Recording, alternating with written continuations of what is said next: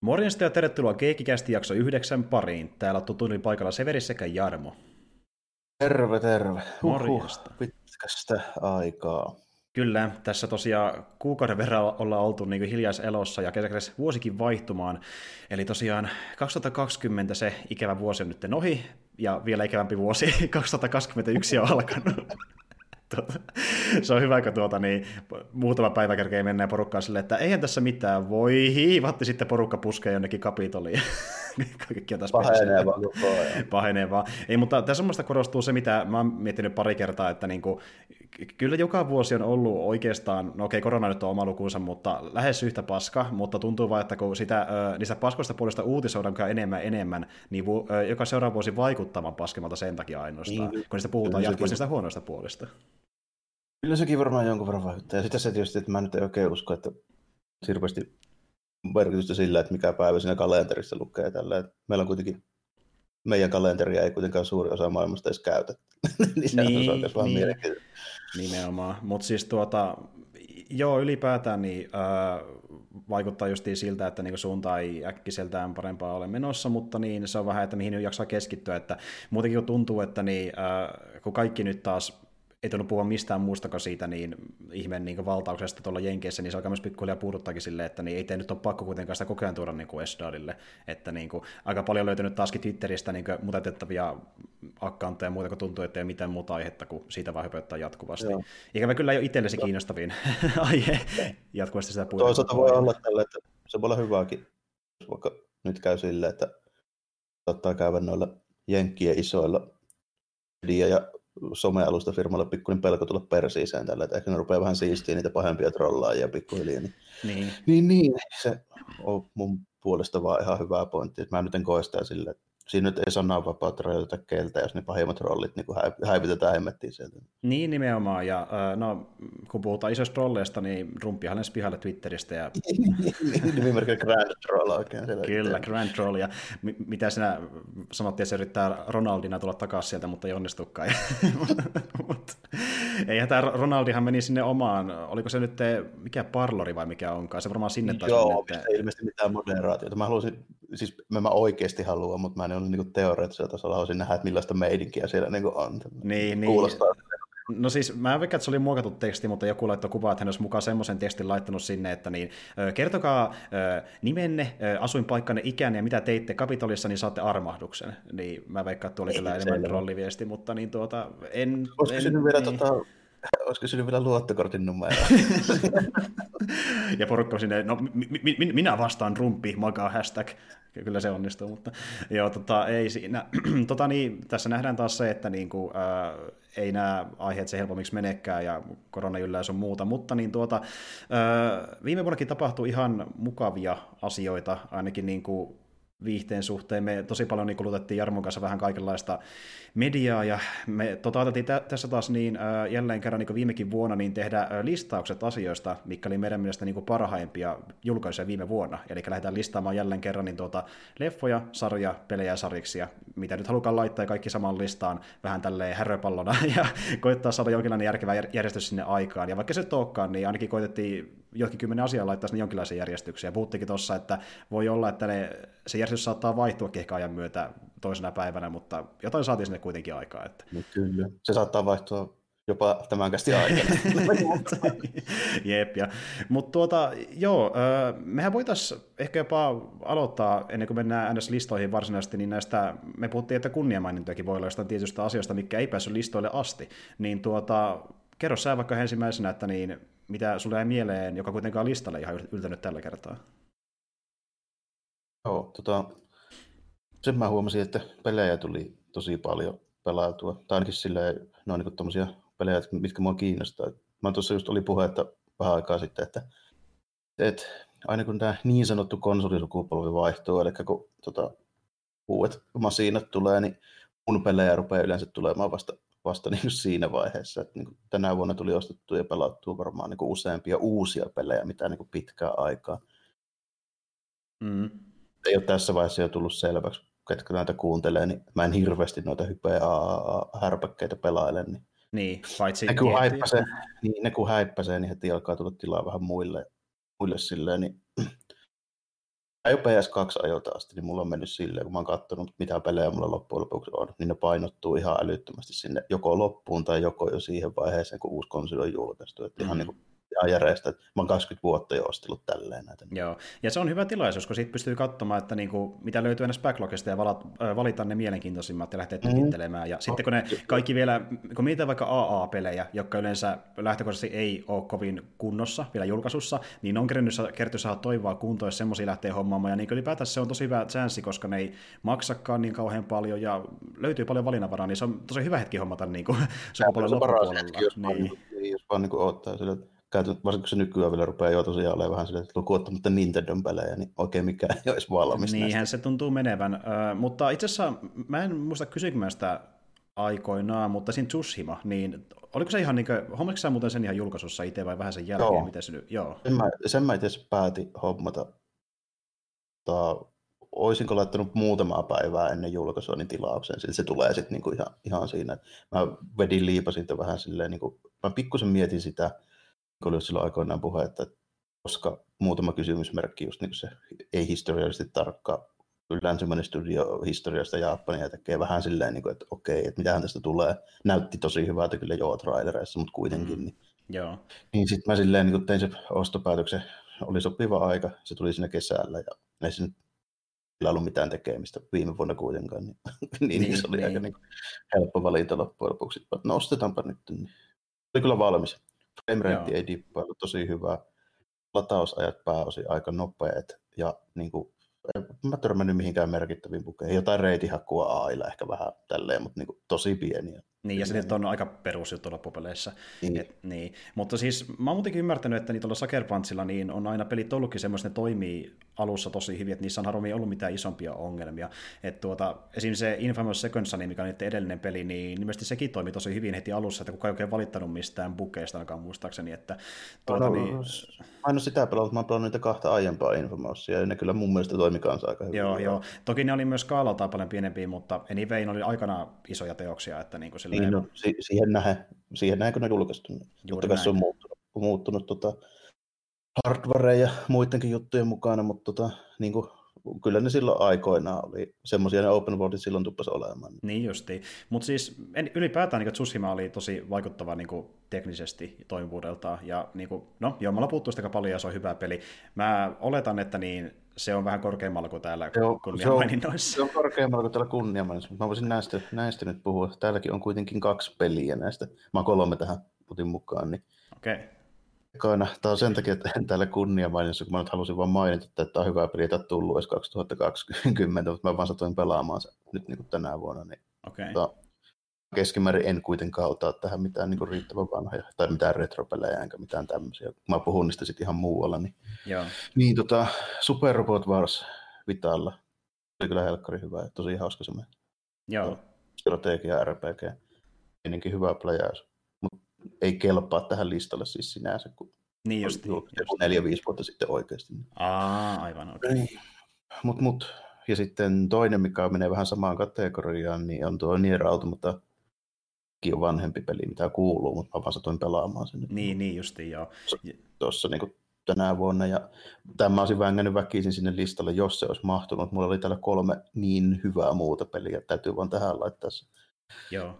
Se oli, se oli hyvä peli sen tietyn, tietyn pikkujutun takia, niin mä en laittaa sitä niin kuin greatest of all time, oh my god peliksi, niin kuin moni muu on laittanut. Tuota, okay niin kuin pelimekaniikat ihan jees pääosin vähän liikaa sitä CS-häksäystä, ja sen se osuus oli liian pitkä siihen, että kun se koko helkkarin tarina pelataan uudestaan. Niin justi. Ja sehän panostakin siihen, että vetäisi useampaa otteeseen, koska loppujakin on monta. No, ja kyllä, osa, osa vaan niin tämmöisiä pilailuloppuja, että ne on niin ns. loppuja. että... Niin kuin, että mä ymmärrän se, miksi se oli tehty, ja siinä oli, niin kuin, siinä oli koko ajan niin kuin pointti siitä, että miksi, miksi se menee näin mutta sitä olisi mun mielestäni kannattanut A joko lyhentää tai B tuoda siihen jotain niin kuin, juttuja sillä esimerkiksi sen, niin kuin sen ekaan luopin niin kuin ulkopuolelta. Esimerkiksi, että olisi erottanut ne kaksi hahmoa toisistaan vaikka pidemmäksi aikaa sinne välillä ja sitten olisi pelattu sen toisen näkökulmasta, mikä olisi muuttanut niin kuin enemmän sitä, sitä niin. keskivaihetta siitä pelistä. Niin justiin. Niin, sitten mä olisin rankannut tämän korkeammalla. Joo, eli, eli ne kerrottiin vähän niin kuin ristiin rastiin. Näin, näin mä se, ymmärsin. kerrottiin sitä, että sä pelat ekana, ekana pelat läpi sillä 2 p eli sillä, sillä kotiloliitella. Sitten sä pelaat sillä 9 eli sillä koulupojalla, ja sä pelaat käytössä kaksi kolmasosaa sitä pelistä aivan samat kohdat, vaan eri hahmolla. Ja no se kuulostaa vähän tuommoiselta, mm. niin että se voi vaan aikaa lähinnä. Joo. No se oli, siinä oli sitten lopuksi pointti kyllä, että miksi, okay. miksi se meni näin ja miten se tehdään. Se kertoo sen tarinan tosi kekseliästi kyllä, mutta helkkari se oli vaan puuduttava. Okay. Että se, niin kuin, se ei pystynyt niin kuin, myymään mulle sitä ajatusta siinä, siinä vaiheessa, kun mä sitä pelasin, että miksi mun nyt on pelattava tämä niin kuin, kokonaan uudestaan. Lopuksi se sitten niin kuin, kyllä, kyllä niin kuin, tota, oikeutti sen ja se oli tosi kekseliäs juttu, miksi se teki niin, mutta silti en mä voinut sitä niin kuin, ohittaa, että noin 40 pinnaa siitä pelistä, niin niin kuin mietin sitä, että miksi mä teen tätä. Niin, kun sä teet sen uudelleen vaan ja niin. niin ei tarpeeksi tullut vaihtelevuutta. Eli ol, oliko se, niin. Niin kuin, oliko se niin kuin silleen, että se reitti ja aina tehtävät ja kaikki nämäkin on lähes samanlaisia? Kyllä, kyllä, koska ne kulkee samaa, no niin kuin parina siinä men, mennään. Niin on, ne menee koko ajan yhdessä. Näin mä ymmärtänyt itsekin kyllä, joo okei. Okay. Eli se on niin tä- täysin sama käytännössä. Niin, niin. Ei koko ajan, mutta suuren osan, ja sitten niin ne käy samoissa paikoissa niin kuin ja tällä. Eli siinä ei oikeastaan, muuttuu vähän sen jutut, mutta käytännössä sä tappelet samoja vihollisia vastaan samoissa paikoissa samassa järjestyksessä. Joo, okei. Okay. No tuossa kohtaa oikeastaan ainoa, mikä voi pelastaa, on gameplay. Että niin jos, se on tarpeeksi, äh, jos siihen niin kuin, sitä saa tarpeeksi irti asioita, niin ehkä se riittää kantamaan, mutta jos se, se oli... Se, just niin, niin, niin. Joo, ja siis toisaalta jos se toistaa samat tilanteet kuitenkin, niin on se vähän silleen harmi, että sillä ei mitään uutta tarjottavaa muuta kuin se vaan, että tämä on eri hahmo, mutta kuitenkin sama reitti mennään edelleen samaan pisteeseen periaatteessa. Että niin kuin, siinä oli, no niin. no siinä oli sit sitä, sitä tarjottavaa, että sen se pointti, miksi sen teki ja se loppu ja sitten se, mitä ajatuksia siinä niin kuin haluttiin herättää, niin semmoista ei ole moni tehnyt tälleen. Se, se oli se loppu, loppujen lopuksi pointti. Aivan, aivan. No se kuulostaa kyllä ihan niin kuin, silleen niin kuin, hyvä, että ne tehdään vähän niin kekseliämpää, jotain niin kuin, joo, tuota, joo. erilaista. Se, se hyvin, on niin kuin, Mä voin sanoa siinä, että hyvin harva peli on yhtä kekseliä, se sillä on yhtä niin sanotusti niin kuin diippiä se sen, mitä siinä halutaan kertoa. Ja Joo. kuinka se tehdään. Että siinä mennään, hyvä tämmöinen niin legenda esimerkki niin kuin kekseliästä pelimekaniikasta, jossa sekoitetaan myöskin niin kuin todellisuutta siihen niin kuin gameplayhin, on niin kuin Metal Gear Solidissa. Joo. Kun esimerkiksi vaikka se tota, toi Taikomantis, kun se lukee sun muistikortia tälleen. Niin justi joo. Niin, vähän siihen suuntaan, mutta tässä se vie vielä paljon pitemmälle. Okei, kuulostaa aika eeppiseltä. Joo. joo. Kuulostaa just siltä, että jos sä jaksat pitää se loppuun asti, niin siinä kyllä se, pelaaja joo. palkitaan myöskin. Että... Kyllä. Eli mun tapaus oli siinä niin se, että siinä piti taistella sen niin pitkästyttävän keskikohan läpi, niin sitten lopuksi se tuntui hyvältä. Joo, okei. Okay. Eli, eli suosittelet niillekin, jotka voi taistella semmoisen kohan kanssa, että niin kansi vetää loppuun asti. Joka Joo, ja sitten, ja sitten kukaan vaan, joka jaksaa pelata jotain sadan tunnin JRPG-grindauksia, niin se ei olisi pitkä niin kuin, niille. Niin, niin, niihin suhteutettuna, että niin kuin, tämä on joo. siinä mielessä easy peasy. niin kuin, joo. joo. Okei, okei. Tuota, niin, sitten, niin... sitten tokana, niin, siis kolmantena vielä, niin toi leffa, ja, minkä mä otin tähän sen takia, koska se tota, rajattu teatterilevitys oli lokakuun lopussa 2019, mutta tämä niin Blu-ray tuli kyllä vasta 2020. Että niin kuin mm. siinä, mielessä, siinä mielessä hyväksytty, niin Jane Silent Bob Reboot. Kyllä, he palasivat takaisin. Ja, tuota, ja, ja muutenkin, äh, kun miettii tota Kevin Smithin leffatuotantoa, niin hänellä on ollut niin äh, paljon vaikeuksia saada ylipäätään niin kuin jatkoosia niille leffoille. Se on koittanut Clerksille ja vähän kaikille tehdä niin kuin jatkotarinoita, niin sitten sai taisi niin kuin valmiiksi, niin se oli niin kuin ihan hieno juttu siinä mielessä, että sai niinku pala, palas nuo oh. hahmot niinku ruudulle ja vielä niinku tosi monta ö, sieltä S-Universesta niin tuttua hahmoa ja näyttelijä niinku palasi niinku tämmöiseen mm. vähän niin kuin ensimmäiselle biisiin niinku hänen leffoistaan. No. Että. Käytännössä kaikki. Tota, että niinku, siinä oli lähes, lähestulkoon kaikki tyypit, jotka on esiintynyt niissä sen leffassa niiden mukana. Et pari niistä niinku, semmoista tyypeistä, jotka oli niinku aika ilmiselviä, jotka puhutaan. Esimerkiksi jotain Salma Hayekia nyt ei ehkä ihan niin, saatu. Niin. Ja, niin, ja sitten silleen niin tämmöisiä, mutta niinku, muuten, muuten kyllä niin kuin, melkein kaikki, hyvä Ilmeri Affleck kuitenkin oli ja niin kuin kaikki tällaisetkin tyypit. Niin. Joo, joo. Siis, paljon... se saattaisi sanoakin itse, että tota, onneksi meinasin melkein kuolla sydän kohtaukseksi. Sai niin paljon sympatiapisteitä, että kaikki tyypit suostuu tulemaan leffoihin. joo, ja sitten annettiin rahaa sitten vasta, että no tee vielä yksi elokuva. Oh, yes! Huikeita settiä. No, ylitti odotukset kaikin puoli. Eihän mä pistää nyt niin kuin minäkään minä niin kuin ohjaaja tai käsikirjoittaja Nerona. Se tekee vain hauskoja, semmoisia aika ysärityylisiä juttuja, mitkä nyt niin kuin silleen sopii mulle tietysti, kun mä muistan, minkälaisia vähän ne oli ja niin kuin tälleen mm, näin. Justiin näin.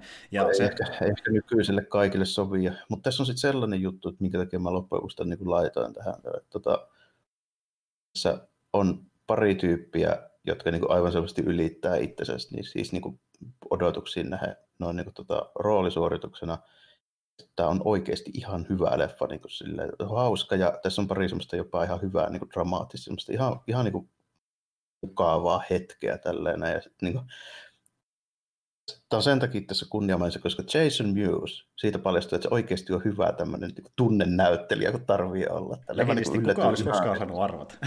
Mutta... niin, niin, siis niin kuin, se, jotka alkaa lippis väärinpäin kiroilla ja kertoo törkeitä vitsejä tälleen sinne Quickstopin selli. Tämä jätkä osaa näytellä. Kyllä, kyllä. Toki äh, siinä varmasti siinäkin paljon apua, että kun vertaa, että minkälainen hän on vaikka ollut äh, ihmisenä. 20 vuotta sitten, niin. niin. Aivan niin asiat on muuttunut, mutta se on ihan hyvä, että hän on päässyt niin ylipäätänsä niin arjessakin paljon parempaan jamaan, ja se myös näkyy sitten ulospäin näissä hänen teoksissakin, että se on huikeaa ollut huomata. Että, tota, niin, joo, niin, kyllä se niin kuin aina hauska jätkää ollut, mutta nyt se osaa olla muutakin kuin hauska. Niin justiin näin, joo. Ja muutenkin vaikutti siltä, että tuo leffa oli justiin tämmöinen niin hyvin sydämellä tehty niin kuin, niiden näyttelijöiden ja hahmojen Joo, kannalta. Ihan selvästi, Joo. ihan selvästi, että oli semmoinen, joka kaikki halusi tehdä, se näkyy tässä niin kuin ihan, Joo, ja mä oon ymmärtänyt, että niin, sille aika tuttu tilanne Kevin Smithin leffoja huomioon ottaa, että niin kuin, ne, jotka katsoo tämän vähän niin semmoisena kasuaalimpana Smithin leffojen katsoina, jotka on nähnyt justiin yksi tai pari maksimissa, niin ne on silleen, että onhan tämä aika paskaa niin kuin ennenkin, mutta sitten taas ne, jotka on mm. tykännyt aiemminkin, ne on niin ihan hypeinä, että tämä on niin se Joo. ultimaattinen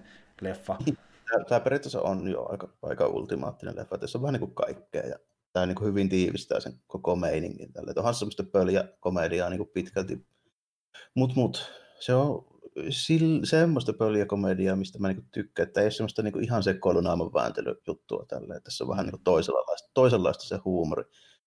Se on vähän tietysti ehkä, ehkä tota, mä sanoisin, nyt ehkä niin kuin kaikkein tämmöistä niin kuin kypsintä ja älykkäintä niin kuin menoa silleen, mutta niin kuin, en mä nyt niin kuin tiedä, että onko joku keskimääräinen Hollywood-elokuva nyt niin kuin loppujen lopuksi sen kyksin, kyksimpää tai älykkäämpää. Jos otat sitten jonkun Nolani, jota pidetään nyt niin kuin jonain niin kuin mestariteos niin kuin nerona, niin sillä on aika paljon semmoista niin perus Hollywood-kaava teennäisyyttä siinä niin päällä, todella paljon, niin se se juttu. Niin, tämä on ihan totta, että kyllä jokainen omalla tavallaan kangistuu kaavoihin, että niin kuin Smithi vaan päättänyt vetää homma vähän rennommin. Ja itse asiassa... Niin. Se on niin kuin, niin. Ja itse asiassa ihan ylipäätään niin leffa fanina mä arvostan sitä aina, kun niin, tekijä pyrkii tekemään oman näköisiä elokuvia ja pyrkii välttämään sitä, että mikä studio tulee siihen väliin, tai kukaan muu niin kuin, muuttaa sen teosta, ja Smith on just semmoinen, että se pyrkii Joo. tekemään juuri täysin oman näköisiä elokuvia, välttämättä sitä ollenkaan, mitä muut niin kuin, sanoo niistä, ja se on niin kuin, aivan mahtava juttu leffan tekijältä, että hän pystyy siihen. Että... kyllä silleen se, niin se kaupallinen menestys on niin tärkeää käytännössä siinä kuitenkaan tälleen, että se, niin kuin, kyllähän se jos se haluaisi niin kuin enemmän pyrkkaa, niin se tekisi vähän erilaisia niistä se elokuvista, mm-hmm. mutta se ei ole se pointti siinä. Justiin näin. Ja mä veikkaan, että Smithillekin on varmaan kun aikoinaan tullut ehkä tarjouksekin jostain isommista tuotannoista, mutta sikähän on saanut tietää, että niin, äh, mitä kaikkea se vaatii niin kompromisseina, kun muut tulee päättämään asioita sun mm. puolesta, niin ei sitten kuitenkaan. Että, Joo, niin. ja, ja no niin, no muun muassa 2000-luvun alun Superman rebootti, niin sehän oli Kassaria tarvittiin Kevin Smithille. Niin, tämä oli se tunnetu esimerkki, tämä Superman Leaves, eikö se ollut se? Joo, josta sitten tuli se Wild Wild Westin mekkaaninen hämää. Voi poja, kun sitä ei sinne saatu, laitettiin toisen leffaan ja ihan yhtä hämmentä se on sielläkin. Siis niin, kuin, se on kyllä omituisia asia ikinä. Niin kuin, mitä muistan tälle äkkiseltä sen näin leffoista. niin kuin, loppuhuipennuslänkkärissä tehdään tämmöinen niin kuin, valtava... Steampunk hämää. Mä, mä aloin miettiä, että miten se toi, toimiko se niin kuin, millähän se toimi? Oliko se vaan niin kuin höyrykone vai mikä helvetti? Joo, no, jaha, ok, joo, joo, logiikkaleen ikkunasta jo kauan sitten, mutta tuota... Siinä oli vähän muitakin tuommoisia niin futuristisia elementtejä muu, muistaakseni siellä, mutta kuin anyways, niin, tuota, niin, niin. kyllä niin. Jay Silent Bob Reboot oli mun mielestä tosi semmoinen, tämä on, tämä on semmoinen niin kuin, niin kuin hyvä mielen leffa, mitä ei niin kuin, välttämättä sitä silleen kovin niin kuin, kriittisesti tarkastella, mutta se oli positiivinen yllätys ja hyvin mieleen. Joo, mahtava kuulla. Tuota niin, onko sulla jotain muuta vielä, mitä haluat tuoda? Tuossa oli, tuossa oli varmaan nämä kunniamainen, että mä puhun noista sitten varsinaista listauksesta, sitten vaikka sen jälkeen, jos mitä sulla on. Onko sulla mitään ylimääräistä? No tuota, on mulla muutama. Äh, ensinnäkin, koska mulla on vaan näiden listassa yksi ainoa peli, niin haluan yhden toisen pelin tähän heittää. Nimittäin tuota, mä en itse viimana pelannut ihan kauheasti uusia pelejä, koska meni backlogiin niin kauheasti aikaa, ja äh, oikeastaan mä pelasin ainoastaan yhtä uutta tota, niin yksin peliä ja sitten toinen toinen monin peli, ja joka oli just semmoinen kokemus, mitä mä en ole kokenut oikeastaan koskaan aiemmin monipelin muodossa, muuta kuin jonkinlaisena yksittäisenä pelimuotona, jossa on toisenlaisessa pelissä, mutta niin tuota, universumi kuitenkin edelleen sama nimittäin, vähän justiin noitten äh, Star Wars Battlefrontien lentomoodien hengessä, niin tuli sitten jatkettua vähän pidemmälle, ja sitä Squadronsia me pelattiin kummakki viime vuonna, ja halusin nyt mainita, koska se oli tosi viihdyttävää, ja mä en sitä storia itse pelannut muuta kuin vaan pakollisten osuuksien suhteen, ja sitten hyppäsin suoraan multiplayer ja se oli tosi viihdyttävää mennä sillä niin kaverten kanssa tiiminä ja koittaa jotain strategiaa saada aikaa ja pärjätä siellä, ja yleensä ei onnistunut asiat, mutta joskus onnistui, ja se oli tosi mahtavaa, että niin se oli kyllä huikea kokemus. Toi olisi vähän niin kuin varmaan kuulunut olla näissä mun kunniamainoissa, mä puoliksi unohin sen, mutta tota, onneksi sulla nyt oli se siinä, koska se on oikeasti ihan hyvä peli, ja se oli silleen niin kuin paras mitä mä pystyn odottaa tämän hetkiseltä niin kuin EA-alta Star Wars-hommissa, tälleen, sanotaanko näin. Joo, siis ihan samaa mieltä. Ja niin kuin, äh, toki se oli omalla tavallaan sen aika arkademainen ja ehkä aluksi vaikuttaa kuitenkin helposti lähestyttävältä, mutta sitten ne mekaniikat myös menee sen verran syvälle, että siinä on sitä käyrää. Ja jos on peli, niin, mekanisesta tykkää, niin se on myös positiivinen juttu, että siinä voi oppia niin uusia siistejä asioita, kun jaksaa vaan panostaa siihen. Että, ja mä just tykkään siitä, että sinne niin kuin, on ehkä monia muita niin kuin tuota, EA tämmöisiä tiimipelejä lukuun ottamatta, niin tuota, semmoinen ehkä vielä pidemmälle viety niin tiimipainotteisuus siinä mielessä, että niin kuin siihen rooli myös joutuu sitoutumaan, mikä valitsee siinä. Että jos otat vaikka oh, aluksi, joka niin painottaa siihen, että antaa toisille hiilkittejä ja ö, sieltä, ja se myös kannattaa tehdä sitä, koska muuten ne kaatuu aika nopeasti, että sun sitoutuu siihen oman rooliin aika tarkasti, eli pitää myös valita tarkasti, että missä no. tykkää, mitä osaa. Se tota, on oikeasti kyllä sellainen, että niin kuin, se sun valittu rooli, niin sä et käytännössä niin kuin oikein pysty suorittamaan se ulkopuolella tehokkaasti. Että, niin kuin, tota, sillä A-vingillä vaan niin kuin ammuta niitä isoja aluksia alas käytännössä ja, ja niin kuin, tota, sitten taas toisaalta Y-vingillä, niin et sä pärjää niille interceptoreille sinne 1 vs 1 niin kurvailussa. Ei missään nimessä, ja toki sä voit päivittää sun alusta ketterämmäksi ja sitten toisaalta nopeammin kiihtymään ja muuta, mutta niin kuin, se, se, sun täytyy tehdä se alusvalintakin erittäin tarkkaan siihen, mitä saa jo Joo. tehdä. Et tuota... Se on lähestulkoon niin tuommoinen MMO-mainen niin kuin roolitus. Se, se on, on, se on niin, aika niin vahva. Vahvasti. Joo. Kyllä, että siellä on justi tankkimainen pommittaja, sitten on tämä niinku all around uh, glass cannon, ja sitten on vielä se vähän tehokkaampi justi uh, interceptor. Ja Ketterä 1 vs 1 fighter-systeemi. Kyllä, ja just meillä oli silleen, että kun mentiin kolme pelaajaa, niin yksi pelasi niin sillä pommittajalla yleensä ja meni niiden capital shippien kimppuun, ja sitten niin tuota, mä toisen kaverin kanssa pelasin yleensä Interceptorilla tai sitten niillä Avingilla, ja niillä niin kuin yritin pudottaa pelaaja ympäriltä, että se pystyy hoitamaan sen pommituksen. Se oli niin meidän yleinen strategia, ja sillä kuitenkin ne pari muutakin pelaajaa tiimissä, ja jos ne hoiti hommansa, se auttoi, jos ne ei hoitanut hommansa, niin matsi myös sattui kaatua aika niin kuin, pitkällä tähtäimellä se huomasi nopeasti, että miten se tulee menemään sitä loppupelissä, mutta ainakin yritettiin. Kyllä. Ja sitten tota, tuossa on kuitenkin sen verran paljon niitä juttuja, ja se on sen verran niin kuin just monipuolinen se aluksen ohjaus ja tällä, että mä niin kuin helposti näen, että tuossa se taitokatto on kyllä tosi korkea. Mm. Että niin kuin, tyyppi, joka tulee ekaa kertaa sinne töilemään, ja tyyppi, joka on pelannut sitä julkaisusta asti niin kuin joka päivä, niin siinä on aivan mahdoton se taito. Siis, se aivan, on. siis se on oltava enemmän kuin miss, käytännössä oikein missään muussa räiskinnässä. Nimenomaan. Ja... Se on niin monipuolista ja vähän niin kuin tietyllä tapaa monimutkaistakin se, että miten sä se aluksen niin kuin resurssit niin kuin jaat ja tälleen. Mm. Ja se oppii vaan pelaamalla, miten ne kannattaa oh. laittaa. Että se peli kauheasti äh, kerro sulle niin kuitenkaan kovin tarkasti, mutta kuin maksimissa jollain niin kuin upgrade descriptioneissa, että miten, mitä tämä auttaa, mutta se näkee testissä vasta, miten se toimii. Siinä kampanjassa se kertoo jonkun verran niitä, kun siinä pelataan kaikilla alustyypeillä sitten jossain vaiheessa, niin se vähän niin kuin sitä, sitä silleen tuo, mutta niin kuin, mä pelasin vanhoja X-Wingien meriteillä, mä nimittäin tiesin niistä sen pohja, että miten se niin kuin, aserit suu, että enkinen jako niin kuin toimii, niin se Joo. auttoi No joo, se, se on just itselle sen aika uusi homma, kun en ole pelannut on tyylisiä pelejä, mutta siinä se oppinut... Sä ei sitä tiedä, tiedä sille, jos se on aiempaa pohjaa. Että mä vedin, vedin niillä vanhoilla Ysäri X-Wing pohjilla, kun se oli samankaltainen niissä. Niin. Joo, joo. Mutta siis se oli kyllä, mä tykkään sitä systeemistä, kun sen oppi jotenkuten. Ja tuntuu tosi monesti, että kun joku nopea tilanne päällä ja pitää miettiä, että laittaako ne sieldit taakse vai boostin päälle pääsee karkuun, niin se, se shakki siinä, että mikä niin oikein valinta, niin se, se sitä ei aina pysty ihan päättämään sitä oikeaa ratkaisua, mutta se on aina niin kuin, mukava ottaa se haaste vastaan ja koittaa niin kuin, löytää se oikea ratkaisu sinne tilanteessa. Se joskus se auttaa, joskus se ei auta, mutta siinä pääsee testaamaan ainakin, että mikä toimii ja mikä ei. Että... Ja se on se, mikä tekee siitä niin ainutlaatuisen, kun muissa ei oikein ole tollasta. Niin... Nimenomaan. On, niin kuin, ei, ei semmoinen niin ehdotton vahvuus siihen, että tota, se tekee jotain ihan eri lailla mitä muuta. Jep, justiin näin.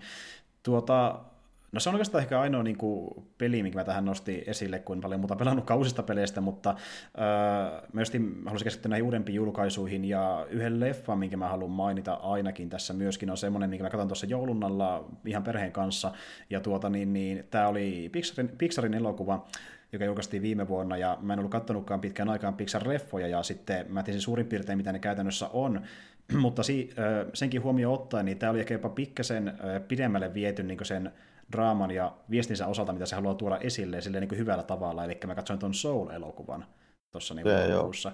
Ja Mitä on kuullut, kuullut kehuttavan kyllä, joo. Joo, siitä tosi moni kehu ja ihan syystäkin, että se on, se on niin rakenteeltaan hyvin Pixari mainen, eli niin kuin sankari törmää sidekickiin, tämmöisen ehkä vähän huvittavampaa sidekickia seikkailee sen kanssa, ja sitten joku paisi yrittää jahdata niitä, ja sitten homma kuitenkin ratkeaa lopussa. Silleen niin kuin on hyvin samanlainen, niin kuin muutkin Pixar-elokuvat on ollut, ja sitten sattuu jotain omituisia käänteitä välissä, mutta se, mitä se käsittelee se aihe, on just tämä, että kun ää, sinä muusikko kuolee ennen aikoja vähän niin kuin yllättäenkin, ja sitten yrittää päästä takaisin ruumiiseensa, mutta kun hän lähtee sitten niin tuota, suorittaa tehtävää, miten hän pääsisi takaisin sinne, niin hän saa myöskin mukaansa tämmöisen niin kuin, ää, sielun, joka ei ole vielä päässyt niin kuin, maahan, koska hän ei ole valmis tavallaan syntymään, niin sen pitää sitten samalla siinä sivussa yrittää tuota, niin, niin löytää sille toiselle sielulle niin intohimo, Eli jokin asia, mikä on niin syy elää. Se, on vähän niin vaatimus tuossa niin maailmassa, että ne tarvii jonkin kipinä johonkin asiaan,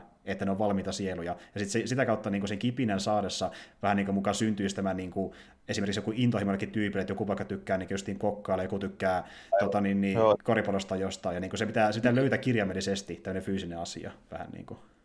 Joo, tässä on niin kuin just semmoinen vähän hindulainen tai buddhalainen periaate vähän siinä niin kuin taustalla, mutta se Joo. esitetään tämmöisenä vähän helpommin ymmärrettävänä. Kyllä, kyllä. juuri näin. Ja sitten sinne just niin kikkaillaan paljon sillä, että niin kuin, mitä tapahtuu kuuleman jälkeen. Siinä ollaan paljon tämmöisessä niin välitilassa, mikä on ennen kuulemma oleva paikka.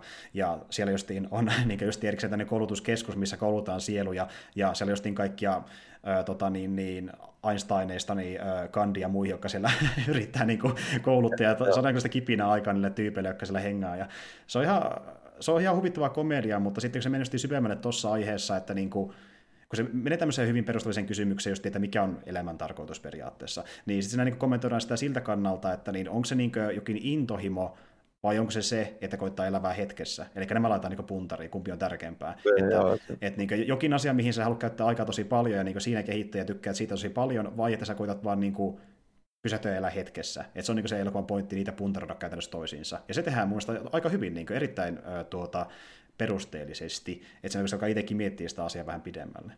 Se on hyvin tehty siinä. Ja muutenkin niin kuin hyvin animoitu ja hyvät äänirolit ja kaikki. Jos tykkää Pixar-leffoista, niin niille Pixar-faneille vahva suositus. Ja toisaalta, jos ei katsonut Pixar-elokuvia ylipäätään, niin tämä on niin kuin irrallisena tosi vahva suositus sen takia, että tämä on niin kuin tarinaltaan tosi viihdyttävä, ja se just se viesti siinä on noin vahva, ja se tosi hyvin, ja siihen panerutaankin silleen niin, kuin, niin paljon kuin pystytään tuommoisessa elokuvassa, että se on niin kuin, todella hyvä Pixar-leffa, että se ansaitsee ne kehut kyllä mun mielestä aivan täysin.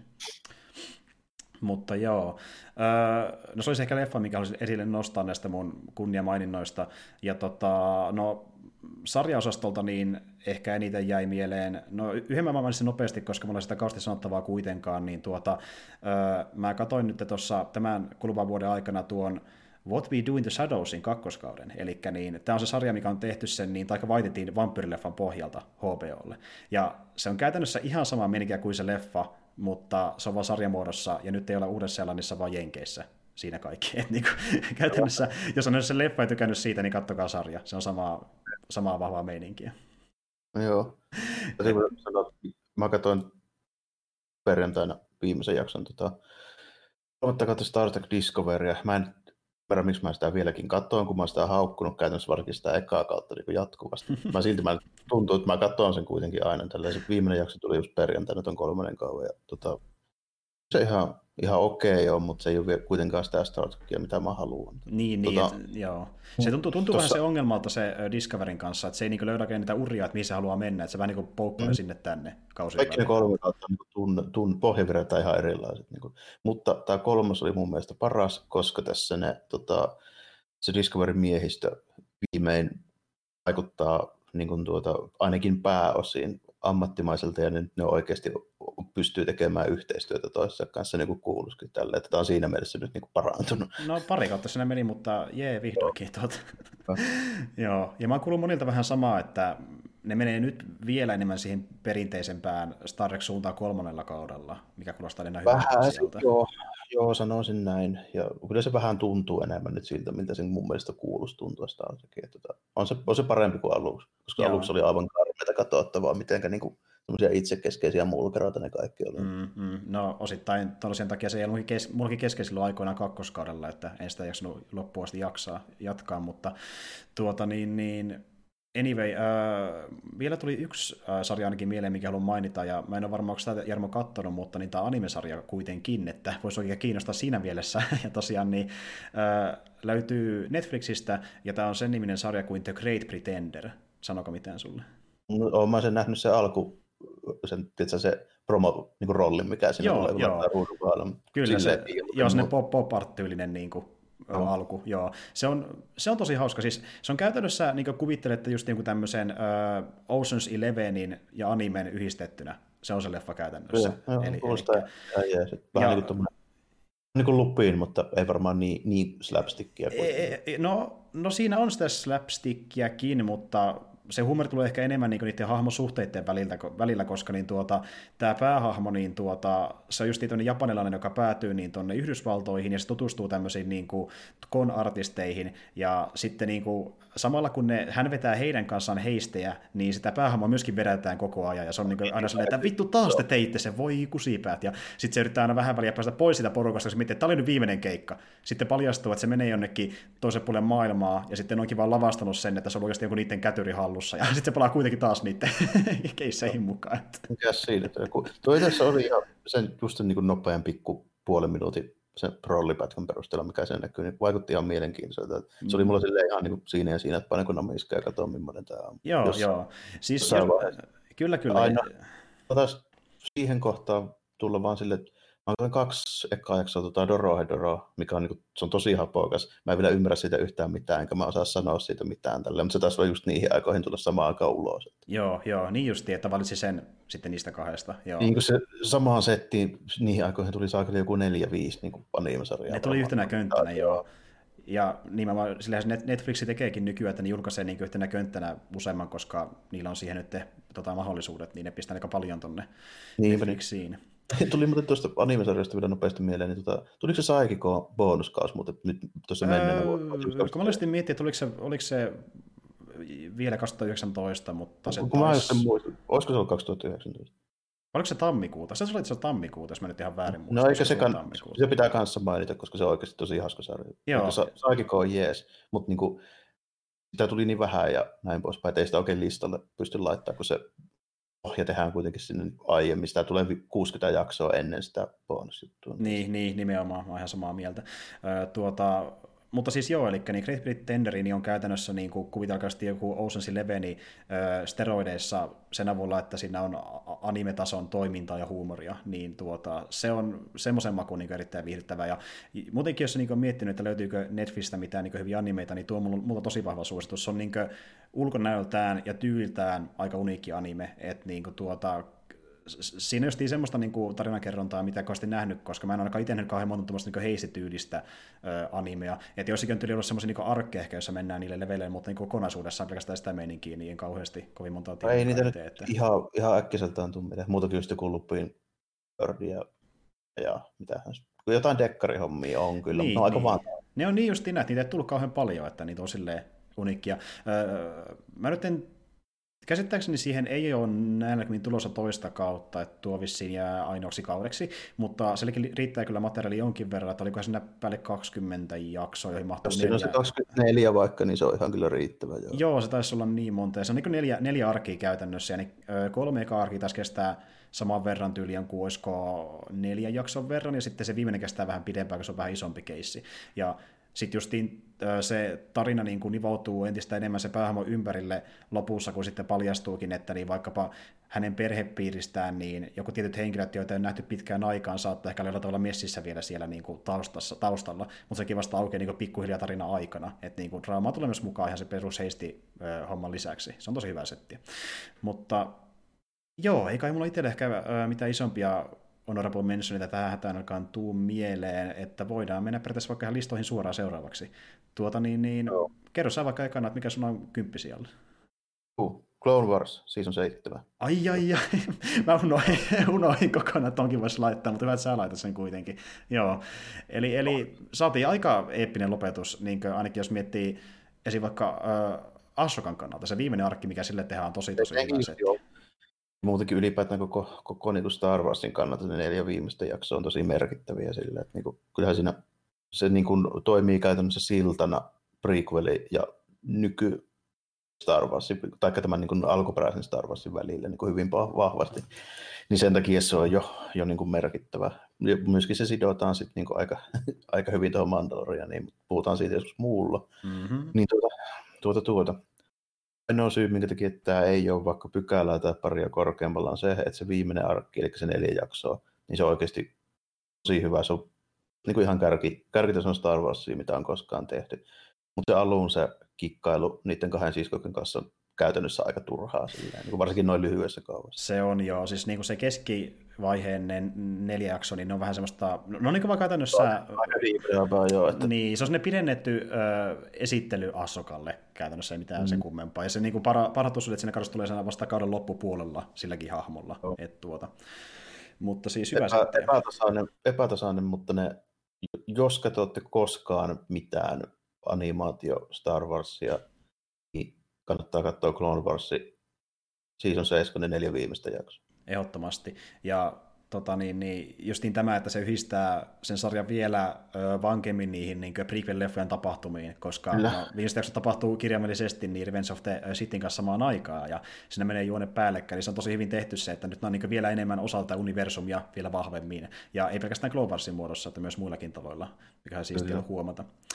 Joo, tota, Joo, eli mulla, niin tuota, mulla on täällä elokuva, ja öö, mulla oli vaikea aluksi valita, mitä mä laitan tähän kymppisijalle, että niin kuin, mä aluksi menisin nostaa samalle, samalle tasolle myöskin ton Soulin ja Squadronsin, niitä mä pyörittelin pitkään, pitäisikö ne laittaa tähän, mutta sitten mä koen, että niin tämä leffa, mikä nyt laitoin tähän, olisi siinä mielessä ehkä parempi, että se oli niin vaikuttava, elämys, ja sitten se justiin mieleen semmoisena niin kuin, teatterielämyksenä, mitä oli tosi vähän viime vuonna, kun mä kävin muutenkin leffassa paljon vähemmän, kiitos koronan, että, tuota, niin, niin, mutta oli niin kuin audiovisuaalisesti niin aivan huikea, eli niin kyseessä on tuo Sam Mendesin elokuva 1917, eli sijoittuu samaan vuoteen sotatarina kahdesta tyypistä. Eka, eka maailmansota taistelulähettäjä, eikö ne ollut joo? Kyllä joo, taistelulähettäjä, että, tai heidän ainakin tehtävä pitää tämä viesti lähettää tuonne eturintamalle, että tulkaa nyt helvetti pois sieltä, koska saksalaiset yritetään muuten yli, että takaisin äkkiä.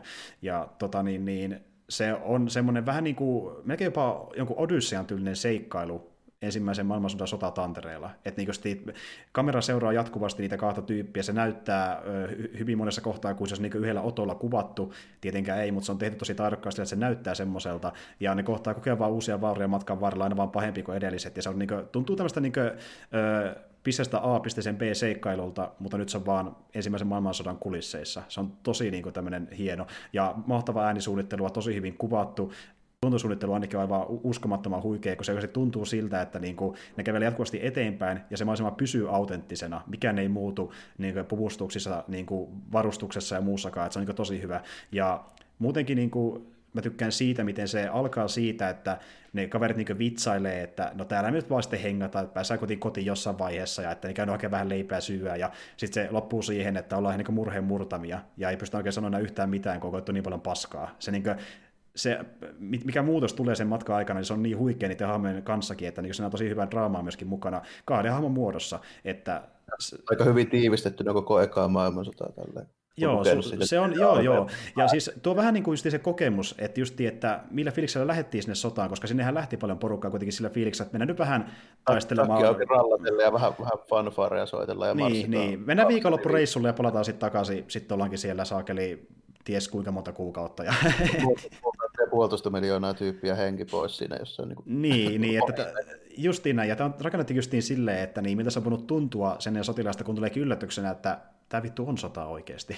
Täällä on tämmöisiä välineitä, ja niin kuin, se esitään välillä niin näkee jopa kauhuna se, kun ne menee niin kuin siellä matkavarrella ja kohtaa tämmöisiä näkyjä, mikä on niin, kuin niin puistuttavia, että niin jopa katsokin vähän silleen pelottaa, että tämä nyt näyttää sitä käytännössä oikeasti, tosi niin raadollinen välillä, ja se on hyvä myös sen takia. Että tuota, huikea, huikea tarina, itse tykkäsin kovasti. Lainasin sen Blu-rayn tota, Faajalta tuossa just joulukuussa, joka katsoin se itsekin. Joo, mitä olit itse? Joo, tykkäsin, tykkäsin aika paljonkin jo, että oli, oli semmoinen, tota, mennyt ihan su, nykyään niin ihan super sota-elokuva tyyppi silleen, mutta tota, mä niin toisinaan kattelin ja ehkä mä vähän väsyin siinä jossain vaiheessa. Tiedätkö, silloin kun tuli joku Saving Private Ryan ja niin, kaikki niin. haluaa sota-elokuvia, niin mä siinä vaiheessa kypsyin niihin aika pahasti, mutta mm-hmm. on niin riittävän, riittävän pitkään kulunut, että pystyy taas niin katsoa sille vähän tuoreempana, niin oli hyvä. Jo. Joo, ja varsinkin tuollaisella toteutuksella, mikä vähän poikkeaa massasta, että ja Kyllä. yleensä on semmoisia niin draamoja, missä saataan nähdä vaikka äh, kummaltakin niin osapuolelta, äh, taistelupuolelta niin hahmoja ja sitten niin isompaa draamaa, missä on paljon liikkuvia asioita niin draaman kannalta, mutta oli tosi simppeli, kun tässä on pari hahmoa, yksi matka, ja se toimi sen takia niin tehokkaasti, se ei ollut mitään se isompaa. Et, niin kuin. Muistutti tietyllä tapaa, ei nyt tietenkään niin kuin, suunnittelu eikä sen niin kuvauksen puolesta, mutta niin kuin, teeman ja idean puolesta, niin muistutti jonkun verran tätä tota Routeristia, joka on siis Peckinpahin elokuva. Sehän tekee vähän omaperäisellä näkemyksellä. Joo, joo. Ja, joo. Ja, ja siinä kerrotaan nimenomaan Sakkeemannista, joka haluaa Routeristin sitten tällä. Kyllä, joo. Ja sieltä, sieltä taisi ollakin paljon semmoisia leffoja, missä niinku tuota, äh, hahmot ei välttämättä koko leffan jaksa, mutta jossain vaiheessa niinku just joutuu erilleen porukasta, tai jotenkin niin eristäytyy joutuu selviämään ympäristössä. Joo, ja semmoinen henkilökuvaus on sekin aika pitkälti, että tota, vähän niin käsitellään tätä, että millaista olla niin kuin vähän vanha ajan preussilainen, joka ei niin, kuin niin aatusta välitä, mutta on silti tämmöinen niin sotilasperinne ja näin tärkeä. Mm. Ja sitten niin kuin vähän fanaattisempi niin kuin natsisysteemin kannattaja.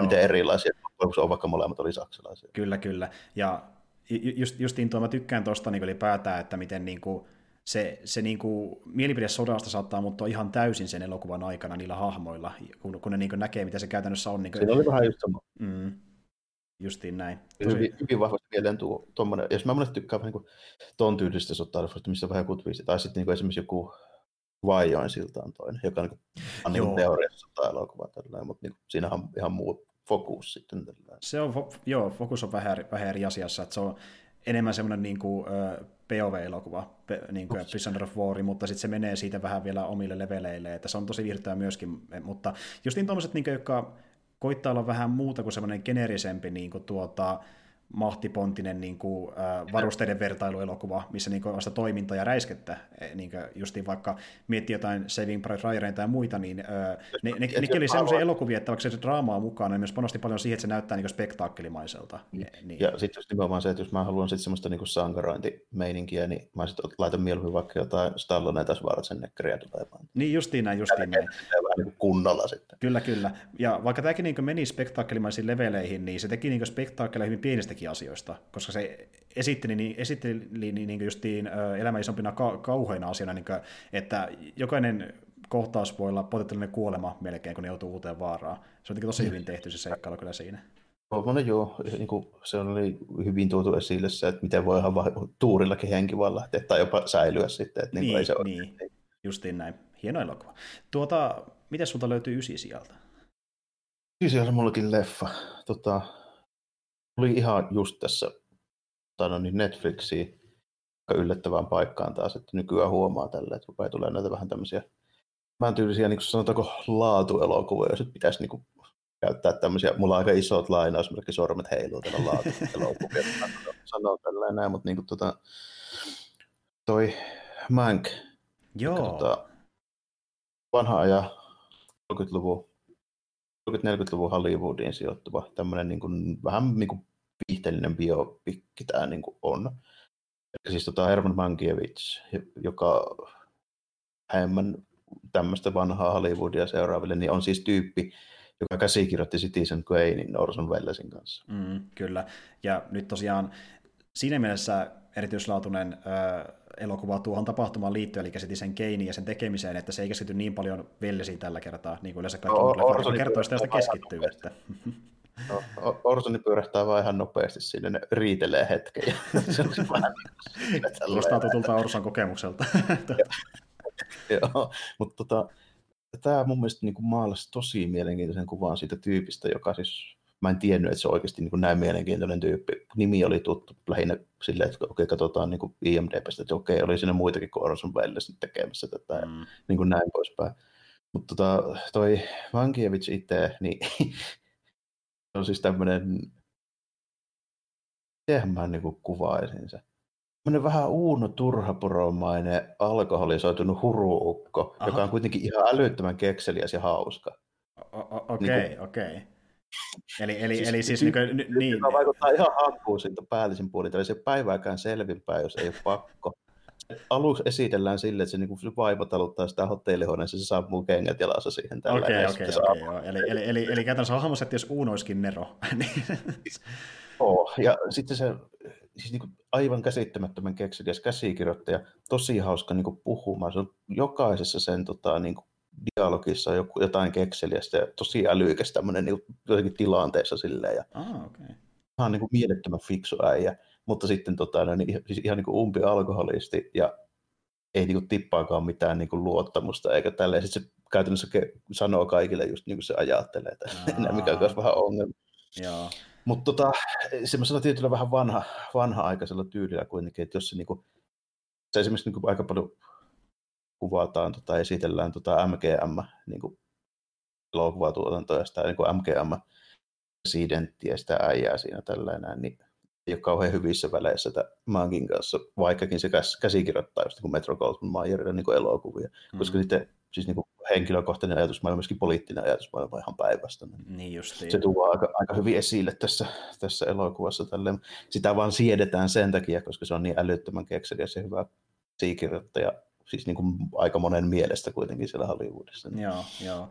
Ihan mielenkiintoinen. Vähän tosi, tosi mielenkiintoinen tyyppi, tyyppi tällainen. Se on niin kuin sen kaikki edesottamuksiin, niin luodaan semmoista jonkunlaista niin kuin näkemistä. Esimerkiksi tässä tuntuu esille se, että sillä on semmoinen tota, saksaa puhuva niin kuin piika käytännössä. Siellä, kun se, se kirjoittaa Petiltä sitä Citizen Kane ja se jalka on murtunut auto-onnettomuudessa. Aa, niin, niin tuota, se, se sanelee sihteerille ja sitten sillä on tämmöinen niin kuin, vähän niin kuin keittäjä, siivoa ja sisäkköjä mukana. Niin jossain vaiheessa se vaimo, mäkin vaimo kysyy siltä sitten, että miksi sä siedät tota, ää, ihan mahdotonta viestiä sen niin kuin oikkuja. Niin se sen tota, sanoo vaan se tota, tämä taloudenhoitaja sille, että joo, että minun puolesta ryypätkö, jos janottaa tälleen, että tota, se hommas hänet ja koko sen kylän pois Saksasta, kun tai no, niin Aatu tuli valtaan. Se, eli siis käytännössä se pelasti yli sata juutalaista hommasta okay. Amerikan kansalaisuuden. Okei. Eli ne tavallaan niin tekee siitäkin niin sitä kautta omanlaisensa sankarin. Joo, että se oli aika yllättävä. joo. Niin sille, että se ilmenee vasta sinne joskus nyt puolivälin jälkeen tälle, että se on niin duunannut tollasiakin hommia. Okei, okei. Sitä ehkä vähän alleviivataan, kun mä myöhemmin tarkistin, että miten se oikeasti meni, niin se pitää paikkansa tällä, että se hommasi käytännössä koko kylälliselle saksalaisia Okei. Yhdysvaltain kansalaisille. Joo. Eli, eli tuo leffa siis Ei- ilmeisesti on myös a- aika uskollinen silleen niin kuin henkilölle. L- Joo, siinä liioitellaan joitain juttuja ihan varmasti ja vähän höystetään tälleen draaman takia, mutta niin pääosin se pitää, kaikki mitä siinä sanotaan, niin pitää jossain määrin kyllä paikkansa, joo. Joo, joo. Okei, okei. No siis joo, Tota, Gary Oldman näyttelee tosi hyvin just tuommoista aika mahdotonta miestä, joka ei tule kenenkään kanssa toimeen. No, no Että se, on, niinku hyvä se siinä. on sen bravuuri, että se on niin monilla varmaan ykkösvalintakin studiolla, kun meitään tuommoisen roolin hahmoa, että niin Oldmani pääsikö paikalle. Ja toki se No, oli, se- no, niin, ja sekin vielä, että Niin, niin, äh, Fi- Fincherihan oli tämän leffa ohjannut, ja silläkin oli jonkin verran historia. Oldmanin kanssa muistaakseni, että, että tuota, Ja sitten, sitten vielä bonuksena, niin tota, kun se nyt, en tiedä onko se pääosa varsinaisesti, saattaa se olla to, to, toinen naispääosa, tämmöinen kuin Amanda Seyfried ei ole mulle tuttu näyttelijä niin kuin missään määrin. Mm. Näyttelee siis Marion Davisia, joka ilmeisesti nykyisen käsityksen mukaan niin on siis inspiraatio tälle Rosebudille. aivan, mielenkiintoista, joo. Joo, Eli tämmöinen vähän niin kuin platoninen romanssi niin kuin tuo Mankiewicin kanssa. Se oli, Mankiewicz oli naimisissa, eikä siinä varsinaisesti varmaan mitään sille oikeasti tapahtunut, mutta viihtyi vaan yhdessä tosi paljon. Okei, okay, joo. Niin se oli hänelle tavallaan niin sellainen kunniaosoitus siinä mielessä, että Joo, ja sitten niin tota, tosi hyvä rooli. Näyttelee semmoista ulkonäöltään tosi tyypillistä semmoista 30-40-luvun niin Hollywood-diivaa, tämmöistä Scream Queenia vähän niin kuin mutta sitten niin kuin paljastuu se, että se on niin kuin tosi paljon älykkäämpi ja sanavalvoimpi, mitä se antaa ymmärtää. Okay, Älyttömän okay. hyvä rooli. Joo, kuulostaa ihan mielenkiintoiselta. Ja siis niin kuin, äh, mutta tuo leffa näyttää siltä, että siinä niin kästi on hyvä, tekijät on hyvä, niin se näytti niin lähtökohdiltakin semmoista niin aika varmalta teokselta. Ja mitä mä oon kuullutkin ihmisiltä, niin aika moni on niin ainoastaan sen verran tämä leffa ehkä niin moittunut, että tämä ei ole Fincherin paras, mutta se ei välttämättä huono asia missään nimessä, että se oli hyvä ollut monen mielestä joka tapauksessa. Että... No, mä olen sen miettimään, mitä muita Fincher on tehnyt. Tällä öö, no siis sehän on tehnyt esim. vaikka Fight Clubia ja Se- Sevenia ja tämmöisiä settejä. No. Että... Ja siis just näitä Brad, Brad, Brad Pittin settejä, se on niissä aika paljon mukana. Että jos mun pitäisi nyt niin kuin sanoa sille, että tämä parempi kuin Seven tai Fight Club, niin en osaa sanoa.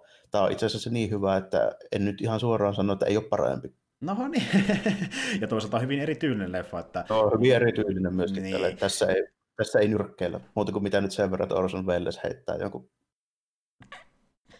ruuku seinään tai jotain, se Ei tässä varmasti nyrkkeiden osastolle mennä. Velles tulee, oikea koukku. Mutta tuota, tota, niin, niin. Mutta siis, ja toki ymmärtää, että... Vellesiin vielä liittyen, niin ihan huikea kohtaus tässä oli, tota, kun Velles on kanssa tunnetusti niin aika innokkaita näitä tota, noin, niin viini- ja viskimiehiä, niin kuin nähdään myöskin mainoksessa, niin, niin tuota, tässä on semmoinen kohtaus, missä sille tota, Mankille pitäisi sinne sen kämppään, kun se on keskellä ei mitään siellä jossain melkein aavikolla siellä jossain Hollywood, sen ajan Hollywoodissa. Se on tarkoituksella kuskattu sinne johonkin syrjäiseen kämppään, ettei se pääse baariin, niin, niin tuota, mm. sitten tulee autolähetyksenä semmoinen iso puuarkku, missä piti tulla sinne, oliko sillä kainalosauvat ja sitten joku semmoinen, tiesä semmoinen tukki, mikä pitää sen niin koipea silleen ylällä, mitä sairaalassa monesti näkee tälleen.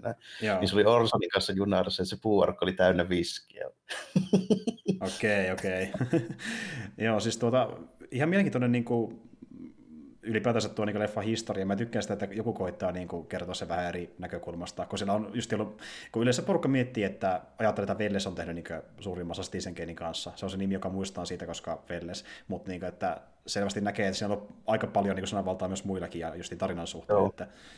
Ja käsikirjoitti yli 400 sivua siitä. Joo, okei, no siis se on aika mittavan kokoinen. Joo, ei siinä. Mutta tuota niin, äh, siis mä itse tosiaan nähnyt tätä leffaa, mutta se kiinnostaa ja just senkin takia, että mä tykkään, että kun se sieltä tuli jälleen tuohon aikakauteen, niin Ed Woodin tyyliin myöskin tämmöinen monokromaattinen ulkonäkö, eli niin mustavalkoista meininkiä. Mustavalko, niin... mustavalkoisena kuvattu. Ja tässä on muutakin hyvää, muun muassa sen ajan politiikasta tällainen, niin ihan, ihan semmoisia hyviä kärkeviä kannanottoja, miten se homma menee. Esimerkiksi semmoinen kohtaus, missä MGM, siis niin kuin elokuvastudio, niin alkaa siis ihan niin kuin ohjaaja näyttelijöitä niin tekemään mukamas haastattelua ja tota, radio ja TV, jotka on siis niin kuin mainoksia. Ja maistaa republikaanipuoluetta silleen niin kuin, niin kuin NS tota, tallaajien niin kuin haastatteleminen ja tälleen, niin oikeasti ne kaikki oli käsikirjoitettu ja siellä oli ohjaajat ja niin kuin, mä enkin just niin kuuntelen radiomaista, hitto, mitä se tuo tuolla tekee tälle, että niin kuin, tunnistaa niin kuin äänestä näyttelijä. Okei, sillä, sillä riittää niin kapast- nippelitietoa näistä asioista, mutta joo, ei siinä. Tuota niin, huikea kuulunen leffa. Uh... Ei, ei, se ole mikään uusi juttu, jos niin kuin politiikassa Amerikassa käytetään niin kuin sen ajan niin kuin mediaa vähän tämmöisellä niin kuin, ei ehkä välttämättä kovin niin kuin, eettisellä tavalla. Tälleen. Joo, se, se oli yleistä niin kuin, siihen aikaan. Ollut aina. Niin. Niin. aina. Mikään ei siis toisin ole muuttunut. Nyt oli vaan se, että Metro Golden Wire teki republikaanien mainokset ja Trumpin kampanjassa sen teki Twitter. Niin, no siis joo, siis ylipäätään tuonne niin manipulointi ja sitten niin kuin viestin värittäminen tai ylipäätänsä niin kuin tiettyjen sitten poistaminen ja niin kuin sen, että otetaan vain yhtä ainoa asiaa, niin se jää sitten mieleen myöskin nostaa ihmisille, niin kyllä se edelleenkin taidetaan aika hyvin, niin kuin varsinkin Yhdysvaltojen mediassa, mikä toisaalta vaikuttaa myös niin, että... mediaa. Että...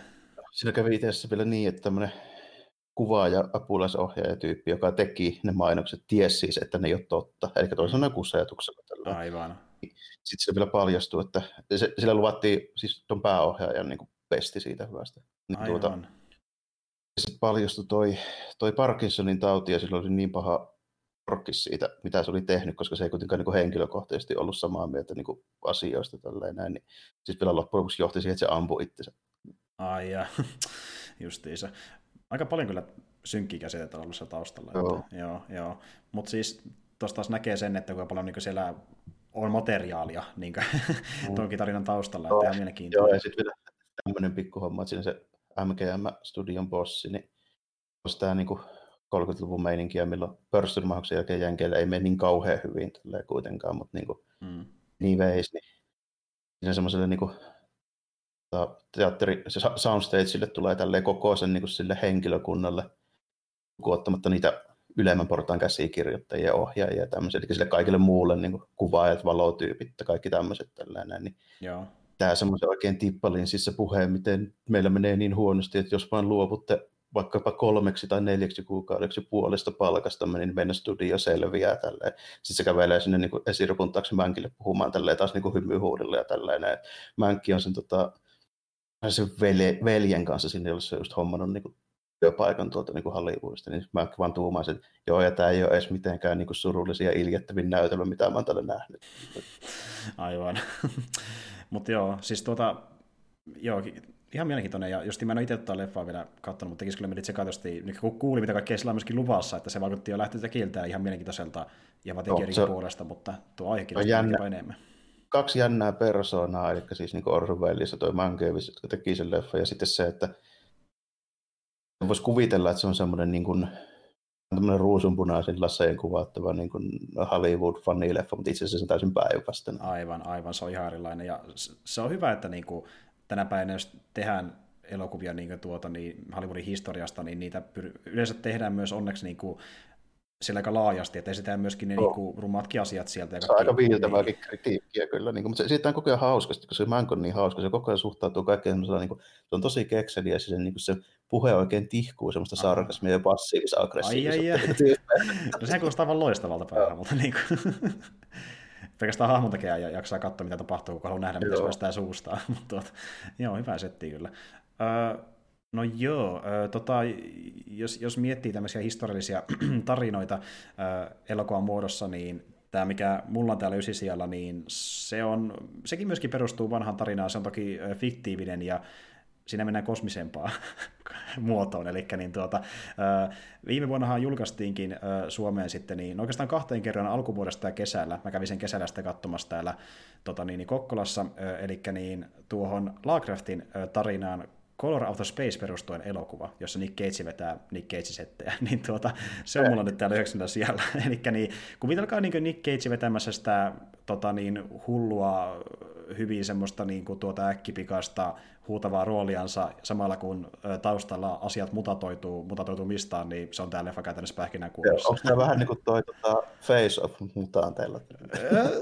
Vähän joo, jos, jos ainakin mennään näyttelyssä samalla leveleille, että niin tuota, yhtä, yhtä tota, ylimaikaista meininkiä. Ja just semmoinen idea, että niinku, justiin meteoriitti putoaa maahan niin kuin alkuperäisessäkin tarinassa, ja sitten se ö, saa tämmöistä omituista väriä sinne ympäristöön, ja sitten selviääkin tämä väri on jonkinlaista yllätyssäteilyä, joka sitten mutatoi käytännössä ihan kaiken. Ka- kaiken niin kuin elävän aina kasveista ihmisiin asti, ja sitten sitä syntyy hyvin tämmöisiä omituisia otuksia ja niiden kerhoja, ja sitten niin pyritään selvittämään, miten sitä uhasta selvitään, ja tämä niin koko ajan vain eskaloituu eskaloitumista, ja menee semmoisiin niin hyvin, tuota, niin melkein jopa tota, Cronenbergimäisiin niin kuin, hirvityksiin parhaimmillaan, tai mitä The Thingissä nähdään, että se menee tosi pitkälle näissä niin kuin, mutanto- aika, aika tuommoista niin no, Lovecraft-meininkiä, niin sillä voi olla vähän mitä sattuu. Justiin näin, ja mä tykkään sitä sen takia, kun se on niin rohkeasti tuommoinen niin Lovecraft-tarina niin kuin visuaalisesti, että niin kuin, se on tavallaan kaunis elokuva, kun se on niin rujon näköinen ja hyvin semmoinen niin Lovecraft-mäinen, että,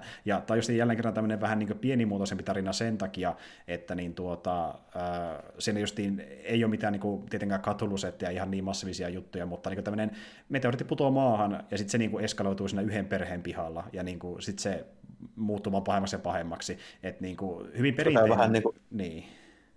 vähän niin kuin Nicolas Cage, mutta tota, lähdetään tuohon Roddy Piperi tuossa Tailiviissa, niin sitä No, no vähän, vähän joo, vähän joo, vähän samanlainen, aika pitkälti. Se jo tuntuu oikeastaan siltä. Se on samanlainen juonelta, pikkuhiljaa selviää, että niin kaikki ei ihan kunnossa täällä ympäristössä. Ja tällä kertaa se ö, tilanne kuitenkin on semmoinen, että se on vähän niin kuin osittain myös jonkin sortin tämmöinen tota, niin kuin tuota, lasten seikkoiluelokuva aluksi ainakin yrittää olla siinä mielessä, että ne nuoret niin kuin huomaa aluksi, että siellä tapahtuu jotain, ne perheen lapset. Se, ja... se saattaa olla nykyään trendikästä, otamme Stranger Thingsin muun muassa. Se on jo, ja, ja, aika moni kauhuleffakin on semmoinen, että yleensä nuorimmat niin perheestä tajuat jotain menellä, sitä silleen, että älä nyt höpsi, ei täällä mitään kummituksia ole, ja sitten tajutaan. Spielberg-maistakin juttua. Joo, se on vähän sellainen Spielbergiläinen, niin kuin, joo, että lapset on niin ne, tuntuu, että ne on niin ne fiksummat siinä porukassa aluksi, kun ne sitten mm. myöntää, että jotain on meneillään. Si- niin, si- no joo, nyt kun kun puhuin tällainen Spielberg-maista menikin, niin mitä se Stranger Things, jos ei Spielberg, ja se on ihan niin suoraan. Niin, niin, se on ihan suoraan niin tunnelmalta, että niin kuin voisi jopa kuvitella, että se on tuottajana melkein, kun katsoo sitä toimintaa. Että tuota,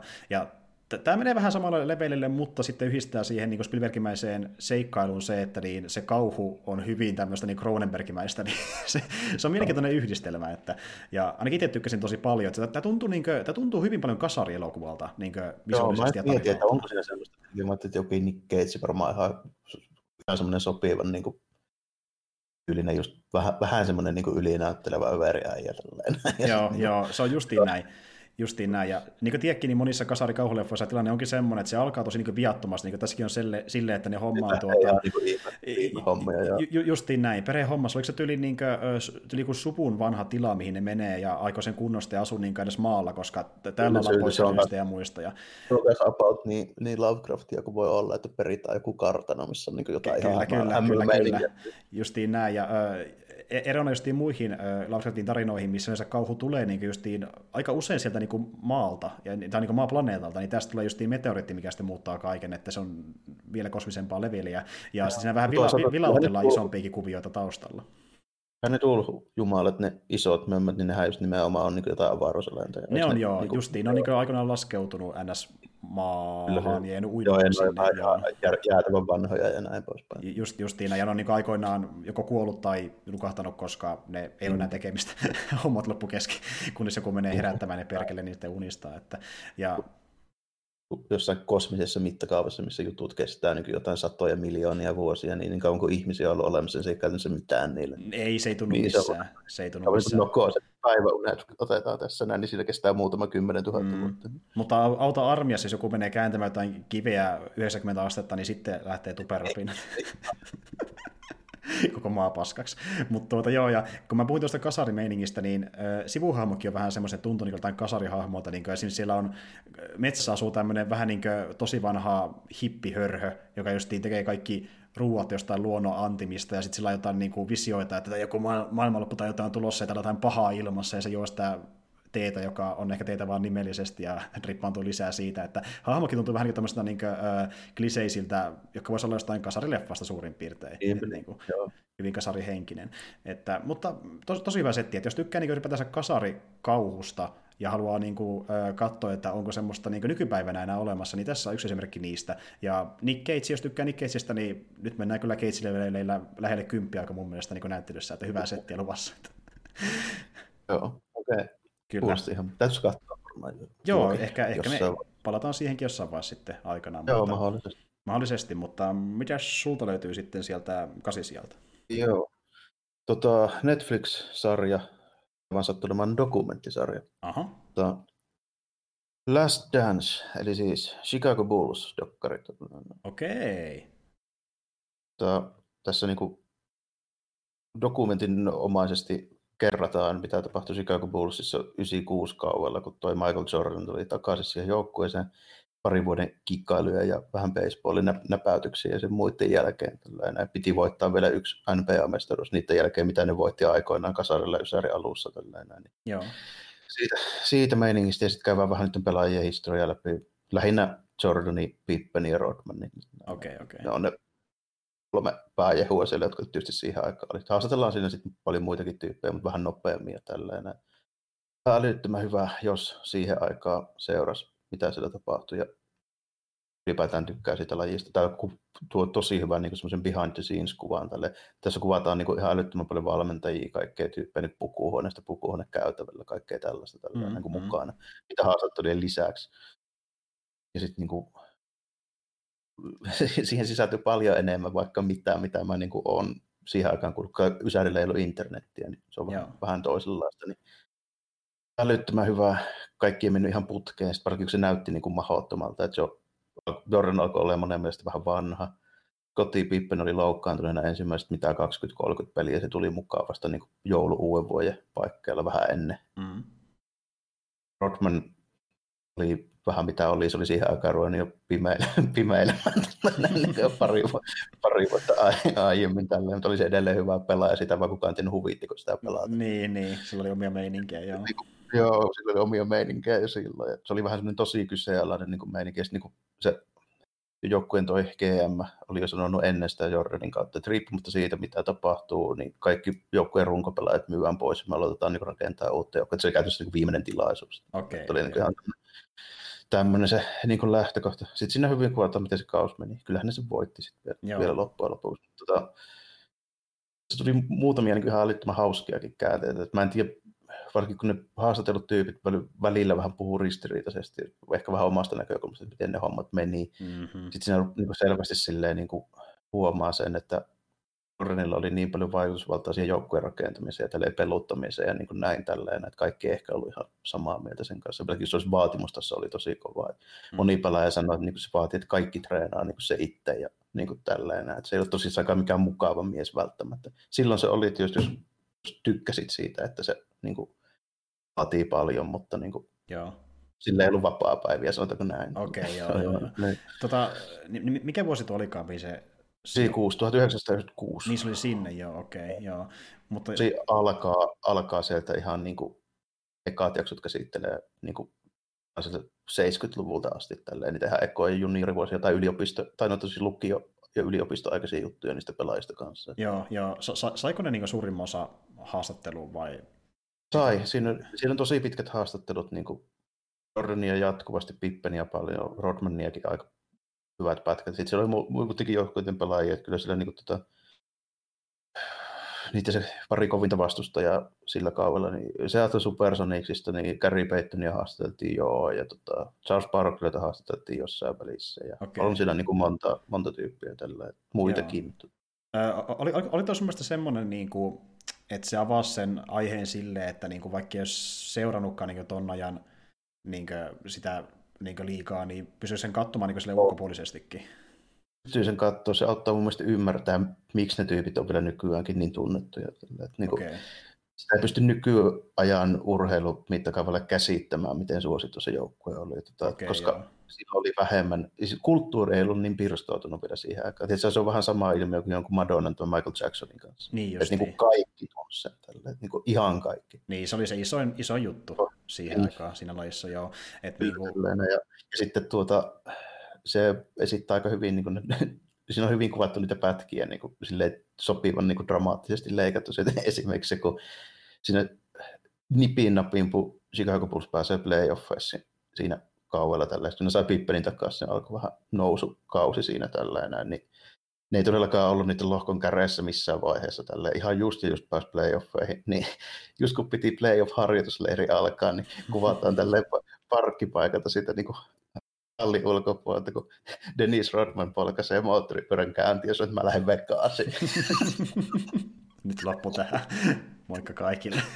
Sen jälkeen sitä ei näkyy nyt taas vähän aikaa. Joo, ken tietää, mitä se tapahtui, no se jää sitten. Että... Joo, mutta siis... Sehän sitten löytää kuvia sitä vekaista, kun se istui jotenkin Playboy-mallien kanssa. No niin, sillä oli hauskaa itsekseen siellä heilua kaikkien no. naisien kanssa. Mutta tuota, eli tuossa siis avataan myöskin vähän niin kuin sille, sitä, että niin kuin miten se vaikutti ns. populaarikulttuuriin tai katsojiin. Oh, kyllä, joo, joo. joo, kyllä. Esimerkiksi niin kuvataan hallien ulkopuolelta niin kuin faneja ja välillä niin kuin silleen, se näyttää ihan oikeasti siltä, että Saakeli Paavi tuli käymään. Niin kuin, Ai jaa, se meni niin, niin okei, okay, joo. joo. No se oli kyllä iso juttu. Mutta tuota, niin, niin, mitä mä käsittänytkin, niin tuohon aikaan, esim. silläkin joukkueella oli järjetön määrä vaikka kaikkea merchandiseikin, mitä myytiin niin ihmisille. Se rupesi olemaan ekoja aikoja, kun oli. Et niin kuin, tota, on mun mielestä niin ammattilaisurheilussa Michael Jordan on ensimmäinen tyyppi, tuli niin suosittu ja niin iso, joka älys sen, että hei, että mä pystyn niinku tämän mun urheiluuran ulkopuolellakin tekemään aika paljon fyrkkaa tällä nimimerkillä niin. aika paljon myyä. Niin, nimenomaan. Mutta joo, just niinku, niin, siis... ensimmäistä se älys ekana, että mun kannattaa olla myös bisnesmies tällä. Et sen jälkeen siitä tuli ihan normi, että rikkaat mm. urheilijat aloittavat sen, mutta sitä ei juuri tapahtunut ennen tota Ysäriä. Niin, niin tuossa vaiheessa tajuttiin se potentiaali, että kun nähtiin, että kuinka moni vaikka fanittaa niitä yksittäisiä pelaajia, niin on vähän niin kuin hahmoja jostain niin kuin viihde melkein niin sitä sarjasta tai vastaavasta, niin totta kai ne kannattaa niin rahastaa ja tehdä niistä figuuria ja kaikkea muuta, mitä keksii, ja katsoa ostako ihmisiä. Nimimer- nimimerkillä, niin tota, oli myöskin ekoja kertoja, kun urheilijat rupesivat kelpaamaan niin kuin, niin kuin, no siihen aikaan ruvettiin tekemään että se on niin kuin ison budjetin tämmöisiä viihteellisiä mainoksia. Mm. Tälleen, niin kuin, niin, niin, plus sitten niin kuin, no, Warner Brothers Space Jam. Tälleen, no niin, no niin. niin sitten kun on niin kuin, maailman paras omassa lajissaan niin kuin kiistämättä, niin silloin, silloin on niin hyvä, että pääsee piirossa niin, pelaamaan Kyllä, pääsikin Vemmelsääriä ja muita, sitten on niin big leagueissa vasta pelaamassa. Että... Mistä, mistä tietää, että nykyaikana niin ainoa, joka on niin lähimaillakaan, niin on LeBron James, koska Space Jam 2. Tehdään. Niin, totta, se on vieläkin tulossa sieltä. Että, joo, aika jännä, että sekin saa vielä jatkossa, mutta here we go. Että, mutta no, taas, ainoastaan, niin. ainoastaan siitä syystä, koska ainoa nykyajan amerikkalaisurheilija, joka on niin lähimaillakaan sitä, mitä se oli, niin on oikeasti LeBron James. Se on ihan, sen takia se on. Se on ihan totta, joo. Ja just niin, että niinku, musta vähän tuntuu, että tuo niinku oli oikeastaan tietyllä tavalla varsinkin noiden joukkueiden niinku kulta-aikaa. Että oli, oli. Kyllä se niinku... kovin kummonen sen jälkeen. Tällä. Ei, et, oli... niin, kyllä ihmiset seuraa edelleen, mutta se ei ole sillä tavalla niin, kuin niin globaalisti ihmisten puheenaiheena enää kuin se silloin oli, koska se oli niin kuin isointa lajia, mitä ihmiset seurasi päätään, kun sitä puhuu kaikki suurin piirtein. No se, on, se oli siihen aikaan käytännössä semmoinen, että se teki niin kuin ammattilaskoripallosta silleen niin kuin maailmanlaajuisesti seurattuun lajiin mun mielestä. Mm, kyllä, se niin breikkasi ja ihmisiä kun kiinnostaa ja perustettiin joukkueita ympäri maailmaa ja tuli niin pelaajia ulkomaaltakin sen myötä, kun ne inspiroituivat niin meiningistä. Se, että... se rupesi olemaan ekoja aikoja, kun tuota eurooppalaisia pelaajia ja sitten rupesi näkyy myöskin niin NPS. Siihen vaikutti tietysti aika paljon sekin, koska vuoteen 90 saakka se oli vähän vaikeaa, kun iso osa niistä Itäblogin maista, jotka oli siis aika hyviä, nämä niin kuin Serbiat ja niin kuin Liettuat ja nämä hemmetin mm. hyviä koripallomaita, niin kuin kuului Neuvostoliittoon vähän, niin, kuin, niin se ei oikein sille, niin, niin. sille ei ollut mahdollistakaan ennen 90-lukua, että oikeastaan ainoita, mitä siellä näkyy, niin saattoi siellä muutama espanjalainen olla ja tälleen näin. Mutta... Jep. No joo, tuota niin, niin Hyvä setti. Öö, mä voisin oikeastaan tähän väliin niin heittää yhden, yhden toisen niin kuin, isoksi franchisiksi nousseen asian kuitenkin ennen tätä koripallobuumia, ja mikä on se nykyinen tila, nimittäin tuota, mulla oli täällä itsellä niin, kahdeksan siellä niin eräs sarja ja sen toinen kausi, joka nyt tuli ulos tässä 2020, ja me siitä ekasta kaudesta jo puhuttiinko vähän aiemmin, ja palataan siihen kakkoskauteen myöhemmin ehkä vähän syvemmin, mutta koska se jatkoi niin vahvasti sillä hyvällä samalla linjalla pääosin, mutta toisena myöskin siellä hienoja highlightteja, niin se sen takia oli tosi niin kuin hieno kokemus, ainakin tämän universumin puitteissa, nimittäin Mandalorianin kakkoskausi on mulla kaisella sijalla.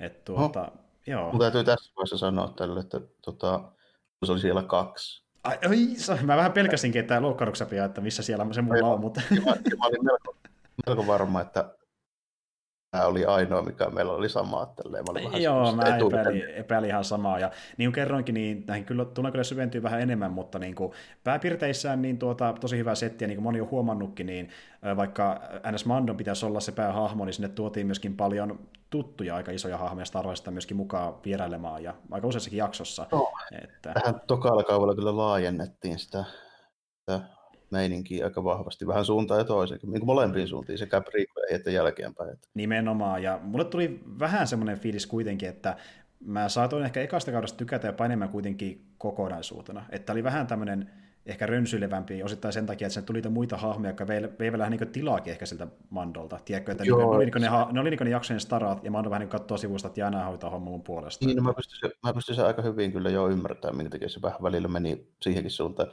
tässä selvästi oli pari semmoista vähän niin kuin stelttipilottiakin tällä, että mm-hmm.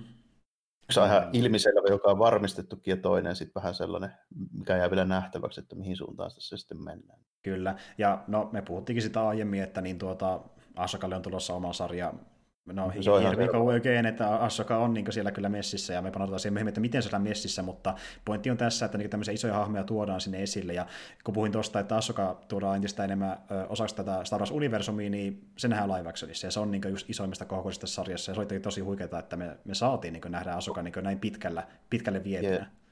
Plus, että to, se on kyllä hyvä, että viimeinkin Iloni pääsee vetämään niin kun, kunnolla sitä Star Warsia, että se ei ole niin kädet sidottuna niin sanotusti siihen pelkästään siihen animaatiopuoleen. Niin, niin pääsee näyttää kynteensä niin kuin tuota live actionissakin, ja nähdään, että varsinkin sen niin kuin tuota, ohjauksen ja käsikirjoituksen osalta, niin se pystyy kyllä toimimaan myöskin live action ympäristössä, varsinkin nyt kun se on vähän treeniä siellä Favron niin, kanssa. Niin. Se on varmaan eka, ekalla kaudella vähän näki, miten se homma toimii, niin Filonin ohjaama jakso, niin ei sitä niin kuin erota, että se on tyyppi, jolla ei ole juurikaan niin kuin, silleen live-ohjaajakokemusta. Niin, nimenomaan, nimenomaan. Ja, ö, vaikka mä sanoin tuossa, että niin, se tavallaan tuntuu vähän siltä, että niin kuin joku isot hahmot ängetään sinne justiin selvästi sillä tarkoituksella, että me saa niille jatkotarjonta myöhemmin, niin ne kuitenkin esitetään tavallaan niin siististi ja semmoisen niin highlightina siinä niin muun homman välissä, että ne ei kuitenkaan niin älyttömästi häiritse, ja sitten taas toisaalta, että niin tuo Asoka tehtiin jotenkin, se teki niin kunniaa sille alkuperäiselle hahmolle, että se niin hyväksyi ihan täysin, että ei mitään ongelmaa mun mielestä ainakaan.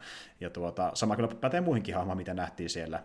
E, esim. yksi hyvin tuttu hahmo sieltä OK-leffoista, niin sai kerrankin, vihdoinkin ns. Niin vähän enemmän niin parasvaloja. Joo. Toi, tota, mun mielestä ton, ton sarjan tärkein meriitti on edelleenkin se, se sai mut oikeasti innostumaan taas Star Warsista. Mm. Se on mm. nyt pelkästään jo riitti aika korkealle sijoille. Se on joo, ja niin kuin puhuttiin siitä, että se eka kausi toimi täysin ilman sitä niin kuin painolastia, että joutuu niin kuin, jotenkin yhdistämään nämä tarinakaaret niihin elokuviin. Ei, vaan se toimi niin hyvin irrallaan niistä, että se niin kuin, ainoastaan tapahtui siellä samojen tapahtumien aikaan, eli niin sitä aikaa muutama vuosi Return Zedan jälkeen, kun niin tuota, ollaan näitä Imperium jäntitä metsästämässä ja toisaalta osa on niin vahvana, että ne metsästää vielä näitä hyviksiäkin, niin siihen niin asetelmaan, mutta siinä kaikki. Sitten ollaan ihan eri planeetalla, ainakin osittain, ja ihan eri hahmojen joukossa, katsotaan mitä tapahtuu niissä tarinoissa, mm. on ihan eri setti, mitä leffoissa nähtiin. Että... Star Wars on mun mielestä riittävän vahva siltä niin kuin maailmanrakennukselta, että se pystyy tekemään tolleen niin kuin käytännössä millä hahmoilla vaan, kunhan ne niin kuin on sitten hyvin kirjoitettu ja esitelty, esitellään vaan ne hahmot, niin, niin. Se, se on riittävän vahva siis pelkästään se niin kuin asetelma, että se kiinnostaa. Niin kuin, siinä on niin hyvä semmoinen visuaalinen tyyli ja siinä on jo aikaa sitten niin kuin määritellyt semmoiset tietyt elementit ja tälleen, mitkä on kaikille tuttuja tai suurimmalle osalle tuttuja, sanotaanko näin. Niin, tuota, on siis käytännössä tämmöinen melkein kuin se volyyme. Niin. että sinne voi niin keskelle läntetä ihan mitä vaan ja laittaa sitten sen, kun näyttämään tuntumaan niin Star Warsilta, niin se on automaattisesti aika hyvää. Joo, justi, saman tyylinen justi. Ja niin kuin, äh, voi mun tässä kohtaa niin varmistaa, että niin, vaikka Merkari täällä messissä, niin hänkin katsoi vihdoinkin tuon ekan kauden ja tykäsi teki sitä erittäin paljon ja kehui ihan samoja asioita myöskin, että niin kuin, tämä, tämä tuntuu niin kuin, tunnelmaltaan ja näyttää niiltä OG-trilogioilta, mutta siinä on silti se oma se, niin kuin, tarinansa juttunsa ja se riittää tavallaan niin kuin, tarinan osalta. Että. Oh, eihän se monimutkainen ole, eikä siinä niin kuin mitään, sillä ei yritetäkään lähteä mihinkään niin kuin kuuhun vielä tuolla niin kuin, silleen, tarinan kanssa, mikä on mun mielestä niin kuin, vain ainoastaan hyvä juttu. Mm. Et, niin kuin, riittävän pienimuotoinen se, mitä pystytään, ja tehdään se sitten vaan niin, kuin, silleen, niin hyvin kuin pystytään, että ei yritetä nyt ihan älyttömyyksiä. Ja se, ne ymmärti rajansa siinä, että mitä kannattaa tehdä varsinkin siinä ekassa, ja kyllä ne vielä tässä toisessakin, että tässä toisessa sit sidotaan niin kuin enemmän siihen niin kuin kaikkeen muuhun niin. Star Wars näitä juttuja, mutta ei se niin kuin nyt vielä ihan kokonaisuutena sitten kuitenkaan, ne ei ole painolastina. Ei enemmänkin niin kuin vaan tukevia elementtejä. Niin, niin, niin, ja se on, se on vähän sellainen sama kuin lähettäisiin jotain niin kuin tuota valolyhtyjä ilmaan niin kuin, äh, jossakin rituaalissa, että niin kuin, ne esittelee näitä uusia hahmoja, mutta nekin lähtee sitä seikkailemaan omissa sarjoissa, että kuitenkin Mondo pyörii niissä omissa jutuissa. Että tämä on oikeastaan se hyötykin siinä, että kun Disneyllä on massia tehdä kaikille ne omat tarinansa, niin niitä ei tarvitse tunkea samoja ideoita yhteen sarjaan, vaan niin kuin, me saadaan nähdä, niin kuin oma, nähdä jokaisella se oma arkkinsa, ja sitten mikä nyt kiinnostaa eniten, niin sitä lähtee katsomaan mm. enemmän. Että... Ja tätä varmaan käsitellään sitten vielä myöhemmin tarkemminkin, mutta tästähän huomataan, että tätä lähdetään laajentaa ties vaikka minne. Joo. Ei voi vielä oikein puhua, kun pitää puhua enemmistä aiemmista. Se on ihan totta, joo. Mutta mennään listoissa eteenpäin, eli niin mitäs, mitäs löytyy seiska sieltä? Mulla on täällä, joo. Eli joo, nyt peliosastolle. Eli tota, Bloodstained Curse of the Moon 2, eli Castlevania äijän, tai noin, niin tämä tasoloikka retro-tyylinen systeemi tälleen, mutta sen niin kakkososa, mä sitä ykköstä hehkuttelin silloin, olikohan viime vuonna, ja sitten kakkostakin puhuin pelaaneeni kyllä jossain välissä, jos ihan, ihan väärin muista, mm. mutta tuota, Joo. tosi hyvä semmoinen tota, retro-tasoloikka, parantaa vielä jonnin verran siitä ykkösestä, tuo vähän uusia elementtejä, pikkusen monipuolisuutta pelimekaniikkoihin, kaikkea tällaista hommaa. Joo. Niin, mä nyt oikein tästä nyt hirveästi osaa sanoa muuta kuin, että tämä on suurin piirtein paras Castlevania, mitä on koskaan tehty. No niin. se on se hioutuin ja siinä on se paras sisältö ja muuta. Ja näyttää joo. nätiltä ja joo, joo, mm. kyllä. Mä saisi vielä tuo Vampire Killer ja Gladiatorsin niin musaat silleen lisensä. Sitten olisi niin sit, perfect. No, niin, no voitaisiin laittaa äänet pois päältä ja soimaan jostain YouTubesta. En mä voi, äänet itse on ihan hyvät kuitenkin. Okei, okei, okei. Ei niin huonot, mutta niin kuin, ainoa minkä takia, että ei ole ehkä niin kuin absoluuttisesti heti heittämällä paras vaan niin on noin. Niin, niin, niin just tämmöisiä pikkujuttuja. No, no, joo. Joo, just, jos tuommoiset on niin heik- heikkoudet, niin ollaan kyllä aika vahvalla linjalla. Ja niin me jatketaan vähän linjalla ekasta eteenpäin, että tuota, niin, niin, jatkossakin on tosi jees. Ja Ö, oliko tuohon muuten tullut mitään lisäriä ollenkaan tuohon kakkososaan? Mä en tiedä, ei kai. Siinä okay. on kyllä aika paljon andokaattavia juttuja, ja sitten siinä on useampi lopetus kyllä, niin oli siinä ekassakin. Joo, kun mä just luin, että siellä on joku päivitys tulossa, missä jotain lisäsisältöä, mutta mä en tiedä tarkalleen minkälainen se okay. on. Että, mä en että... ole vielä sitä, en ole itse perillä tarkalleen. Näin kyllä jotain niin, kuin, niin hämmentävää, mitä mä en tunnistanut mun omista kahdesta läpipelukerrasta, niin tuossa GameStone Quickissa tuossa joku päivä viikolla ihan sattumalta tällainen, että tällä hahmolla on ainakin semmoinen ase, mitä mä en koskaan nähnyt. Ehkä on tullut. Joo, joo. Mäkin, mäkin ymmärsin tuota, niin tuota aseita ja niin tämmöistä vähän pienempää lisää sisältöä, mitä isompaa. Se jätkä, jolla oli aiemmin semmoinen pulttilokokivääri, siinä näkyy olevan joku haulikko, tai ainakin semmoinen, mikä ampuu niin kuin, okay, okay, ajo, ajoavan systeemin. Joo, joo. Mutta siis, e- eli tota siis juostiin tuolla niin tuota... Oh, joo, siellä speedruni, speedruni oli siitä, niin siitä vaan silleen spottasin, että jaha, tommonen to pyssy tuolla, että en ollut ennen nähnytkään. Niin, hetkinen, mä sanoin, mä sanoin AVG, mä tarvitsin siis AV, otapa Ocean, Days, Ocean Games Done Quick, eli se on niinku AVD, AVDQ, niinhän se sanotaan. Menee kyllä ihan väärät lyhenteet, mutta niin tuota... Niin, eni, joo, eni, joku niistä. joo, joku, niistä, joku niistä alkavista, joo. tota, anyway, mutta siis joo, hyvä setti ja aika vahva, kun se nousi näinkin korkealle kuitenkin. No, että tykkään toimintatasolla oikeasti, ja toi on about parhaita, mitä mä oon pelannut tuon tyylisiä kyllä. Että. Joo, joo. Nice, nice. Tuota, no joo, mulla itsellä on seiska siellä, niin jälleen kerran elokuva, ja mä oon, mä oon oikeasti aika varma, että tosi harva on edes kuullut tästä koko elokuvasta. Ja tämäkin julkaistiin niin oikeasti alun perin vuonna 2019 leffafestareilla, mutta sitten se tuli nettiin saataville 2020. Mubista itse pongasin tämän, ja se on muutenkin semmoinen alusta, että löytyy paljon tämmöistä niin kuin, ää, festarileffoja, indie-leffoja, jotain exper- experimental settiä. Siellä on kaikkea sellaista, mitä ei oikeastaan missään muualla. Niin sieltä tämäkin bongasin. Ja kyseessä on liettualainen elokuva. Ja e-, elokuvan nimi onkin Nova Lituania. Ja tuota niin, niin Voin sanoa, että en ole koskaan kuullut. No niin, here we go. Eli niin idea on se, että niin tämä sijoittuu vuoteen 38, ja jos miettii sitä vuotta ja Eurooppaa, niin sota on tulossa pikkuhiljaa, toinen maailmansota, alkaa Liettuakin pikkuhiljaa lipua sieltä, ja oliko se nyt tälle, että äh, Puola taisi olla se, joka tulla niin kuin, muistaakseni vallottaa Liettua, tai ainakin pelättiin semmoista siellä Liettuassa, niin tuota, sitten eräs tämmöinen niin, maantieteilijä saa semmoisen idean, mitä he ottaakin pääministerille, että mitä jos tehdään sellattiin, että kuskataan koko meidän kanssa laivoilla tuonne, oliko se nyt Afrikkaan, tehdään sinne uusi Liettua ja asutaan siellä peukku pystyy. Saanko rahaa? Oikea suunnitelma, vaan oliko tämä niin joku Siis tämä, tota... tämä perustuu ilmeisesti ihan niin kuin tosi tapahtumia, että joku on tämmöistä suunnitellut oikeasti, näin mä ainakin ymmärsin. Että niin, luonnollisesti ei tapahtunut, mutta joku ehdotti tämmöistä ilmeisesti oikeasti aikoinaan, että lähdetäänkö helvettiin.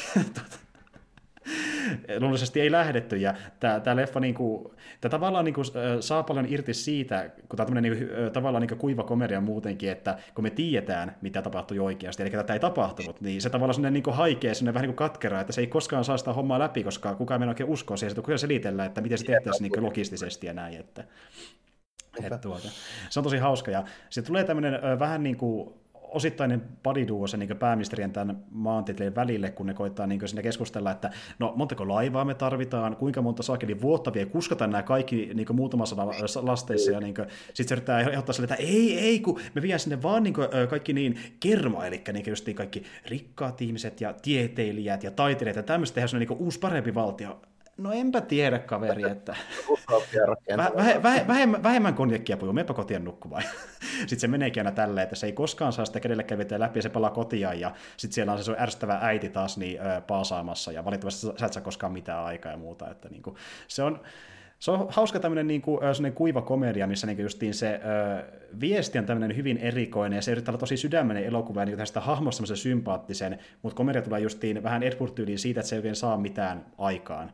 Ja se on niin tämmöinen, jos miettii just jotain Wes Andersonin elokuvia, eli semmoisia, niin mikä on tosi äh, simppelin näköisiä ja huumorisesta hyvin niin pienimuotoista ja hyvin niin kuivaa. Jos semmoinen iskee, niin kyllä mä melkein suosittelen, että melkein ainoa ero niihin leffoihin verrattuna on se, että niin kieli, joka englannin tällä kertaa, mutta tunnelma on hyvin samanlainen kuin niissä leffoissa. Kuulostaa jo niin älyttömältä, että se on aika hyvä. Sille periaatteessa tekisi mieltä ihan tuon puolesta, koska Joo, se, se on ihan huvittava. Ja mä tiedän, että säkin tykkäät niin tietty äh, tuota, niin, niin, pistäisi asti niin kuivasta huumorista, niin tarkoituksessa kuivasta, niin tämä on just semmoista levikon leffana, ja se on tosi hauska mun mielestä. Niin tehdään just läppää siitä sen ajan politiikasta tuossa maassa, ja että niin kuin, ää, mitä valtio antaa tehdä, ja sitten niin kuin, sit se semmoista niin kuin, tosi tämmöistä perinteistä kauhuhenkakistunutta niin militaristista niin kuin, perinteitä, mitä harrastetaan, ja sitten se niin porukka sillä katsoo, kun tehdään jotain niin kuin, testejä, missä niin kuin, tämmöisiä huippusotilaita valitaan siihen armeija, joka tulee taistelemaan sitten muita maita vastaan, ja sitten ne puhuu silleen, että mutta eihän meillä miehet riitä. sitten huokaillaan siitä asiasta. Ja sinnehän on hauskaa setti, ainakin itse tykkäsin tosi paljon. Että hyvä setti. Siinä kuulostaa, kuulostaa aika hauskalta, joo. Kyllä, ja mä nyt en tiedä tarkalleen mistä kaikilta tämän näkee, mutta löytyy ainakin Mubis palvelusta ja siinä on nyt tosi tämmöinen edullinen tarjous olemassakin taas kevään ajan, että niin eurolla kolme kuukautta, niin pääsee katsomaan Mubi-elokuvia, että ei maksa kyllä paljon. Ja niis, niillä oli aikoinaan semmoinen systeemi, että ne näytti ainoastaan niin 30 leffaa kerralla, ja loput oli vuokrattavissa sillä idealla, että niin joka päivä lisätään uusi leffa ja yksi poistuu pois. Mutta ne muutti se viime vuonna semmoisen systeemiin, että nyt niille niin lisätään joka päivä leffa kyllä jo sinne palveluun, mutta ainakin suurissa leffoista, mikä aikoinaan on poistunut, niin lisättiin nyt avona, avonaiseksi, ja ne ei tule poistumaan niin mihinkään tiettyyn päivän mennessä, ellei joku sopparityyli mene pois siitä alta. Eli nyt se, niin kuin, Joo, se on enemmän katsottavaa tällä hetkellä kuin koskaan aiemmin. Joo, ja niillä on varmaan, varmaan vähän resurssit lisääntynyt, niin pystyvät tällainen. On just joo. niin kuin ser- on joo, mutta sen myös näkee, kuinka niitä joutuu kilpailemaan aika paljon niin kuin, muiden striimauspalveluiden kanssa, koska niin, mä tuossa yhdessä kohtaa menisin niin lopettaa tilauksen niiden kanssa, kun meitä ei ole vaan oikein aika katsoa niiden leffoja, niin sitten oli silleen mulle, että no, tämä maksaa kymppi tämä palvelu kuukaudessa, mutta jos vaikka maksat jatkossa 6 euroa, mä olin silleen, että no en mä nyt tiedä, ai se ei vielä kelvannut, sitten ne kaivaa sieltä pakkaa, että no tuota niin, ilmaiskuukausi, okei, mä otan ilmaiskuukauden. Ja sitten kun se on loppumassa, niin mä menen uudestaan lopettaa, niin ää, ää, 6 euroa, ei, ei kelpaa, ää, euro kolme kuukautta, no vittu, kai mä taas uudestaan, että niinku, ne vähän niin kuin väkisin yrittää pitää ihmisiä siellä, että niillä selvästi on niin kuin edelleenkin vähän, liian vähän sitä porukkaa kuitenkin. Että. Niin, niin, tietenkin, ja sitten toi on kuitenkin semmoinen, en tota, on niin suunnattu samalle yleisölle kuin jotain Netflixiä niin, niin missään määrin. Tällä, ei. Se perustuulipuku, joka jotain niin kuin Netflixistä kattelee sitä, niin kuin, mitä nyt näkyy vaikka niiden sinne top listalla, niin ei tule takuulla niin kuin katsomaan yhtäkään näistä, varsinkaan mitään liettualaista komedia-elokuvaa.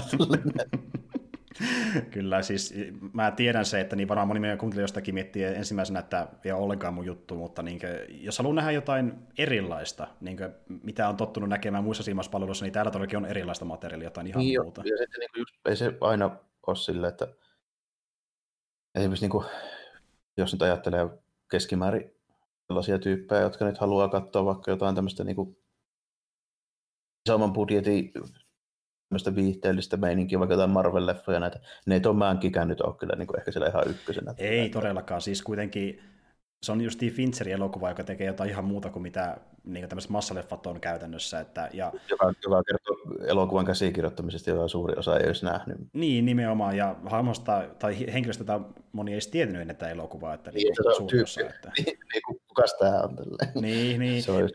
Mutta just se, se kertoo niin sitä katsojasta, onko tämä sulle vai ei, että onko se reaktio se, että mielenkiintoista haluan oppia lisää vai että ei sitä pätkääkään. Että niin, kuin, niin, aivan. Niin, niin. Mennään just tällä että kuitenkin ei ole ehkä mun ekoja valintoja nyt ruveta niin kuin etsimään varsinaisesti mitään liettualaisia komedia-elokuvia, mutta kyllä mä silti suhtaudun niin silleen, että mielenkiintoista saada katsoa.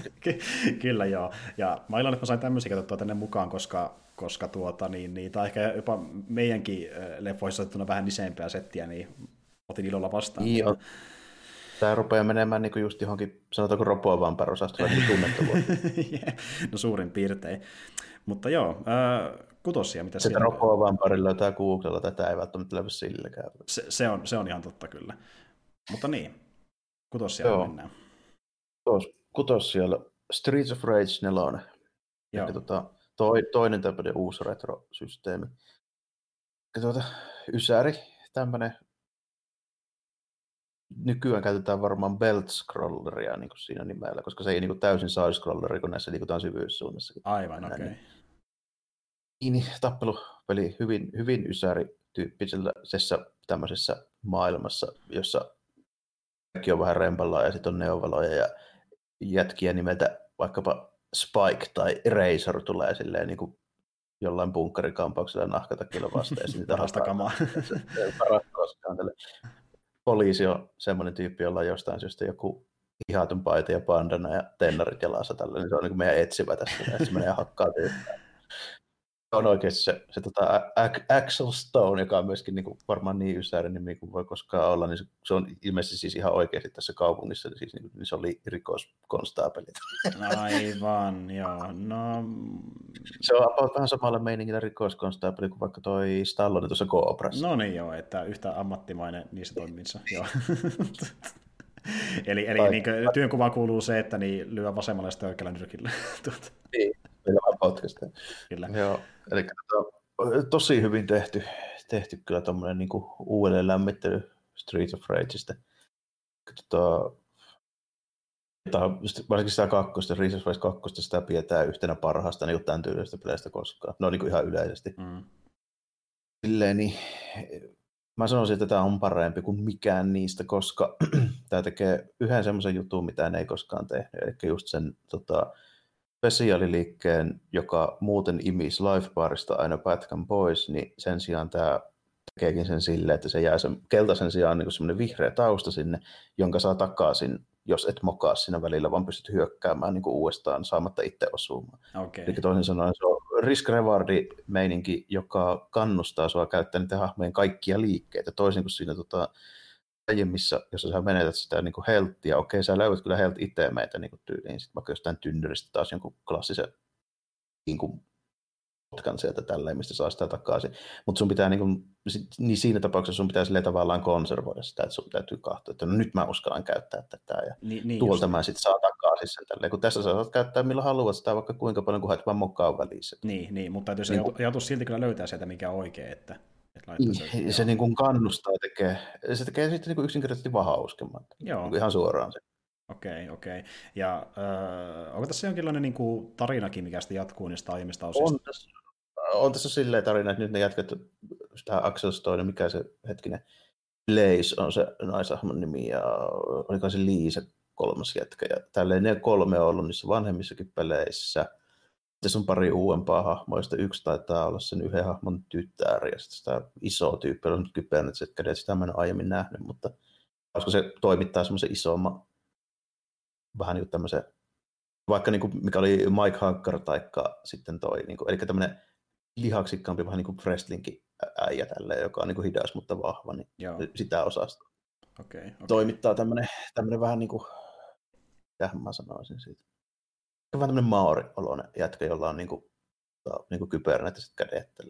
Joo, joo. Sitä mä en koskaan aiemmin nähnyt. Mutta Axel ja sitten se Blaze, niin ne on, ne on vakiohahmot ykköstä asti. Ne on vähän vanhempia, paitsi siitä Blazeista ei oikeastaan huomaa, koska se yhtä. Axel on vähän tukkeampi, se on enemmän dadbodia ja parata. Okei, okei. Okay, okay. Niin sä puhuinkin tuosta hahmosta. Joo, no. kyllä. Joo.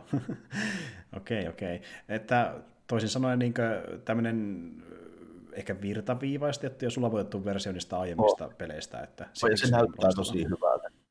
Näyttää ihan älyttömän hyvältä niin kuin mun silmään. Se on äly, tosi hyvällä maulla niin kuin uudistettu se ulkonäköisesti. Joo, joo. Ol, ol, oliko se niin kuin, se ihan kuusosa pittinen ollut, se oli niin kuin modernimman näköinen? Ei, se, joo. modernimman näköinen, mutta se niin kuin säilyttää semmoisen tietyn tunnelman ja estetiikan siitä, että värit muun muassa. Niin, niin jo, se on tosi tärkeää, että ne niin kuin mätsää siihen. Joo OG-meininkiin.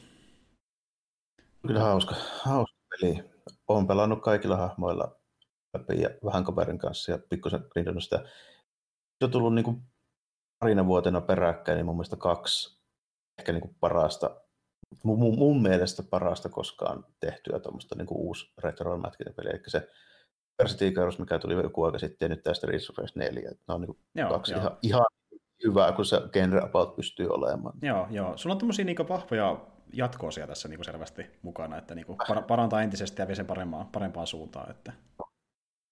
Muutenkin niin ylipäänsä tässä parina viime vuonna mä huomannut, että Seka on ollut aika niin liekeissä näiden okay, kanssa. Okay. Se, uudistaa tosi hyvin kaikkea. Joo, ja kun mäkin, olen, mäkin olen kuullut noista kaikista, että kukakin on moittinut, kaikki on kehunut, että tämä niin, niin kuin, meni jopa parempaan suuntaan kuin aiemmissa, että niin kuin hiottiin ne hommat, mikä toimi niin kuin äärimmille, ja sitten poistettiin ehkä tai jos on jotain ylimääräistä, niin pois. Että... Ja No niissä ei paljon ylimääräistä tietysti ole. Ei, Sen no, niin, no joo, mutta siis jotain kankeuksia tai muuta, mitä ehkä niin kuin, ei no, nykyään kestä niin elämänlaatua nykymittapulla parantavia juttuja, joo. Niin, kyllä, kyllä. Miellyttävämpää checkpointtia ja sit, sitä erottaa ja niin kuin tälleen. Joo, joo. No tuota, äh, me voitaisiin mennä seuraavaksi Maureista Inuitteihin, tota, niin, vähän eri puolelle maailmaa. Eli, onko sulla, onko sulla siellä? Ai mikä? Mä että eikö sulla Nessie Ice Climber? Ei, se, se, on vähän liian old schoolia ehkä tähän listaan, mutta tuota, tämä on jälleen kerran elokuva, miten multa nyt ottaisikaan muuta, ja jälleen kerran tämmöinen, mistä harvoituskin on kuullutkaan. nyt mennään enemmän tämmöisen niin kuin, tota, niin, niin, dramatisoidun dokumentin puolelle tietyllä tavalla. Se perustuu tosi tapahtumiin, mutta se on kerrottu niin omana draamana siinä elokuvassa se keissi. Et tuota niin, äh, elokuvan nimi on sellainen kuin äh, One Day in the Life of Noah Piukaduk, ja tämä tosiaan kertoo sitä Noahin äh, elämästä niin eräänä päivänä vuonna 1961, kun niin tuota, tuolla niin, niin pohjoisella pallon puoliskolla niin äh, muun kanadalainen tulee käymään inuittien luona ja sitten ehdottaa heille, että jos te vaikka niin tuota, lopetatte tämän teidän inuittielämän tuonne meidän siirtokunta asumaan, että sieltä saatte talon ja saatte lämpöä ja vettä ja sitten te saatte ehkä työnkin, jos saat jotain tehdä, jotain hommia ja tuota, niin lapset pääsee kuulemaan, miten olisi. Ja sitten niin kääntäjä yrittää kääntää tämän kaiken sille porukan johtajalle ja totta kai se kääntää sen vähän perseilleen, mutta silti niin viesti on selvä, että ei. ei. Ja sitten koko leffa on käytännössä väittely siitä, että lähettekö vai ettekö lähette. Tämä on leffan juuri. Mä oon kuullut jo tästä keisistä, että tämä keskustelu tosiaan, tämä käytiin, mä sitä elokuvasta kuullut, mutta tästä, tästä ylipäätään tästä asetelmasta. Joo, joo se, se, se, meni justiin tolle, ja tämä Noah tosiaan on niin kuin oikea henkilö, ja hän on tuosta keistä puhunut niin kuin vuosia ja muutenkin esittänyt niin inuittien elämää siellä niin kuin tuota Kanadassa viimeisin päivissä asti, ja niin kuin, tuota, se meni tosiaan tolle oikeasti, että niin kuin ne tapasivat jossain keskellä jotain valtavaa jäätä, ja sitten ne niin siellä hengas koko päivän melkein, ja hämärä meinaa tulee, vieläkään päästä sopua, että haluatteko lähteä vai ette. Ja tosiaan tämmöinen klassinen asetelma siinä mielessä, kun miettii noita inuitteja, että niin tuota, kun ne ajattelee, että jos ne menee asumaan sinne siirtokuntaan, niin ne just nimenomaan niin kuin adaptoituu siihen niiden elämään ja niiden niin kulttuuri käytännössä kuolisi täysin. Sitä ne pelkäs siinä. Ja... No, Plus, että Pohjois-Amerikassa on aika hyvät esimerkit jo aiemmin, miten kävi. Niin, niin että äh, mä en tiedä, mitä heidän niin historiassa oli sitä ennen tapahtunut, mutta he ei luottanut vaan ja se koko ajan muutenkin se Noah oli hyvin epäileväinen ja se niin kuin ei uskonut melkein mitään, mitä se äijä sanoi. Ja sitten just tämä vielä, että niin kuin yksistä inuiteista, joka suurin piirtein osaa englantia, koittaa kääntää sen kaiken ja kaikki ei tietenkään mene ihan niin kuin nappiin. Niin sitä saa vähän komedia irti, mutta se on samalla myös vähän niin kuin, tuota, melankolinen tarina siitä, että kun niillä oikein ei ole vaihtoehtoa, koska ilmeisesti ne yrittää vähän niin väkisin tuoda niitä, että jos ne ei nyt tule omasta halustaan, niin ne, mä ymmärsin, että ne vähän niin kuin hakisi ne väkisinkin jossain vaiheessa, koska nyt kuuluu niiden lakiin tai jotain. Et tuota, mä en tiedä Kanadasta, että miten niiden ne territorioiden lait menee ja tällä, että mihin asti niillä on niin niitä itsemääräämisoikeuksia ja millä niin. alueella ja tällä. Niin. Ei, ei varmaan ihan yhtä pitkälle siinä on mennyt kuin jenkit tälle, että ruvetaan väkisin siirtelemään johonkin reservaatteihin. Ne ei varmaan sitä ruvennut touhuamaan. Mutta... Niin, mä nyt en tiedä tarkalleen. Ja, ja siis, no, no joo, no sehän menikin enemmän tuohon, että niinku, ne ei tietenkään väkisin vielä tässä vaiheessa ollut tehdä mitään, ne yrittää niinku suostella enemmänkin, että ne on just ne näitä hyviä puolia ja koittaa niinku ja 60-luvulla se ei enää onnistunut samalla kuin joskus 1800. Niin justiin näin, että silloin tiettiin vähän enemmän mitä voi tapahtua, kun annetaan näiden jenkiläisten ja kanalaisten hoitaa hommansa.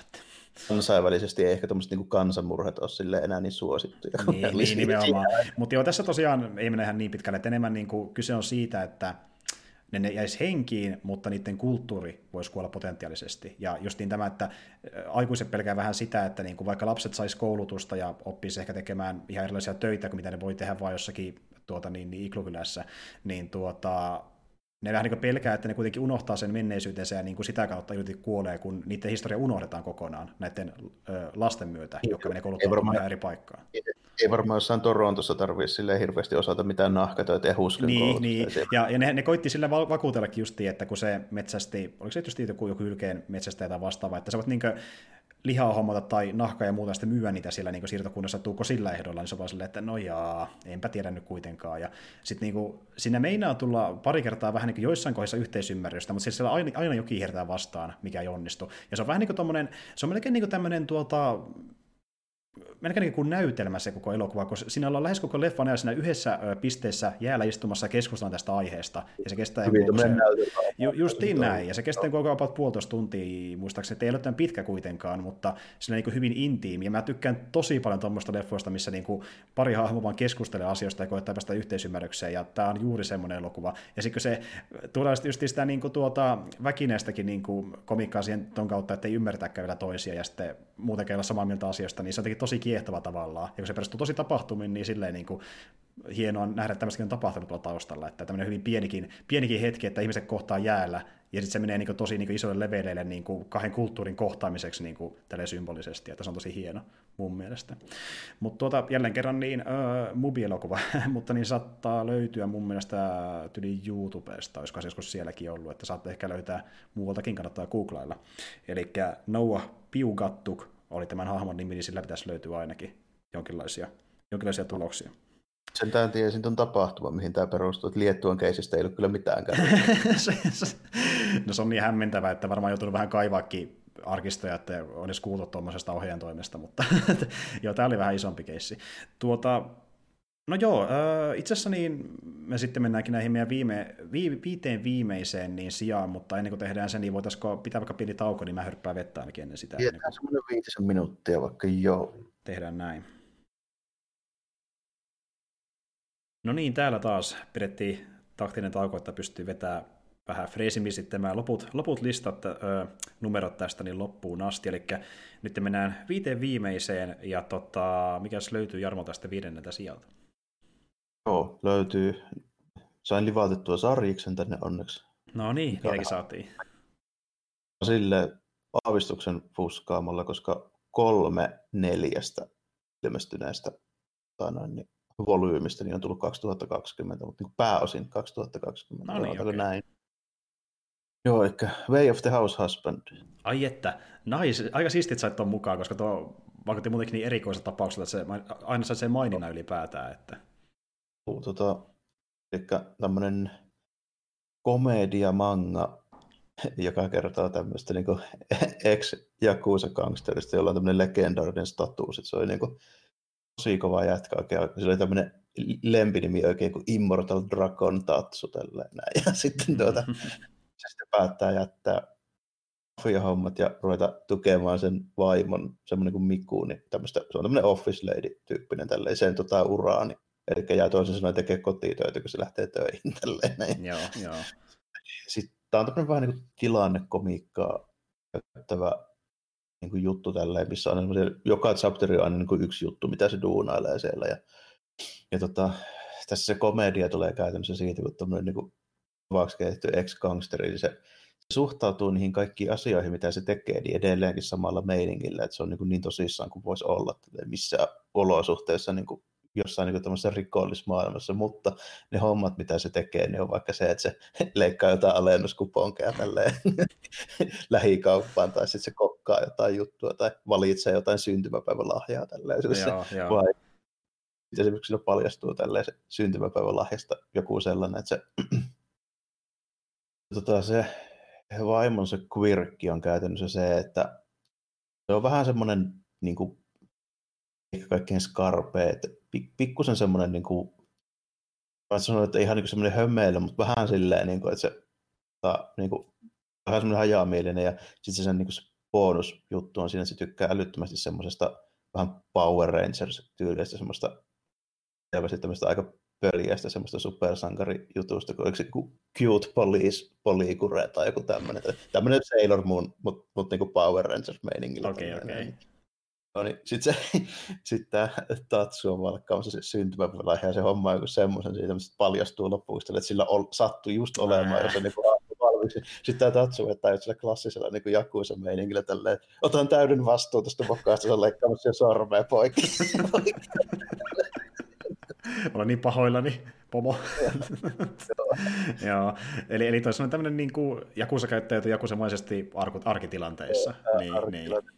Sitten just niin kuin esimerkiksi se, että se niin katsoo, että täällä joku tyyppi, joku myyntiedustaja tulee se ovelle tälleen näin. Ja niin katsoo silleen sitä, että kuka tulee avaamaan oveen, niin äijää sille se joku, just joku imurimyyjä, että ei hitto, että nyt lähti muuten henkit. Sä et tiedä, se voi tulla vaikka valtaa meidän talon tai jotain, nyt pitää varust- varautua. Joo, aika, kuulostaa ihan hauskalta kyllä semmoiselta tilannekomiikalta. Siitä tulee silleen niin just tyykkä lattialle, niin se on silleen niin kuin, hyönteismyrkky raidipurkin kanssa sillä samalla, kun se olisi niin pistooli silleen vaan. Niin, joo, joo. Itse pääsit yllättämään, mä en ole peliä pelattu.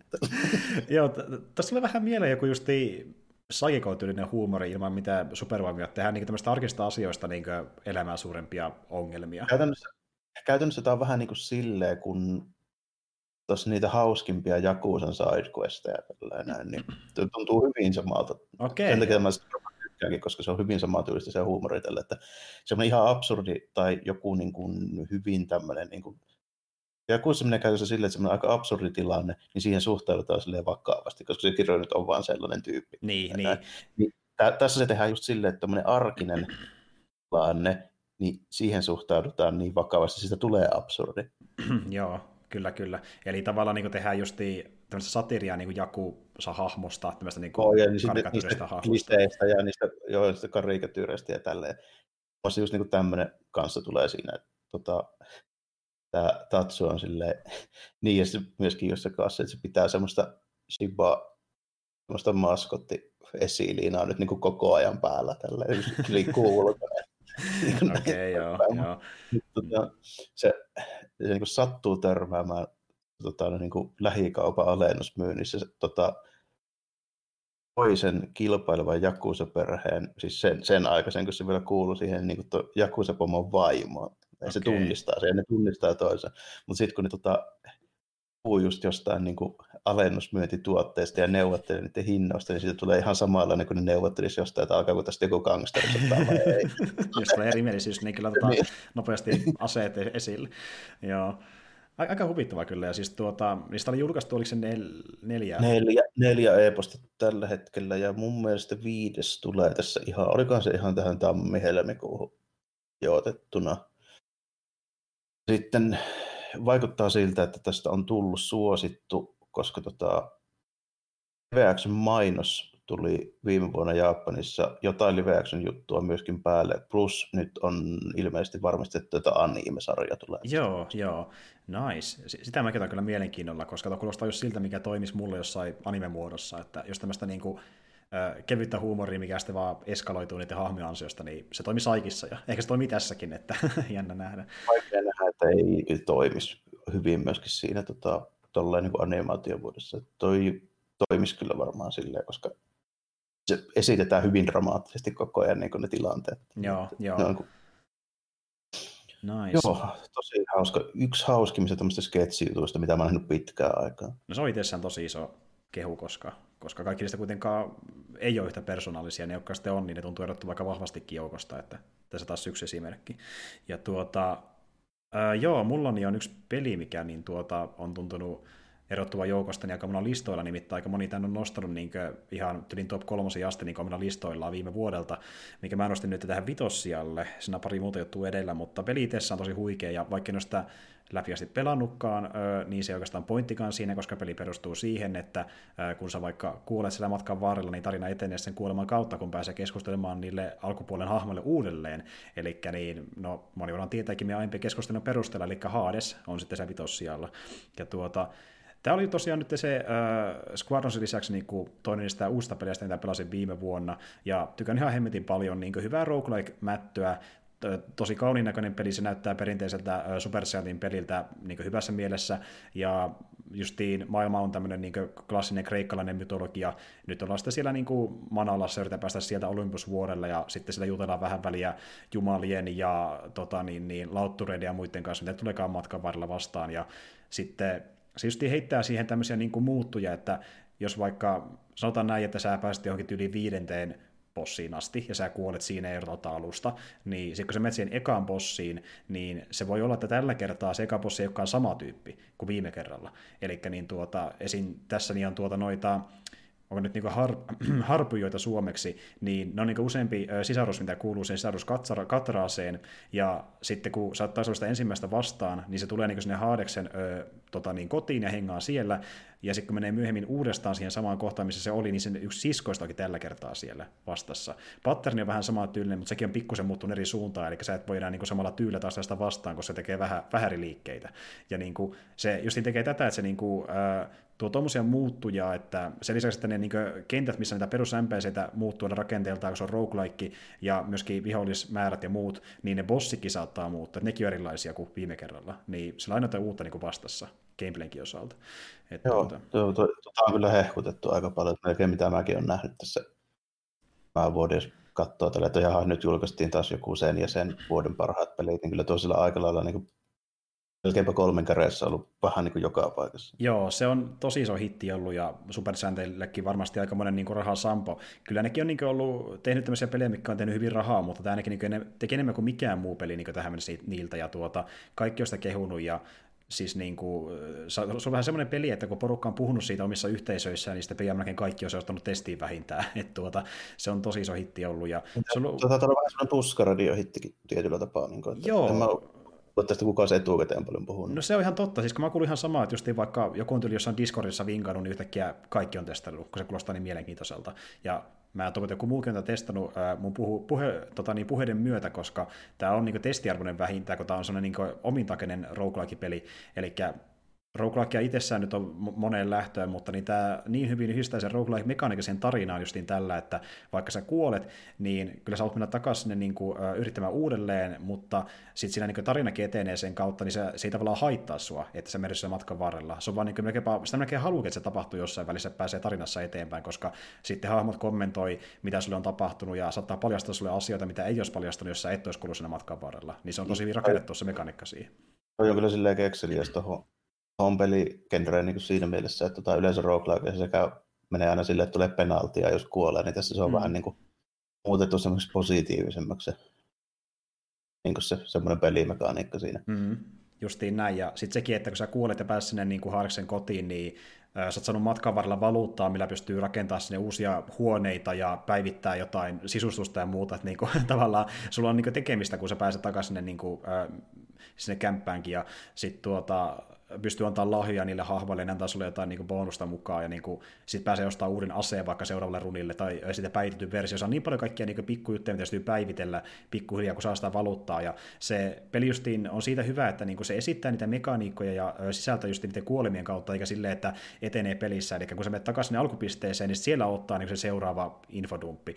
Et se on tosi hyvin rytmitetty silleen, että satana valmis lähtemään se uuden tiedon kanssa yrittää uudelleen, eikä silleen, että niinku puolivälissä taistelu silleen, että tässä on tämmöinenkin mekaniikka. Se on tehty tosi hyvin mun mielestä. Että... Joo, joo, kuulostaa ihan silleen fiksulta, että siinä on hyvin, hyvin niin kuin muutettu semmoista vähän niin kuin, vähän ehkä kangistunuttakin semmoista niin pelikenren kaavaa, että noita on kuitenkin tehty kauan ja niissä on semmoiset tietyt konventiot aina, aina ollut noissa rokkuelaikeissa, niin toi tekee silleen, että se edelleen noudattaa jotain niistä, mutta sitten osaa heittää vaan niin ihan romukoppaa ja tekee ihan eri lailla. Niin, justiin näin. Tai yritti tehdä sitä freesin ja ehkä niin kuin kiinnostavamman niille, jotka on pelannut tosi paljon näitä, ja toisaalta myöskin houkuttelevamman niille, jotka ei kokeillut ehkä paljon yhtään roguelike-pelejä. Niin, tässä vähän jännittää sille, että nykyajan niin peleissä käytännössä niin kuin pelaajat, jotka pelaa modernia pelejä, niin ne on niin kuin opetettu siihen, että jos tulee takapakkia, niin se on niin kuin automaattisesti ihan älyttömän huono että Kukaan ei halua pelata niin kuin uudestaan sitä samaa mm. kohtaa enää mm. koskaan. Käytännössä. Niin. Ainoastaan Souls-pelit tekee käytännössä sitä niin kuin menestyksekkäästi. Mm.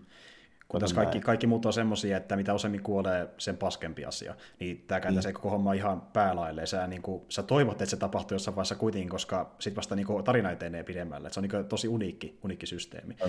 Ja niin kuin mä puhuin aiemmin, vanha niin. ajattelu kun roguelikeissa menee silleen, että vaikka NetHack, mitä mä oon pelannut, mm. niin tota, tämmöinen tosi simppeli tile-grafiikalla toteutettu niin kuin dungeon crawleri, niin, joka on niin myöskin hemmetin vaikea. Mm. Mutta myöskin monipuolinen. Mutta siinä ei kerrota mitään etukäteen, kaikki perustuu kokemukseen. Eli joo, tota, joo. Just sille, että sä kuolet siinä niin vansotista, sille ei ole tietyt ehdot, täytyy tosi harvat jutut, tälleen, vaikka joku sorvus, jonka olet löytänyt, tai joku tämmöinen näin, mutta joo. kuitenkin.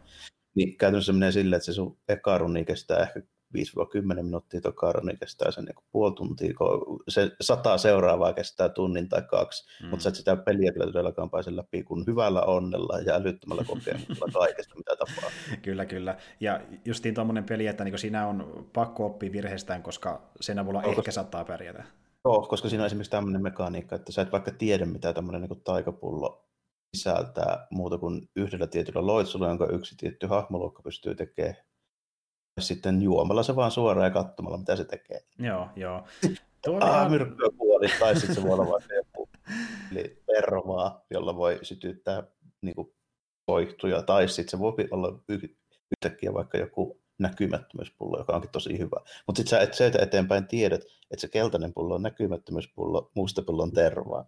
Okei, okay, joo, joo. No siis tuossa ei niinku itsessään perushyökkäyksissä hyökkäyksissä tai iskuissa mitään tuommoisia niin kuin, ä, takapakkeja, mutta siinä on semmoinen mekaniikka, että aina vähän väliä ä, siellä niin etenemisen aikana tulee vastaan tämmöinen luukku, mistä pääsee tämmöiseen tuota niin kuin, ä, alkukantaiseen maailmaan, mikä on tavallaan niin kuin tässä mytologiassa semmoinen niin kuin paikka, mistä aikoinaan niin tuota, kaikki jumalat ja muut tuli siihen tarustoon ja ne luotiin siellä, niin kuin kaos on se paikan nimi, ja se on kirjallisesti kaos. Ja sitten siellä hengaa niin tämmöinen kaauksen ruumiillistuma, ja se on tämmöinen niin kuin viheliäinen kaveri, koska se antaa sulle aina niin kuin kolme vaihtoehtoa, mitä pystyy ottaa, ja jokaisessa on joku buffi, sanotaan vaikka semmoinen, että niin tyyliin jatkossa, kun sä löydät jonkun esineen, niin tuota, kentästä, niin on isompi chanssi, että se on niin harvinaisempi, jolloin se antaa enemmän buffeja. Mutta muuttujana on se, että seuraavassa viidessä ruudussa, niin tuota, aina kun sä hyökkäät perushyökkäyksellä, sä menetät HPtä.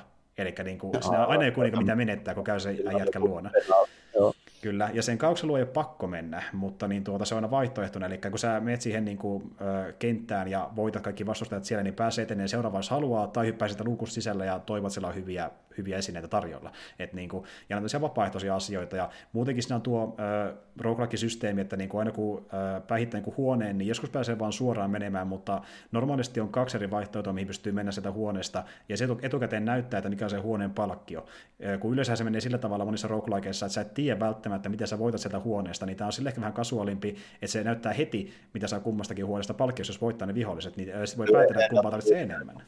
Joo, aivan tällä. Yleensä roguelikeissa menee niin kuin just, on tullut varmaan noista netäkeistä alun perin, tosi vanha peli, ne ekat tehtiin ihan ASCII-merkki grafiikalla, niin, niin tota, siinä on siis sen tunnusmerkki on se, että sulla ei mitään kerrota etukäteen, sun pitää kaikki kokeilla kokemuksella sit myöhemmin niin kuin, tavallaan sille opetella, että kuinka nämä tilanteet hoidetaan. Se on tosi kekseliäs moniin paikoihin, mutta se on myöskin niin kuin, vaatii hirveästi pelaajat.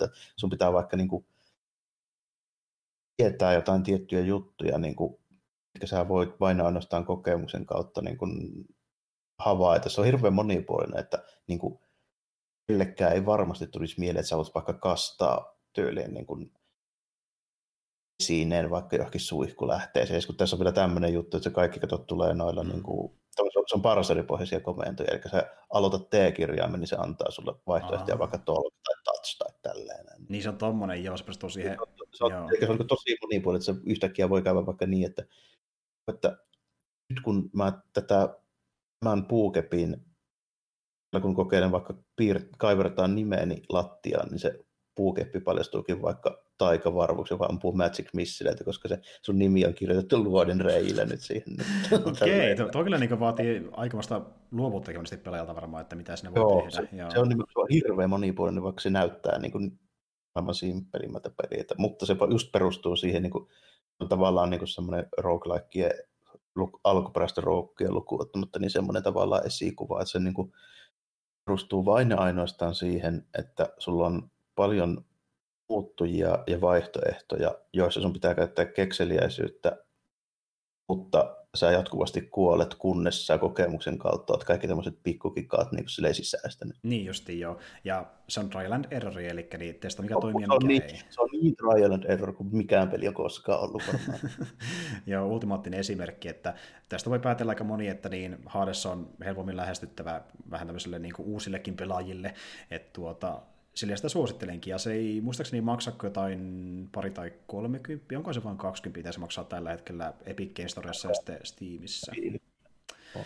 Et tuota, ei, varmasti tosi hyvä, semmoiselle, niin joka miettii, että vähän, vähän turhan niin kuin, ehkä hardcore menoa näissä roguelikeissa, kun niin takapakkia tulee niin pirusti, niin mm. tuossa se on silleen, niin kuin onnistuttu nykyaikaista. Niin justiin näin, pääsee kastaa varpansa, jos tuo tuntuu niin mukavalta, mutta se ihan riitä, niin sitten voi mennä siihen hardcorempaan meininkiin myöhemmin, kun pikkuhiljaa menee tähän kanin koloon. Mutta en ehkä nykypelaajana sitä nethäkkiä ekana tarjoaisi tälleen, niin kun mä rupean miettimään sitä itsehän, totta kai kun sillä ei paljon muita ollut. Niin. Mm-hmm. Mutta kyllähän näitä löytyy, että justiin vaikka joku, no mä melkein sanoisin, että vaikka joku, joku Binding, of, Isaac, niin sekin on jopa pikkasen niin kuin se on aika paljon. vaativampi. Että niin siinä se voisi olla se toinen vaihtoehto tämän jälkeen, jos tuntuu, että haluaa lisää kokeilla, niin siinä on seuraava vaihtoehto. Mutta joo, neljäs sija. Mitä löytyy neljältä sijalta? Jesses sammunut. No niin, joo. Tota, joo, neljännen siellä on Pi Sakuna of Rise and Ruin. No niin, mä oon niin iloinen, että tämä pääsi näin korkealle, se oli niin jotenkin sympaattinen teos, että nice. Varmaan ehkä kaikista sympaattisin peli, mitä on julkaistu PlayStation 4, sanotaanko näin. Tälle. Sanotaan näin, sanotaan näin. Mutta siis aivan uskomaton, ja kerro ihmeessä tarkemmin siitä. Joo, tota, mä oon melkein läpi pelannut sen. Oisin pelannut jo, mutta mä tarkoituksella sitä ihan loppua vähän säästelin tuossa, tuossa joku aika sitten. Että mä tiedän jo vähän niin kuin miten se tarina nyt on mennyt. Ja, mm. tota, tiedän myöskin viimeisen vastustajan ja varmaan sen lopunkin, että kuinka se tulee menemään, mutta tota, ja yllättäen väliin pistettiin jopa ihan semmoista hyvää tarinan tynkääkin tälleen näin, niin kuin sen pelkän niin kuin kekseliään sen lielymekaniikan ja sitten semmoisen saiskolla tappelun lisäksi tälle, tota, hyvä tarinakin oli jo ja aika paljon huumoria sisältää. Niin kuin, jotenkin ton tyylinen huumori, se oli tosi, tosi semmoista niin kuin, mulle hyvin menevää tälle. Se on semmoista niin kuin, vähän sellaista niin kuin, pienimuotoisempaa, että se ei ole semmoista niin kuin, puhasta slapstickia, mutta sitten se, se, on semmoista niin kuin, hahmopohjasta. Tälle, että, tota, mm. niin kuin, kaikilla on joku semmoinen oma juttu, mistä vähän niin kuin tehdään sitä huumorista, kun se Sakuna on semmoinen älyttömän laiska ja vähän semmoinen... Niin, kuin, niin tota... ne oma, oma, oma troppinsa, mikä on niin kuin huvittavia. Oo, Joo. Silleen niin kuin just, ja sitten heti kun se saa aikaiseksi jotain, niin se on silleen, että haha, tälleen, että kokipa pellon niin hienosti, että yksikään kuolevainen ei varmasti pystyisi tähän. Niin justiin, joo. Hyvä setti. ja tuota... Ja en ole koskaan nähnyt noin kekseliästä yhdistelmää niin tuommoisesta lielysimusta ja sitten niin action RPGstä. Ihan huikea, kun se, niin kuin, koska se on semmoinen sadun, sadonkorjun jumalattaren tytär, niin se level upit tulee aina joka sadosta riippuen ja minkälaista riisiä tulee ja kuinka paljon ja tälleen. Mm. Se on ihan älyttömän hyvä idea. Mm, se yhdistää käytännössä kaksi peliä ja on niistä se erikoisen No se kokonaisuuden, mikä toimii just sen Joo. takia. Että... Joo, kyllä. Tosi monipuolinen se, se viljelyjuttu, että oikeasti niin rupeat miettimään sitä siinä tällä, että hitto, tolleen voisi vähän kyllä laittaa tommosen lannotteen sinne, niin, niin kuin, tämä, niin kuin, tämä tuhoeläinten kestävyys kyllä nousee aika hyvin, että taas niin kuin, aika hyvä. Silleen, niin kuin, että no, jos vähän harvemmin istuttaisiin, niin okei, tulee vähän vähemmän, mutta sitten tulee, tulee ehkä parempaa. Tälleen. Joo, joo. Ja siis tuota, mä tykkään muutenkin tämmöistä peleistä, mikä niin koittaa just niin sen toimintapeliin tuoda jotain muuttuja ja tehdä sitä vähän niin freesimpää, että vaikka se on sinänsä aika erilainen peli, niin mikä mä haluan nostaa tähän vähän niin kuin, äh, saman tyylisenä niin kuin, äh, perustavoitteeltaan, niin Death Stranding, niin se on myös semmoinen, mikä niin yritti tuoda siihen toimintapeliin mekaniikkoja, mitä tuttu mm. näkemään niissä, ja luoda jotain niin uniikkia sen pohjalta, ja sekin onnistuu omalla tavallaan siinä mekaniikassa, että ei toimi kaikille, mutta niillä se toimii, niin se on uskomaton niin kuin, poikkeus siihen niin perusmeininkiin, että se on vähän samaa hommaa, että ei peru, perus niin häkkensillä siitä mitään sellaista hakkaamista, vaan tässä on muutakin, mikä niin kuin, toimii itsessään jo, niin justiin näin, justiin näin, siinä mielessä, että tuota on hyvä. Tuommoinen tyyliltään vähän tuommoinen Nintendo-mainen melkeinpä sanoisinko näin, siis hahmodesignit ja grafiikkatyyliltään. Mm. Joo, se on hyvin samannäköinen niiden kanssa. Että se näyttää joo. Nintendon peliltä äkkiseltä, jos ei muuta tietäisi siitä. Että... Silleen, pikkusen joo, ja sitten tota, sitten taas toista niin ne hahmot ja se dialogi on aika erilaista kuin, kuin Nintendolla. Että ne, ne on paljon särmikkäämpiä ja silleen ne hahmot. Että mm. Jos vaikka heti siinä ihan alussa tälleen, kun se aivan jumalten kodin se riisivarasto palaa siellä, kun lyhty kaatuu, kun se sakkuuna jahtaa niitä ihmisiä, jotka vahingossa kävele sinne, niin se on silleen siinä ihan kauheassa Twitterissä, kun se on sitä sakea tintannut siellä jumalten siellä bileissä ja tälleen, ja sitten se sille sössöttää silleen semmoisella itkun sekaisella, niin kuin vähän itkupotkuraivoilla, mutta ei se ole minun vikaa, se on ihmistä vikaa, rankase niitä tälleen näin. Minä olin vaan tuolla nukkumassa, ai missä. Mutta tuota, joo siis äh, just tuommoista, niin tu- tuossa näkyy taas tämä, että se ei voisi olla Nintendo peli tuommoista juttujen ansiosta, että no, se on se etu kyllä, siinä. Se on, kyllä, että se on, se on kyllä jo aikaista, aikaista hyvää kyllä tälle, että oikein keksi mitään niin kuin isompaa naristavaa siitä, että niin kuin mietin, että sun pitäisi joku siis sanoa, että mikä, mikä siinä on niin kuin isoin vikaa, niin en mä oikein osaa silleen sanoa, että jos niin, sä asetat sun... väkisin alkaa vääntämään, että... Että no. jos sä asetat sun, sun niin kuin odotukset oikealle tasolle, että sä et odota niin kuin, tämä ray tracing niin kuin galaksit räjähtää grafiikkaa, niin sen jälkeen siinä ei mitään vikaa enää. Niin, niin ja se kuitenkin on tuon työn etuna, että se näyttää, mitä se näyttää, koska se on sympaattinen niiden hahmojenkin osalta, niin tarinankin osalta, niin tuo grafiikka vaan tukee sitä niin kuin sympaattista ja lempeää ja semmoista niin kuin, Kyllä, niin söpöä olisi, niin tarinaa. olisi voinut, että, niin kuin. En olisi voinut tehdä ihan hyvin PS3, pyörinyt varmasti ihan hyvin silläkin konsolilla alemmalla resoluutiolla olisi pystynyt tehdä PS2 vaikka ykkösellekin. Niin, on, niin justiin näin. Ja tässä taas näkee tämän, että niin peli, joka just ei eritä sillä niin kuin grafiikalla ja sen niin kuin vaativuudella niin kuin, erottua edukseen, niin se on, sillä on sitten muita persoonallisuuksia, millä se erottuu edukseen. Että niin kuin, justin tuo, että mekaniikoissa mennäänkin ihan eri suuntaan kuin mikään muu peli, niin tuorasti jää niin elämään kyllä sana klassikkona. Sehän myöskin myy aika hyvin, niin kuin, ottaa huomioon sen budjetin no, ja tiimikoon. Että... huomasin sen, että se oli jossain vaiheessa niin kuin, oli myynyt 500 000 kappaletta, mikä on tosi mm. hyvin. Se on ja, ja, täytyy myöntää, että varmaan homma itsekin jossain vaiheessa, koska se mua kiehtoi vaan hemmetisti tuo mekaniikka tuossa. Aikoinaan sitä, oliko se just jossain tuota, ää, tota, niin, niin, Japanin peli äh, tota, niin, promo-jutussa, missä näytettiin alun perin, niin TGS, niin Joo. siellä just niin traileri siitä, se, mä silloin mietin, että niin tämä voisiko joskus hommata, jos on hyvä hinta tarjouksessa, koska niin, tuota, tuo niin mielenkiintoista tuo mekaniikka, että haluan testata jossain vaiheessa. Toinen lähtiessäkin muistaakseni, oliko tuo 30 peliin? No niin, ei ole kyllä paha mun mielestä. Se kuitenkin, se taisi kestääkin, kestikö yhtä monta tuntikin kuin 30 tai 40 suurin piirtein. 3, 40, joo, joo kyllä. Joo, että riittää, riittää kyllä sisältöä. Tuota, joo, mulla on täällä itsellä niin, äh, nelossialla, niin mennään Japanista Koreaan ja jälleen kerran elokuva kyseessä. Että tuota, tämä on leffa, mikä julkaistiin alun perin 2019, mutta tuli Suomeen teattereihin 2020 ja sitten sitten julkaistiin vielä niin erikseen mustavalkoinen versio loppuvuodesta, en käynyt sitä katsomaan, koska korona, mutta tuota, niin, jos sen saisi käsiin, niin haluan kyllä nähdä senkin, että miten se, miten se tuo siihen visuaalisuuteen lisää, mutta toimii ainakin tuollaisena erittäin hyvin on teatterissa, ja kyseessähän on tämä Oscar-voittaja, eli niin Parasite. Se on tällä Joo, se tuli tänä vuonna lasketaan tämän vuoden leffaksi. Joo, joo. Ja jotenkin tuntuu, että taas vielä pidempi aika, kun parasta niin puhuttiin. Niin, niin, niin paljon tapahtunut vuonna 2020, että niin tuntuu, että se vuosi oli melkein tuplasti pidempi ylipäätään. Että... Mutta tuota, joo, paras tuli vielä silloin, silloin ulos, ja tykkäsin tosi paljon, että mä olin kyllä nähnyt niin kuin, uh, Bong Joon-hoon muitakin elokuvia, ja se on vähän semmoinen tyyppi, että niin, se on tehnyt paljon genre-elokuvia ja semmoisia niin joka niin kuin siihen genreen nojaa tosi vahvasti, mutta tämä oli, okei okay, tämä oli thrilleri joo, mutta se nojaa siihen niin kuin draamaa ehkäpä vielä vahvemmin kuin ne leffat, mitä mä oon nähnyt, ja niihin hahmoihin ja niiden tarinaan. Et tuota, sehän just ideana on tämmöinen, että niin tämmöinen köyhä perhe sitten niin kuin soluttautuu tekemään hommia, esimerkiksi ö, kotiapulaisen hommia ja ö, opettamaan lasta ja muuta tämmöiseen vähän niin kuin hienosta perheeseen ja koittaa sitten vähän niin kuin loisia tavallaan niiden luona, parasaitti.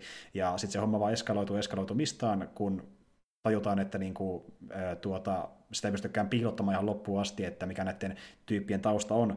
Esimerkiksi tämän perheen poika niin, väittää, että hän on tyyli ollut opiskelemassa jossakin hienossa, oli se yliopistossa, vaikka oikeasti ei päässyt niin kodista paljon pidemmälle, ja sen avulla pääsee sinne opettamaan sitä perheen lasta, mutta sitten lopussa menee entistä vaikeammaksi piilotella asioita, ja sitten saadaan huomata myöskin, että niin, ää, se menee aika syn- synkille leveille, kun yrittää ta- tavoitella tuommoista niin vaurautta, ja että se paljastaa ihmistä aika rumiakin puolia.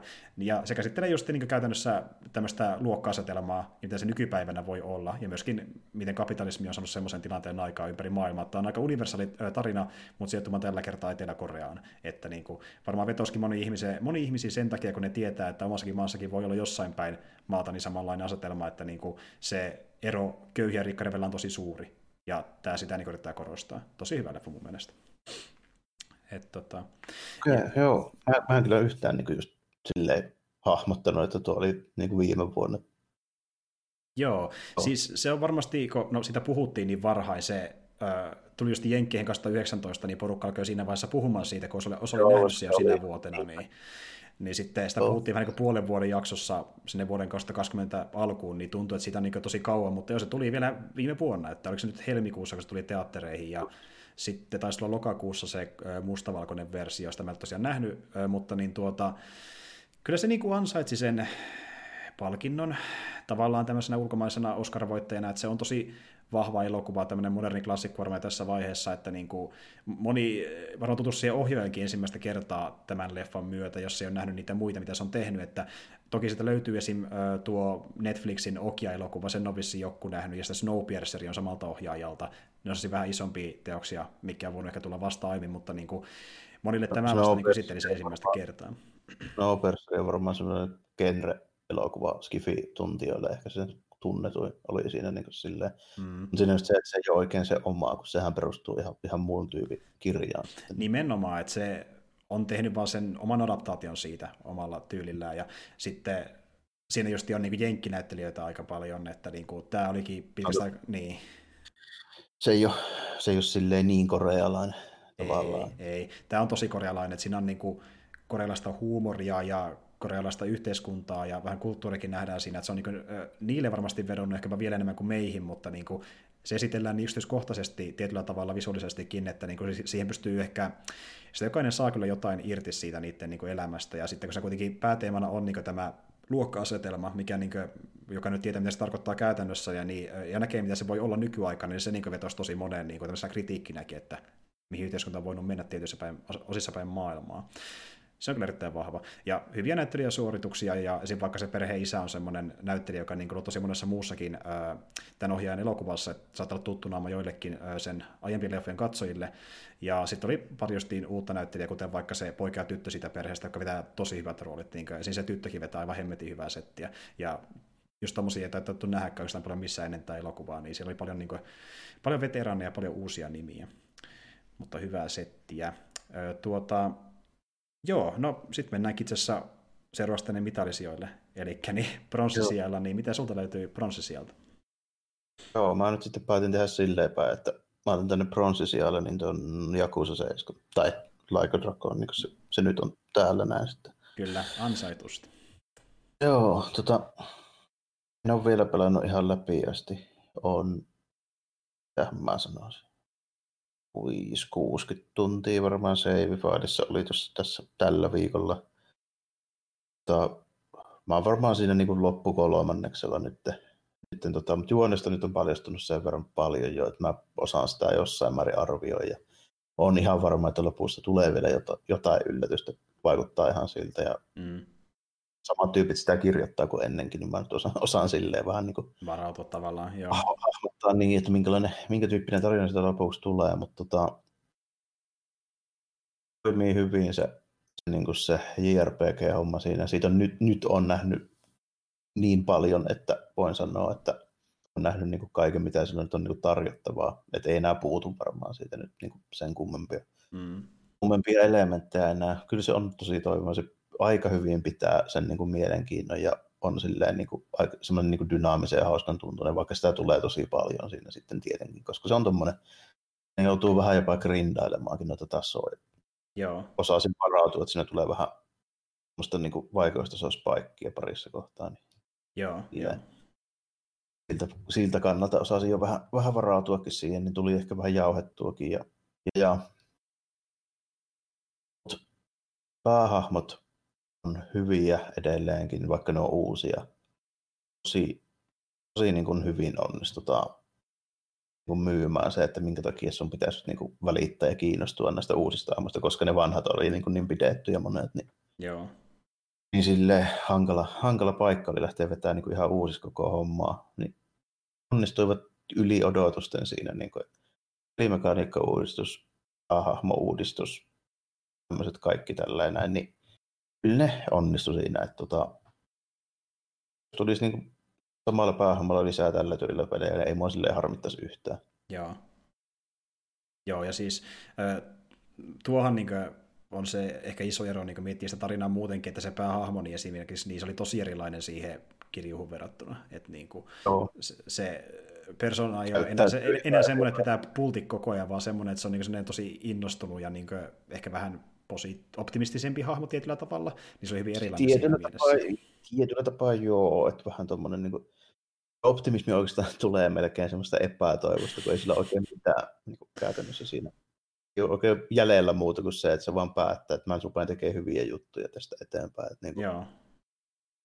Se niin kuin, tota, aika, aika hyvin silleen, niin kuin onnistutaan tavallaan niin kuin myymään se asetelma siitä ja myöskin se, että toi on täysin poikkeuksellinen mihinkään muuhun JRPG verrattuna siltä osin, että on kaikki päähahmot on niin tyyliin tämmöisiä yli neljäkymppisiä tyyppejä ja niin käsittelee sitten myöskin vähän sitä aihetta siltä näkökulmasta, että mitäs nyt tehdään, kun et ole eläisessä tehnyt yhtään mitään, sä oot joku tämmöinen niin alemman luokan pikkugangsteri parikymppiseksi asti, sit tuu tänne näin ja sulle niin ei ole mitään työhistoriaa, ei ole mitään kokemusta mistään niin kuin jutusta ja pitäisi vaan ruveta pärjäilemään. Niin, niin. Ja justi tämäkin vielä, että niinku, ää, ta- taustaa löytyy sieltä niinku, joku soitten piiristä, mutta sitten kukaan enää muistakaan edes sua, tai tiedä kuka saa ottaa välitä susta. niin. Joo, joo. Niin, ja sitten niin kuin... tämä tragedia, että niin kuin tuota, entinen mafiaperhe onkin mennyt sinne vastapuolelle. Että niin, ky- kyllä, kyllä, ja, sitten, ja siinä aika hyvin kuvataan myös sitä yhteiskuntaa, miten se toimii, koska se, niin se joku se toimii täysin sillä ulkopuolella. Että niin kuin, mm-hmm. NS-normityyppi ei halua olla missään tekemisessä sun kanssa niin kauan, kun sä niin kuulut siihen organisaatio, että jos se niin organisaatio ei pidä sitä huolta, niin silloin ei pidä kukaan. Niin, sitä niin nimen, nimenomaan. Niin, oliko se vetänyt siis ihan loppuun asti? En, en, en ole vetänyt ihan loppuun asti. Siis mun parikymmentä tuntia menee nyt ainakin vielä. Joo, vielä joo. Okei. Okay. Tota, mä kyllä tiedän ne kaikki pääpelurit nyt, ja ne, ne tuli puolivälissä pari sellaista twistiä, mistä mä oikein, että okei, tälle, että okei, tälleen tämä nyt rupeaa menemään. Että näen silleen kyllä, että mihin se johtaa. Joo, Taas joo. Okei, okei. Mutta... On, on kyllä tosi, tosi hyvä sille, että mun on helppo tavallaan kuvitella sitä, sitäkin, että tota, jotka ei päässyt tuon pelisarjan kelkkaan niin kuin aiemmin, niin tuosta aika hyvä aloittaa, kun toi, tuohon ei vaadita oikein mitään niin mm. pohjia. Sillä, että... Niin, ja sitten sekin, että saattaa riittää vaan, että on perinteisen JRPG-mekaniikan fani. Niin, on vähän muuttunut. Niin, niin, kyllä, joo. Että, niin kuin, että toi on, niin kuin, toi on hyvin semmoinen, miten mä sanoisin, semmoista tietynlaista niin kuin arkirealismia ja yhteiskuntaa niin kuin käsittelevä peli. Että tota, nyt joku sanoo, että vaikka joku Last of Us, että siinä on niinku realistinen tämmöinen niinku hahmodraama juttu tai niinku tällainen.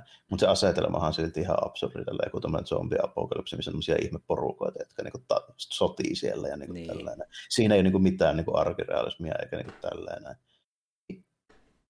Tässä niinku on vähintään yhtä vahvasti niinku käsitellään samantyyppisiä aiheita ja hahmoja, mutta tämä nyt edelleenkin niin Täällä ei tapeta sadoittain tyyppejä ja olla zombiapokalypsissa tällä ei kuitenkaan. Että... Niin, niin, ei ole ihan niin semmoista niin kuin niin. verimakuisuussa meininkiä, että sitä... Ei, kyllä siinä niin kuin henki on vaarassa koko ajan. Mutta kevennyksiäkin löytyy sinne väliin myös samalla, että niin. pysyy rytmitys olemassa. Joo, ymmärrän.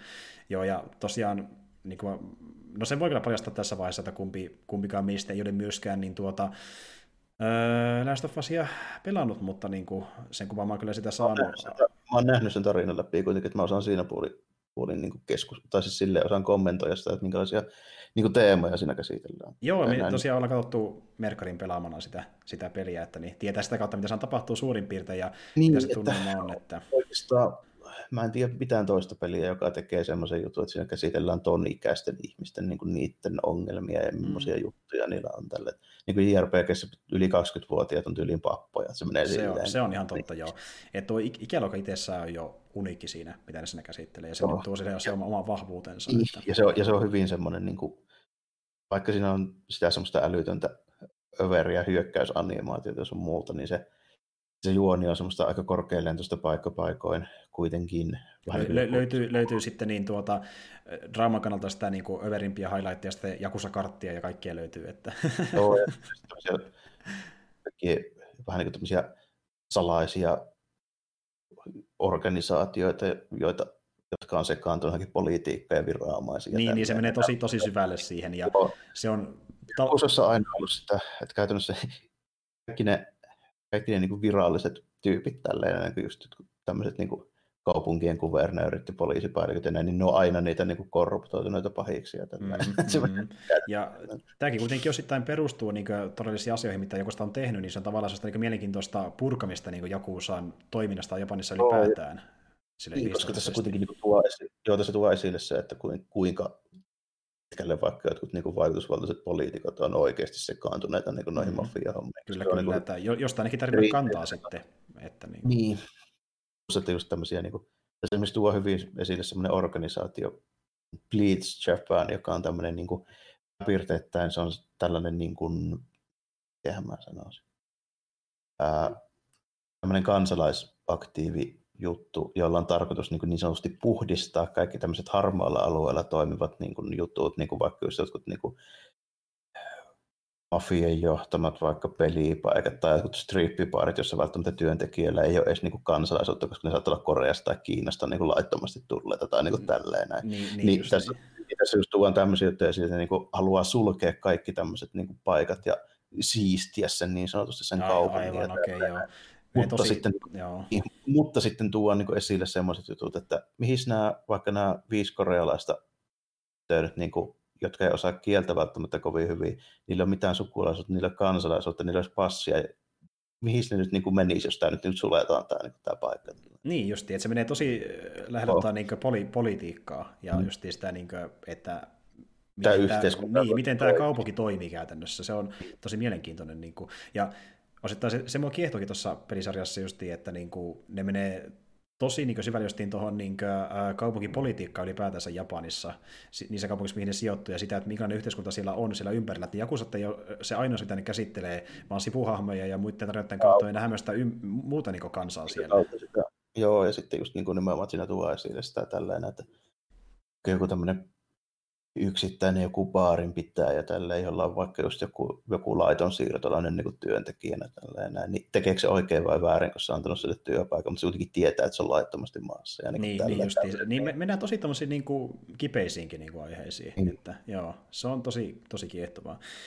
Ja ainakin niin kuin lennokkuudessaan niin yhtä kiehtova mun mielestä oli edes sarja, mistä me puhuttiinkin aiemmin, ja se on mulla nyt täällä pronssisialla itsellä, sen verran ö, siitä tykkäsin kovasti. Nimittäin mä menin heittämään pronssisijalle niin Tales from the Loopin Prime-videosta. Oh, tuo oli aika hurja tempaus. Kyllä, kyllä, ja ihan puhtaasti sen takia, että niin kuin, tuota, se oli niin erikoinen Skifi-sarja. Mä en ole koskaan nähnyt samankaltaista Skifi-sarjaa, että yleensä tuommoisella niin samalla idealla on tehty jotain vähän synkempää materiaalia ala ää, tota, niin, niin Black Mirror nykyaikana tai sitten jotain ää, Twilight Zonea vähän niin. aiemmin. Joo, no mä just ajattelin sille, että niin kuin joku Twilight Zone voisi olla niin kuin lähempänä, mutta se on enempi vähän ehkä irrallisempi, semmoinen episodimaisempi. Niin onkin, mutta just rakenne on samanlainen, että joku äh, skifi-gimmikki eri, joka jaksossa erilainen ja samalla myöskin niin eri hahmon pääosassa. Ja sitten kaikki vaan sitä niin kuin samasta kylästä ja osittain samasta perheestäkin ja kaikilla on vähän erilainen tilanne. Aihe vaan vähän vaihtuu sen niin. mitä tehdään ja mitä käsitellään. Ja vaikka mä sanon, että se ei yhtä synkkä välttämättä ole, niin sekin menee kyllä synkille levelille niiden hahmokohtaloiden kautta, kuten vaikka... Siinä on muutama aika, aika paha juttu. Aha, Ja myös sitä aikana kritisoitiin, että välttämättä kaikki hahmot ei ole ihan semmoisia, että joten kelkaa lähtisi millään mukaan, mutta niin itsessään se, miten se draama on rakennettu niin sille rakenteellisesti, niin se oli ihan viihdyttävää. Ja niin, tutustua just niin hahmo kerrallaan siihen kaupunkiin, ketä siellä pyörii. Joo, se, niin kuin tuut, mitä siinä käsitellään, ja sitten niin se, että mitä niin kuin kekseliäisyys niiden kessien taustalla ja tälleen, niin se on kyllä jo ihan, ihan A-luokkaa, vaikka henkilökohtaisesti jotkut niin kuin niistä hahmoista ei ehkä ihan meikäläisen niin kuin, niin kuin mieleen olekaan. Että mm, Onko sitä kysyä, etteikö se olisi niin kekseliä se hyvin kirjoitettu ollut. Mm, ja... ja myös visuaalisesti hyvin, hyvin omaperäinen. On joo, ja siis mä tykkään just siitä, miten niin kuin ne äh, skifiasit on tosi maanläheisiä, semmoisia niin tuota, tosi lähellä niin niiden ihmisten omaa draamaa, ja niin me saa hoppia niistä ihmisistä melkeinpä enemmän kuin siitä ilmiöstä. Ja se on vaan niin semmoinen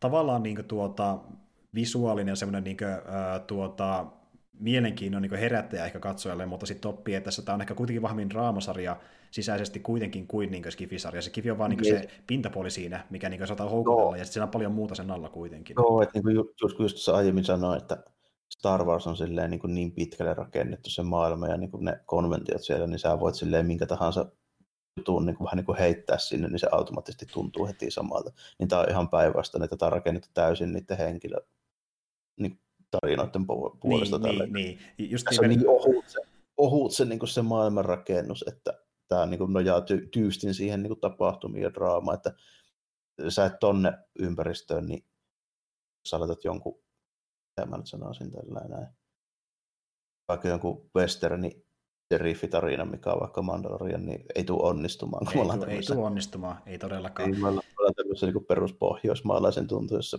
normikaupungissa, missä niin et voi kuvitella, että sillä yhtäkkiä joku rupeaa pyssyllä ampuille keskellä kattua. Tälleen. Niin, niin, sanotaan näitä, se on siinä ja siinä tulisi tapahtumaan, mutta sekä ei tapahdu ihan aina täysin, niin vaikka sekin, kun se isä puolustaa sen tuota, niin, niin ohjaimensavulla sitä taloa sillä niin, yötä päivää, ja niin odotat, että jotain tapahtuu. Kyllä. Ja niin kuin, siinä just paneudutaan enemmän niin se hahmon paranoiaa, ja se on niin se pääpointti siinä, että niin kuin, mm. niitä hahmojen kokemukset on se pääpointti, ja se skifi niin vaan edesauttaa kuljettamaan tarinaa eteenpäin. Se on tosi hyvin tehty. Se, miten, se robotti niin. voisi vaihtaa vaikka ihan suoraan silleen, että se, se ostaa pyssyn piirongin laatikkoon, tai sitten se ostaa Justiin näin. ison serveri, jota se rupeaa Just, Justiin näin. Se, se on vertauskuva tämmöisiin niin hyvin niin tosielämän tarinoihin, jotka vaan nyt sovitaan tämmöiseen maailmaan, mikä perustuu Skifi-piirroksiin, tämä Stolehakin piirroksiin. Ja, mutta sitten kun miettii just niiden robottien ja muiden designia ja sitten se loop ja kaikki, niin ne on kyllähän kiehtovia juttuja sinänsä, ja niihin varmasti paneudutaan enemmän seuraavalla kaudella. Että... Ja tuota, just niin puhuttiinkin siitä aiemmin, että saa nähdä, että miten ne tekee toisen kauden suhteen, että niin, tuleeko ne jatkaa samalla porukalla vai tuoko ne uusia hahmoja, ja tavallaan ehkä tietyllä tavalla toivonkin, että ne olisi sitten ihan ehkä jopa niin no, ehkä tarinan kannalta ne ei tule menemään mihinkään uuteen kaupunkiin, mutta tavallaan se olisi ihan mielenkiintoista, kun sitten enemmän vapautta niiden hahmojen kanssa ja niiden erilaisten niin kuin, juonenkääntöjen kanssa. Se ei varmaan sen lokaation kanssa tule onnistua, kun se, se on niin sidottu siihen yhteen paikkaan. Se on justiin, joo, mutta niin, no jännä nähdä, että niin kuin mekin puhuttiin siitä, että tavallaan tuo kausikin riitti oikein hyvin, mutta katsoa, miten se toista kausi tullessa, että sekin on vielä tulossa jossain vaiheessa kuitenkin. Että... No vaikea tässä on vielä silleen arvioida. Mulla ei ole sen, sen kummempia niin ennakko suuntaan että toiseen, että täytyy sitten katsoa, kun tulee, mä sillä niin. Meni, niin. niin, ei se ei sille kannatakaan, kun ei tiedä oikein paljon mitään siitä. Mutta tuota, mikä on sitten äh, sulla päätynyt tuonne hopeasialle, sen mä haluan tietää. No kakkosena on ollut se Mandalorian, mä se no niin. tossa, mistä jo puhuttiin. Mutta mut, se, se meni, niin otan sitten suoraan ykköselle. No ei tässä ole enää jäljellä kuin Sutsima sitten. Niin no sehän niin. Se Sushimään. Su, su, tota, Susima meni sen takia ykköksi. Se olisi voinut ihan yhtä hyviä olla mikä tahansa noista kolmesta, kuin, niin kuin ekaasta. Joo. Jopa neljästäkin. Tota, niin kuin, tuosta mangaa ja niin peliä vaikka ruveta vertaamaan, ei ehkä ihan viiestä, mutta neljästä ekasta olisi voinut olla mikään vaan, niin vallaan mun ykkönen. Mutta tota, tämä oli sen takia ehkäpä, että tähän ei ollut samanlaisia ennakko-odotuksia kuin vaikkapa Jakuusaa. Että tota, Jakuusassa mä about tiesi, että mitä mä sitä haluan. Joo. Tota, tästä mä en oikein ollut silleen varma, että mitä tästä nyt niinku tulee, kun aluksi se vähän niin kuin vaikutti siltä, että tämä voisi olla niin kuin Assassin's Creed, mutta vetää niin kuin Japani. Sitähän tämä nyt niin kuin näytti aluksi. Joskus se sai jonkun cut promo-videoita tämmöiset tällainen. Ei se nyt onneksi ehkä ollut ihan samalla lailla kuitenkaan. Mä en osannut ehkä silloin verrata, kun näitä nykyajan pelitiimejä silleen niin kauheasti seuraa. Niin kyllähän mä silleen, jos mä olisin heti ruvennut ajattelemaan vaikka tota Win Famousia, niin mä olisin osannut ehkä vähän paremmin hahmottaa sen niin kuin mm sen gameplayn tällä, että miltä tämä nyt tulee tuntua ja näyttää vähän niin kuin. Mm. En mä sitä silleen silloin vielä yhdistänyt niin kuin, siihen tiimiin, vaikka on kyllä pelannut kaksi niiden peliä aiemmin, niin, niin tuota, mikä oli ihan hyvääkin oikeastaan, että mä sitä silleen niin kuin, ei ollut ennakko-odotuksia, niin tämä vähän niin kuin ylitti periaatteessa kaiken sen, mitä mä niin odotin, että mä niin kuin tietyllä tapaa odotin sellaista ulkonäköä, että kyllä tämä näyttää varmasti jo hienolta ja tällä, että kyllä ne semmoiset, mm. ne näytti hienolta, maisemien puolesta näytti aika helvetin paljon hienommalta, mitä mä olisin koskaan voinut kuvitella, että se mm. näyttää. Mm. Koska se oli tehty semmoisella tietyllä tyylillä, mikä ei ollut niin kuin mikään realistinen tyyli, mutta sitten se oli just sellainen, kuin mä ehkä haluaisinkin, että se olisi niin kuin tälle. Mm. Se on sellainen... romantisoitu. Ja joo, se, joo. joo koska, koska se ei lähtökohdistakaan, se ei missään vaiheessa niin kuin näyttänyt mulle realistiselta se peli, niin kuin se saattaisi jollekin ehkä näyttää koska mä niin kuin väl, siinä niin välittömästi näkee kaikki sen tällä, että tuolla tyypillä tähän aikakauteen sopivat vermeet, tälleen no kamppeet ei niin kuulu, no aseet ei kuulu tänne näin. Haikuja kirjoitettiin oikeasti enin, vasta Edokauden alussa yli 400 vuotta myöhemmin. Tälle. Mm. Kaikki tämä niin, tälle. Mm. Niin, se, eli se ei siis koskaan ollut missään vaiheessa realistinen niin kuin mulle, niin sen takia se ulkonäkö, joka ei myöskään ole realistinen, vaan on postikortti maalausmainen, niin se sopii niin. siihen just. Kaikki on tämmöistä historiallista romantiikkaa. Niin kuin... niin, jos on klimpattu jokainen niin kuin periaatteessa tämmöinen niin samurai klisee ja tarina ja elokuva, mitä ikinä tehty niin, kuin, niin yhteen. Mutta se jotenkin vaan onnistuttu tekemään siltä, että silti se tuntuu niin kuin hyvältä. Mm. Kyllä, että tavoite onnistui siis selvästi. Ja siis no. niin kuin, se kertoo paljon, että nämä tyypit, jotka pystyy niin mainita tuosta, että tämä nyt ei pidä ihan paikkansa historiallisesti, niin ne silti pystyy myös unohtaa se yhtä nopeasti, kun ne näkee sen pelin, miten se toimii kokonaisuutena. Että, Joo. Niin. Kaikki se, miten se tekee sitten ne asiat. Se toteutus loppujen lopuksi on sitten niinku sellainen, että kaikki se, mikä siinä niinku paperilla näytteet on pielessä, niin se ei silleen haittaa enää sitten tippaakaan. Mm. Joo, ja siis mulla tässä puhuttikin monen otteeseen, miten niin se mekaniikka ja just niin se maailma ja miten se vaikka esim. rakentaa niin tuota, sitä sivutekemistä, että siihen ei ole mitään niin miljoonia, miljoonia indikaattoreita, vaan se niin luonto opastaa sua itsessään niin tekemään sitä, niin se on tosi niin siistiä kokonaisuus. Kekseliäs joo, ja sitten niin tuota, mä voin siitä tarinastakin sanoa, että se on hyvin ennalta arvattava, mutta se on tosi hyvin kerrottu sitten kuitenkin Joo, loppuun. näin mä oon kuullutkin, että niinku se draama nappaa niin hyvin mukaansa, että se ei haittaa, vaikka sä osaisit ehkä arvatakin, ne tapahtuu, kun se kerronta itsessään on niin vakuuttavaa siinä. Että... Siinä on ihan helkkari hyvä ääninäyttely. Joo, joo. Näin, näin mä oon ymmärtänyt. Ja sulla toki oli siinä varmasti japaninkielinen ääninäyttely, mutta niin tuota, totta kai. Ja mä oon kuullut, että ne, jotka on pelannut Jenkkidupeilla, nekin on kyllä niin kuin, äh, tykännyt, että sekin on niin ihan hyvää settiä, jos, se, jos on sillä pelata mieluummin, niin sekin on hyvää laatusta. Mutta tuota, no. Se oli siinä just se, että just sanoit, että kaikki sen, niin se ulkonäkö ja tälleen ei sovi yhtään. Myöskään suuri osa sitä kulttuurista ei sovi siihen aikaan. No niin. niin että, se on silleen just niin kuin hauska, kun kaikki se draama, mikä rakennetaan sen niin kuin tarinan ympäri. Eli tämä tämmöinen niin kuin samurain niin kuin kunniakäsitykset ja tälleen, näistä tämmöinen niin kuin vanha kantainen näkemys vs. että mitä meidän pitää nyt vaan tehdä, että meidän on pakko tinkiä näistä meidän periaatteista, että ylipäätään niin kuin että meidän henki ja kulttuuri voi säilyä tälleen. Mm. Me joudutaan niin kuin, tinkimään näistä periaatteista versus sitten, että missä olosuhteissa emme voi tinkiä näistä. Niin, niin.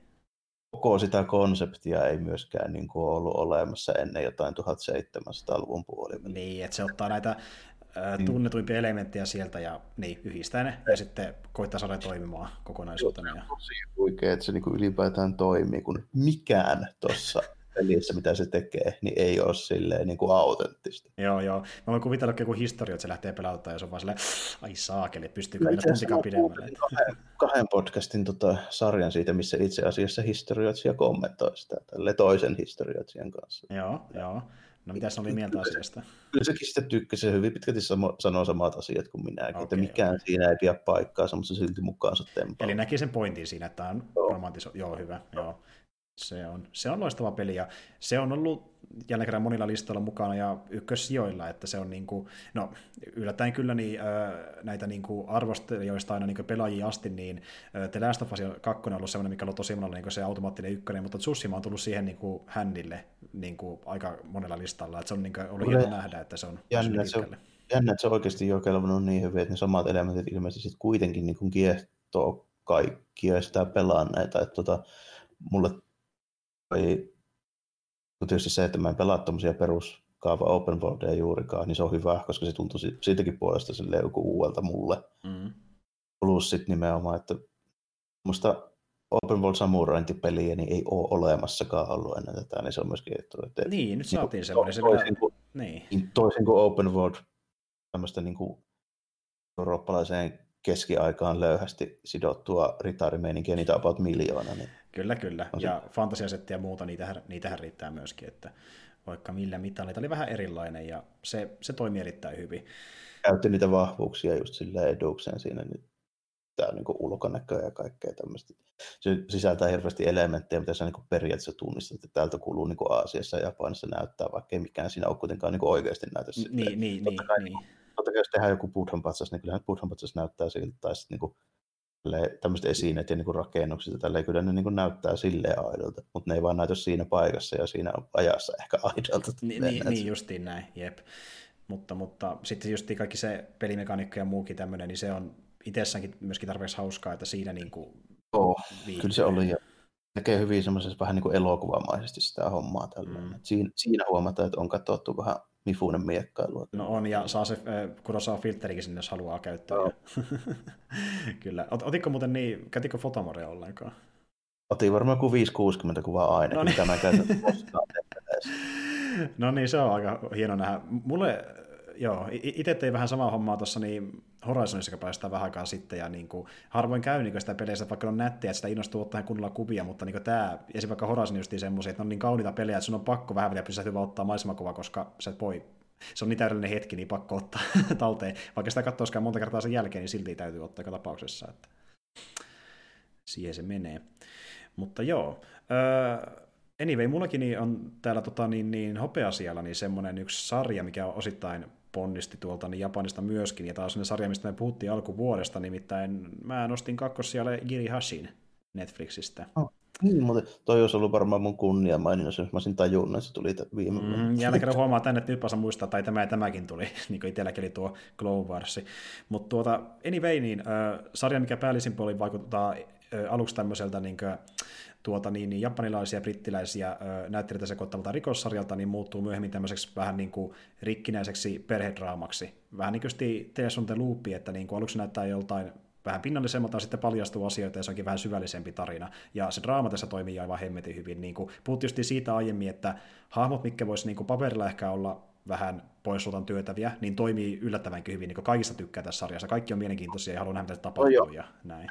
Toi on yksi semmoista sarjoista, missä on niin kuin tosi hyvin muun makuun osuvat hahmot. Niin se on vikkoa ja jotkut tekee, ne mokailee, tekee aika tyhmiäkin juttuja ja tälleen näin.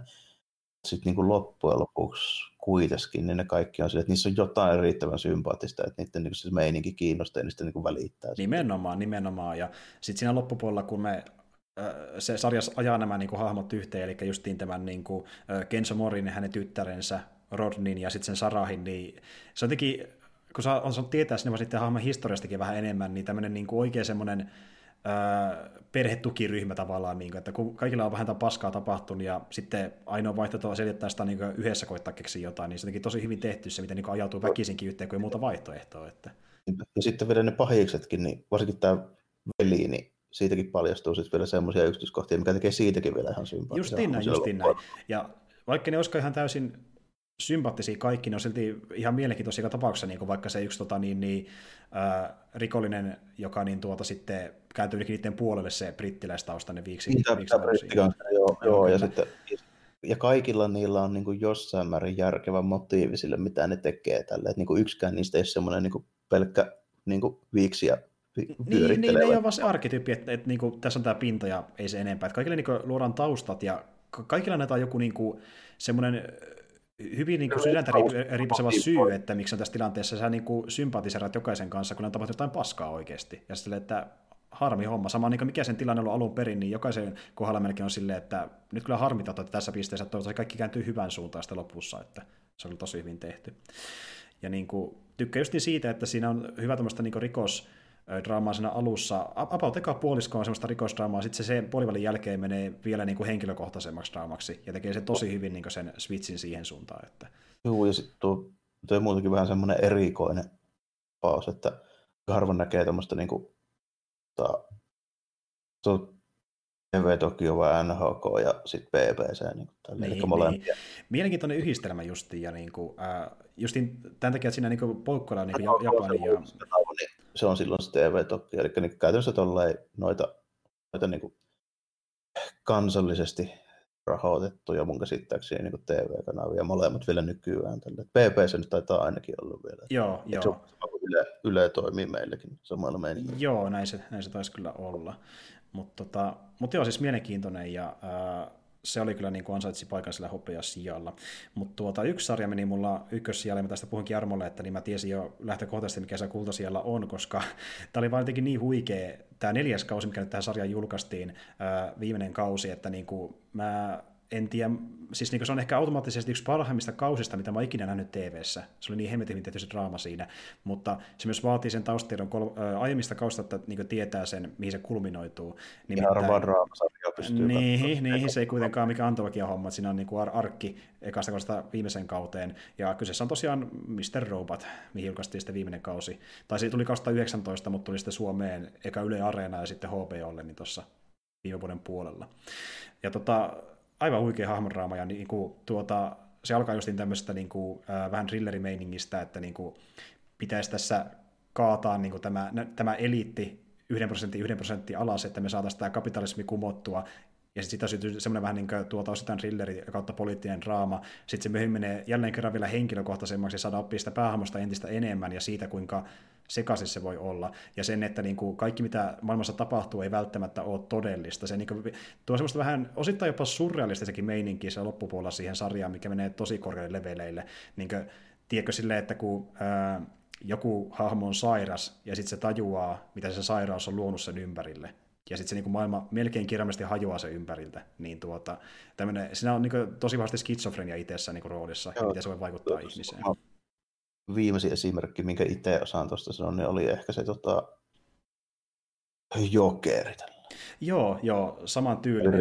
vähän samantyyppisiä elementtejä. Kyllä, kyllä, että niin kuin, äh, ja siinä justiin se siinä aika nopeasti nähdään, että se on saada ihminen ja se kuvittelee asioita, kun taas Mr. Robotti sitten niin kuin esittää katsojallekin jotkin asiat totena, mitkä ei ole tosia. Ja se on tosi musertavaa sitten, kun lopussa paljastuu, että mitä kaikkia mitä, mitä kaikkia se hahmo on luullut pitävän paikkansa, mutta sitten se ei olekaan ollut totta oikeasti. Niin se on tosi, tosi diipisetti. Niin äh, mä en ole monta sarjaa nähnyt, mikä menee psykologisesti näin syvälle yhden hahmon niin tarinaan. Ja mä tykkään niin kuin, tosi hyvistä niin hahmokertomuksista, ja tämä on yksi semmosista. Ja niin kuin, se näyttelijä, joka sitä esittää, niin tuo Rami Malekki, niin se vetää kyllä ainakin tähän mennessä uransa roolin, eli sama kaveri, joka näytteli myöskin tuota Freddie Mercury tuossa tota, niin, niin Bohemian Rhapsody-leffassa. Esimerkiksi ah, löytyy ihan hyvin. En osannut silleen yhdistää edes, mutta nyt älysin. Tiedän niin paljon, miltä Freddie Mercury näytti, ja tiedän, miltä se näytti siinä. Niin joo, joo. mutta joo, sieltä tuttuja. Tota, niin, jos HBO löytyy, niin jos sitten testaamaan, että niin, jos kiinnostaa tämmöinen äh, thrilleridraama, jossa on vähän tuommoista justiin äh, yhteiskuntakriittistä ja poliittisesti kriittistä kommentointia, niin kannattaa tsekata, ja voin sanoa, että menee vaan parempaan suuntaan, että jos alussa tykkäät, niin katso se saakeli loppuun asti, jos vaan yhtään tykkää, se menee parempaan suuntaan ainakin mun mielestä, annat säänsi sille ainakin. Ja siis tosi hyvä draama, ja siis niin kuin, mä vettäisin, että Mr. Robotti ehkä tyyli jonkun Twin Peaksin kanssa on tällä hetkellä mun niin about all time favorite-sarja niin ikinä melkein, mitä mä oon kattonut. Niin hyvää settiä siinä mukana. Huikeata settiä. Mutta joo, äh, tässä olisi meidän lista siis ilmeisesti, kultasijat on nyt myöskin ilmoitettu, ja tota niin, niin aika muista kamaa. Mä, niin kuin mä arvelinkin taas jälleen kerran, niin tulee tosi sekalaista settiä, kun meillä on niin paljon kaikenlaista, että sallitaan niin kuin kaikki sariksista peleihin, niin löytyy myös paljon niin vaihtoehtoja. Me, meidän linja on kuitenkin kautta, kautta linjalla se, että meillä ei ole minkään sortin linjaa. Tämähän se on, tämä voisi tiivistää meidän podcastinkin niin kuin sisällä.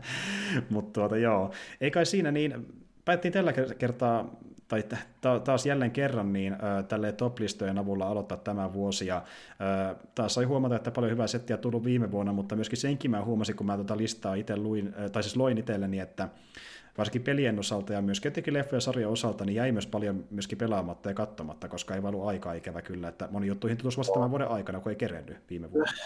Nykyään tulee niin paljon kaikkea, että ihan kaikkea ei pysty tälle. Mä oon niinku ihan ottanut semmoisen asenteen, että mun täytyy silleen vaan niinku siikata ne, mitkä just silloin sinä päivänä, kun mä rupean sitä niin joko katsomaan tai pelaamaan, niin kiinnostaa just silleen, että mä en enää itselleni oikeastaan minkään sortin semmoisia ennakko-odotuksia, että mun täytyy, okei, tällä viikolla tulee tämä, mä katson tämän, ja, mutta tuo mm. jää katsomatta, niin täytyy katsoa se, että mä enää lähde siihen, koska tulee ihan liikaa. Se on ihan totta. Ja, niin kuin, ja mäkin koitin aikoinaan tehdä sitä, että koitin vähän niin kuin kaikkia katsoa yhtä aikaa, mutta sitten se menee vaan siihen, että ei tiedä mihin keskittyy, se on vaan huono ratkaisu. Että täytyy, no. Sun täytyy valita, mikä kiinnostaa eniten ja pysy siinä, jos jotain ja välistä, niin palaa myöhemmin, jos se kiinnostaa sinua jonkin verran. Että, niin. niin se menee sitten tuota, just se, että en enää kattele hirveästi enkä pelaile varsinkaan, niin mitään sellaista, jotta se tuntuu vaan, että minun täytyy tietää, mikä tämä on, että voin siitä popkulttuuri niin. Sijoissa keskustella, koska minun kuuluu, niin semmoiset hommat mä oon niin unohtanut jo ajat sitten. Just, justiin näin, että joo, kadonnut se velvollisuus, että niin kuin, joku on niin puhuttu asia siihen on niin kuin pakko tutustua, että niin. voi olla osa sitä niin kuin ilmiötä, ei, joo. ei, ei vaan jaksa aina. Ja sitten se on monesti mennyt siihen, niin kuin puhuin Jarmollekin äsken, että sitä yrittää lähteä siihen ilmiön mukaan, sitten se joukkaa oma juttu ja se vaan kesken ja se harmittaa sitä kuitenkin. Niin kuin monesti mulle pelien kanssa, että mä ostan pelin uutena, pelaan sitä ehkä puoliväliä asti ja that's it. Palaan ehkä toivottavasti joskus tulevaisuudessa, en tiedä. Niin. Pelit varsinkin, kun on, on nykyään niin pitkiä ja ne vaatii niin paljon aikaa, niin se on hankala lähteä silleen pelkästään velvollisuuden tunnista pelaamaan niin, jotain tunnin. Niin, se on justiin näin. Ja, ja, to, joo, ja toki se ei nyt pelkästään siitä, mutta niin kuin ylipäätänsä tuo hypekulttuuri, että niin kuin kastaa ja kastaa sitä, ja siihen saattaa tarttua vähän niin väkisinkin mukaan, niin siitä olisi päässyt pikkulia irti, että semmoisen ei vaan lähde enää mukaan, kun siitä monesti jää vähemmän käteen kuin luulee oikeasti. Mutta. No joo, se on vähän silleen, että se tota, tuntuu tässä, että varsinkin nyt, kun me ollaan sen kerran tehty näitä, näitä niin kuin jälkikäteen listauksia nyt niistä, mitkä jäänyt parhaiten mieleen ja näin. Niin kyllä se vaan nyt niin kuin on, tuntuu olevan, että ei se ollut mikään sattuma, kun siitä oli jo heti ekalla kerralla puhetta, että ne parhaiten mieleen jäävät on ne, mihin ei välttämättä ole mitään suuria ennakko hmm. suuntaan tai toiseen. Nimenomaan, että niin kuin, oli se sitten joku iso AA-peli, mikä ei ole ollenkaan itsensä tyylinen, ja niin sille yleisesti ajattelee, että tämä voi olla surkea tai hyvä, katsotaan mitä nyt tulee vastaan, tai sitten se on joku liettualainen komedia, missä ei mitään odotuksia, että niin löytyy vähän kaikenlaista. Että jälleen kerran, niin kuin, kun mäkin miettii, että niin kuin, mitkä on isommat jutut, niin ne oli aika yllättäviä tahoja. Niin mä nostin muutaman isonkin teoksen edelle tuommoisia vähän pienempiä tapauksia, kun oli niin persoonallisia erottu joukosta sillä, että ne on niin erilaisia. Että ne jää yleensä vahvemmin mieleen monesti ja, kuitenkin. Ja sitten toisaalta niin taas meikäläisen niin kärkisijat oli ehkä mulle hyvin epätyypillisiä. Että niin Mandalorian ja Tsushima ihan tuommoisia niin mainstream-juttuja aika niin. paljonkin itse asiassa. Niin. Kyllä, kyllä. Ja Mandalorian to- toki niin Star Warsin voimalla, mutta niin kuin, va- varsinkin tuo... Niin kuin... Star Warsista niin paljon joo, että niin, niin. mutta just Sussima, niin kuin, puhuttiin siitäkin, että niin kuin, sulla menee yleensä aikaa, jos miettii tämmöisiä isoja pelejä, niin sä pelaat just jotain niin kuin, isommat pelit, mitä ehkä sä pelaat on Jakusat, ja sitten joku tyyliin, ö, jos sattuu tulemaan joku persoonan tason niin jättilkaisu länteen, niin sitten ehkä vähän isompia settejä. Se yleensä oh. välistä niin nuo muut Sony-julkaisut, niin se, että päästä ohjeessa käsiksi, niin se oli hieno juttu, että asetelma niin, sen verran vetosi kuitenkin. Kyllä, kyllä asetelma se aika lailla myi mulle, että se, se on aika hyvin pitkälti siitä, että Joo, melkein silleen ne mun, mun tunnetuimmat, niin on varmaan just niin nykymittapalla jakkoissa, mikä on huvittavaa sanoa, että kymmenen vuotta sitten oli siinä ja siinä, että lokalisoidaanko sitä. Ei. Niin, niin, se on, niin kuin puhuttu monta kertaa, niin on ollut huikeaa nähdä tämä niin kuin, Jakussa niin kuin, ns. Niin kuin hiljainen voittokulku lännessä, että se on pikkuhiljaa niin kasvanut ja kasvanut vaan suosioltaan entistä enemmän. Että nykyään tuntuu, vaikea... että on vaikka näitä tyyppejä, jotka ei puhu Jakusasta ja pelaa pelejä. Että niin kuin. Ja mun on vaikea sanoa, että miten, miten noin niin kuin mainstream suosittu joku persona on. Kai se nykyään rupeaa olemaan. Mm. Ei se ollut silloin, kun mä sen Golden jollekin Vitaalle ostin, vaikka sitä ei saanut mulle kuin Vitaalle. niin, niin, niin. Siis Viton oli ensimmäinen, joka oli niin kuin noin valtava julkaisu Längenessä, ja se, sehän niin kuin, se herätti sen personaboomin kunnolla vasta niin kuin täällä päin maailmaa. Että jännä nähdä, miten ne panostaa sitten seuraavaan pääsarjaosaan, kun nyt yleisö on entistä valtavampi, että varmaan paukkia löytyy siihen enemmän sitten taas. Mm. Noin vähän jännä, jännä on, miten toi niin on mennyt tuo pelaaminen vähän tuohon suuntaan, että koko ajan vähemmän ja vähemmän vaan tuntuu olevan sitä niin, kuin, niin sanotusti teknologiavetoista niin tuo mun meininki tällä. Että mua ei voisi vähempää kiinnostaa, miten iso kartta tai miten hienot grafiikat mm. siinä on. Justiin näin. Että enemmän haluaa jotain niin kuin, äh, kiinnostavaa asetelmaa tai eri, vähän normaali erikoisempaa pelimekaniikkaa, ja nämä on yleensä, mikä niin vetoaa vähän enemmän. Joo. Justiin näin.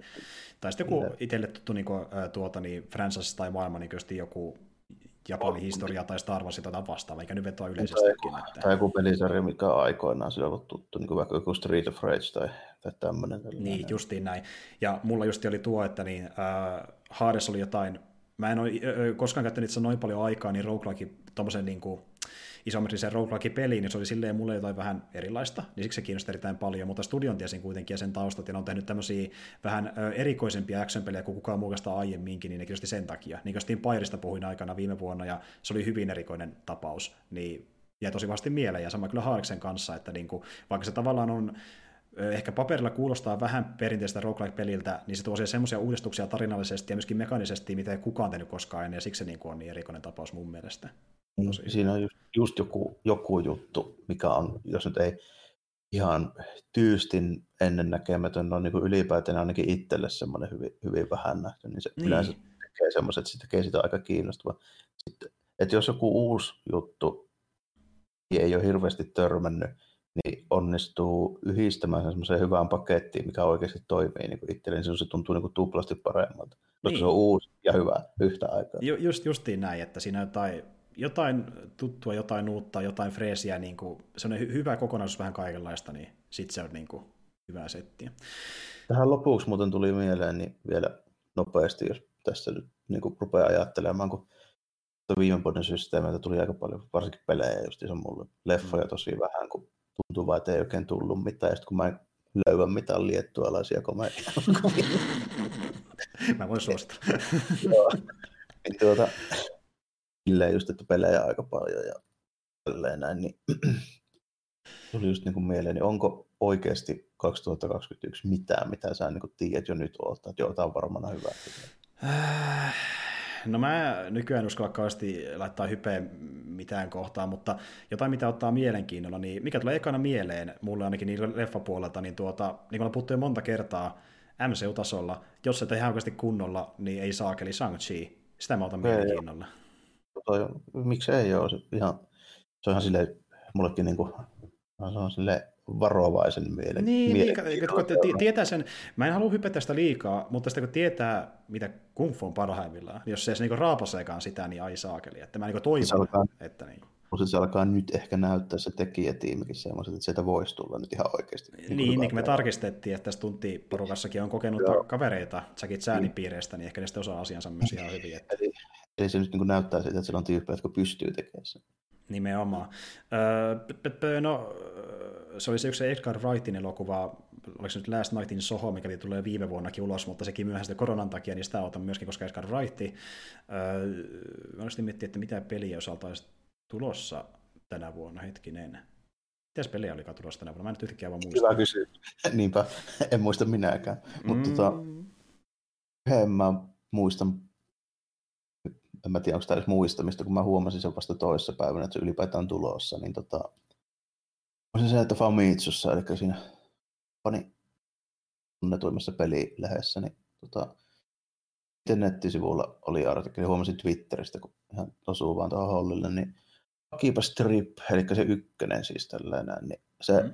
vasteroi ja uudelleen julkaistaan niin tota PS4 Switchillä tällä, tässä, tässä keväällä, joka on 20. toukokuuta Japanissa. Mä nyt tiedän lokalisaatiosta, milloin ja miten on tulossa. Se on oikeasti semmoinen peli, mitä mä odotan, koska se Akib Strip 2, mikä on siis tota, taisi olla nykyisellään niin ihan konsoleillakin, mutta se oli alun perin julkaistu just niin kuin Vitaa-pelinä muistaakseni. Niin Joo. Se on yksi mun kaikki jälkeen suosikki tuommoisista hyvistä toiminta RPG-jutuista, mikä on semmoinen humoristinen tämmöinen niin kuin tämmöinen otakutarina homma, niin joka sijoittuu Akihabaraan, jossa justiinsa niin kuin, salainen organisaatio, missä tehdään synteettisiä vampyyreitä, jotka imee energiaa ihmisiltä tälleen. Ne vampyyrit voitetaan sillä lailla, että ne pitää auringonvalotunnitusta toimii vampyyreihin, niin niitä pitää hakata just vaatteet päältä tälleen. Näin. Niinku keskellä katua reviitä jotain mekkoa pois tälleen. ja sitten jotain äijä, niin äijä kiskotaan kalsareilleen sieltä. Okei, okay, joo, se menee aika överiksi meiningiksi. Huvittavaa meininkiä, plus sitten niin kuin vielä se, että siinä on aika aikoin tosi hauskaa semmoista, niin kuin, semmoista huumoria, mikä uppoo tyyppejä, jotka tietää siitä, niin kuin, mitä siinä halutaan niin kuin kommentoida. Siinä käsitellään about kaikki tämmöiset niin perus Japani otaku kulttuurit, niin kaikki meidikahvilat, niin kuin soft air military ja junafanaatikot ja mitä näitä nyt on tälleen. Niistä kaikki niin, kaikista tehdään silleen. Mutta semmoista niin kuin, sympaattisella ja niin kuin, hyvällä tavalla niin kuin, hauskaa huumoria, vaikka ne esitetään semmoisena pölinä, mutta se, se on niin kuin hyvään tahtoista kuitenkin sille kokonaan, koska tuo firma, se Acquire, joka sitä tekee, niin miten toi Studio ja Konttori on myöskin Akihabara, sen niin promoo tosi paljon sitä kaupunkia ja niin oikeasti mm. haluaa, että siinä niin kuin, se, se, kuvataan niin kuin hyvässä valossa sitten loppujen lopuksi. Okei, okay, joo, ihan mielenkiintoinen. Ja se nyt niin tehdään remakeina, niinkö? Remake, ei remake ekaasta pelistä, joo, niitä on kaksi. Niin. Okei, okay, joo, joo. No mä kävin miettimään noita niin uudelleen lämmittelyä tai sarjan jatkoja, niin mitä nyt tuli mieleen äkkiseltään, niin äh, Mä, mua tavallaan kiehtoo se ajatus, kun ne, niissä muutenkin on paljon ö, uudelleenpeluarvoa, että vetäisi nyt uudelleen Mass Effect, kun tulee se Legendary Edition kokoelma. Sitä mä vähän fiilistelin, että niin vetäisi ehkä vähän eri valinnoilla ja vähän erilaisilla suhteella hahmoihin ja muuta, niin se voisi ehkä kiinnostaa mua jonkin verran. Että, ja sitten kun mä nyt sain vihdoinkin, te, joku ehkä saattaa muistaa, mä aikanaan nipotin, niin tuota, ja Merkarista oikein niin hämmästyi, että älä nyt helvetti, kun mä tota, Horizonia vähän haukui, mutta niin, musta tuntuu, että mä pelasin ehkä vähän väärässä mielintilassa vai silloin aikoina, nimittäin mä otin nyt se uudelleen käsittely, pelasin ihan alusta asti, ja nyt se on ehkä yksi mun lempari AAA-peleistä Pleikka neloselle, että tuota, siihen suuntaan käännyttiin. Se vaan menee, niin kuin niin just, just äsken tuossa olikin puhetta, niin se, ne odotukset, millä siihen lähtee, niin saattaa vaikuttaa tosi paljon. Mitä se on, on, joo, ja just niin kun silloin pelasi muitakin pelejä, ja sitten tuntui, että jos sen keskittyy, kun oli kiinnostavampaa tarjolla, niin sitten se näki vähän väärin silmiä, niin kuin näki semmoista asiat ongelmana, mikä ei ollut semmoisia oikeasti, ja sitten aloitti se ihan puolta pöydältä, se tuntui melkein eri peliltä, että se muuttui ihan erilaiseksi kokemuksessa. Ja joo. siis niin kuin mua huvittaa se, mitä mä sen kesken, kun se ei tuntu oikein miltään, ja nyt mä menin niin pitkälle, että mä olin tyyli jotain collectible esineitä hinkkaamassa joka kartan nurkalta, että se meni niin ihan eri suuntaan. Kaiken maailman, niin miten se pitikään kerätä rikkoutuneita kuppeja jostain raunioista ja niitä sitten siellä hevosella hain, että tuota, niin, niin, se oli mulle ihan erilainen kokemus ja se, se oli huikea. Mä tykkäsin siitä tosi paljon, miten niin kuin, ää, se kesti tekee joku about 50 tuntia vähän reilut, mä tein ton kaiken, eli niin tarinan sivutehtävät vähän niin ylimääräistä juttua, niin siinä kesti niin about puolet siitä määrästä, mitä menee ehkä yli Witcherin niin kuin läpäisemiseen kauttaaltaan. Se ei ollut niin, niin älyttömän pitkä kokemus, mä tykkäsin siitä erittäin paljon, koska mä en ole, mä en ole kausi tuommoista niin sadan tunnin kokemusta ystävällä, se oli vähän aika kombattiimpi niihin verrattuna. Joo, kyllä, kyllä, kyllä. Joo, toi on ihan hyvä silleen, muutenkin tuosta kun tuli puhetta niin tuommoista, mitä pitäisi ruveta vähän niin kuin uudelleen pelailemaan, ehkä vähän uusilla silmillä ja odotuksilla. Mä tästä just se zoomailin tuohon niin hyllyyn, että kyllä se Sekiro näkyy olevan. Mm-hmm. oikeasti, oikeasti uskaltautua kunnolla syventymään siihen nyt katsoa, että jos ei tässä, tässä keväällä kevät-talvella oikeasti tule mitään niin kiinnostavaa peliä, niin sitten se taitaa sieltä kyllä lähteä jo. Että... Joo, että se on sitten haastetta luvassa. Oh, vähän jännittää kyllä, miten äijän käy, mutta eiköhän se mene. Niin, kokkelet ainakin. Mutta niin, niin tosiaan, mitä me tuossa pohjusteli päätään, niin ää, tänä vuonnahan tulee ulos tuo Horizon Forbidden West, eli se jatkoosa, niin tähän aika sopivasti veri se ykkösen läpi, nimittäin nyt se mm. kiinnostaa vähän enemmän se jatkoosa myöskin, että tuot, jännä nähdä, mihin se sit, leviää. Nyt mä muistaakseni muuten tässä puhuu, että ta, ei mihinkään nauhalle, mutta ne on niin ohi menen taisin sulle puhua, kuinka helvetisti mulla meni rahaa loppuvuodesta kaikkea harrastetoimintaan. Tällä mua kyllä jännittää, että se niin köksitään kämpillä vielä tämäkin vuosi. Niin huh, huh, kyllä näyttää siltä. Mä en varmaan koskaan lukenut niin paljon sarjakuvia, mitä mä oon lukenut viime Okei, okay, okei. Okay. Mä en ole koskaan ostanut niin monta yli 100 euro action figuria, mitä mä ostanut. ja sillä voi olla tekemistä sen kanssa, että sä et lähtenyt reissaamaan ja muuta, ja pystykö Joo, vähän, vähän useampaa asiaa. Niin on, ne on vielä jemmassa itse asiassa nekin okay, rahat. Okay. Ja siinä mielessä ollaan ihan fine, mutta tota, lähden heti kun mahdollista, mutta tota, siihen varmaan vaikuttaa se, että ei ole hirveästi muuta tekemistä kuin köksiä himassa ja selailla netistä, mitä kaikkea hienoa sieltä löytyy. no niin, no kun itselläkin taas tuntuu, että äh, tuli leffoja tilattua enemmän kuin koskaan aiemmin, että sinänsä raha menee haitannut, kun sitä ei mennyt sitten paljon muuhun kuitenkaan, mutta esim. tuossa joulualla, kun piti vähän ostella jouluostoksia ja kävi sitten niin kaveritten kanssa mökillä, niin sitten sitä rahaa menikin taas useampi satainen. Että yleensä tuossa ihan vuoden lopussa sitä menee niin kuin aika iso könttä, kun reissaa Jyväskylässä. Että... Toi, toi on kyllä myös silleen, niin kuin, mä tajusin, minkä takia mä en ostele mitään kahden tonni peli PC-päivityksiä. Mm. Se johtuu siitä, että mä vetäin mun rahat ihan muuhun. niin.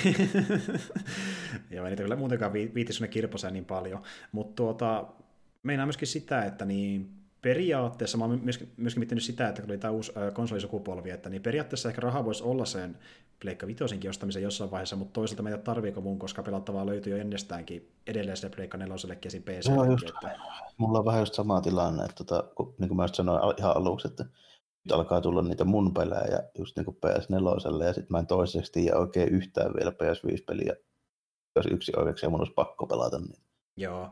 No itsellä ehkä se eniten, mikä poltteli on Demon's Souls, koska en alkuperäistä pelannut, niin nyt pääsi pelaamaan se vähän no, joo, vaikuttaa aika, vaikuttaa aika paljon.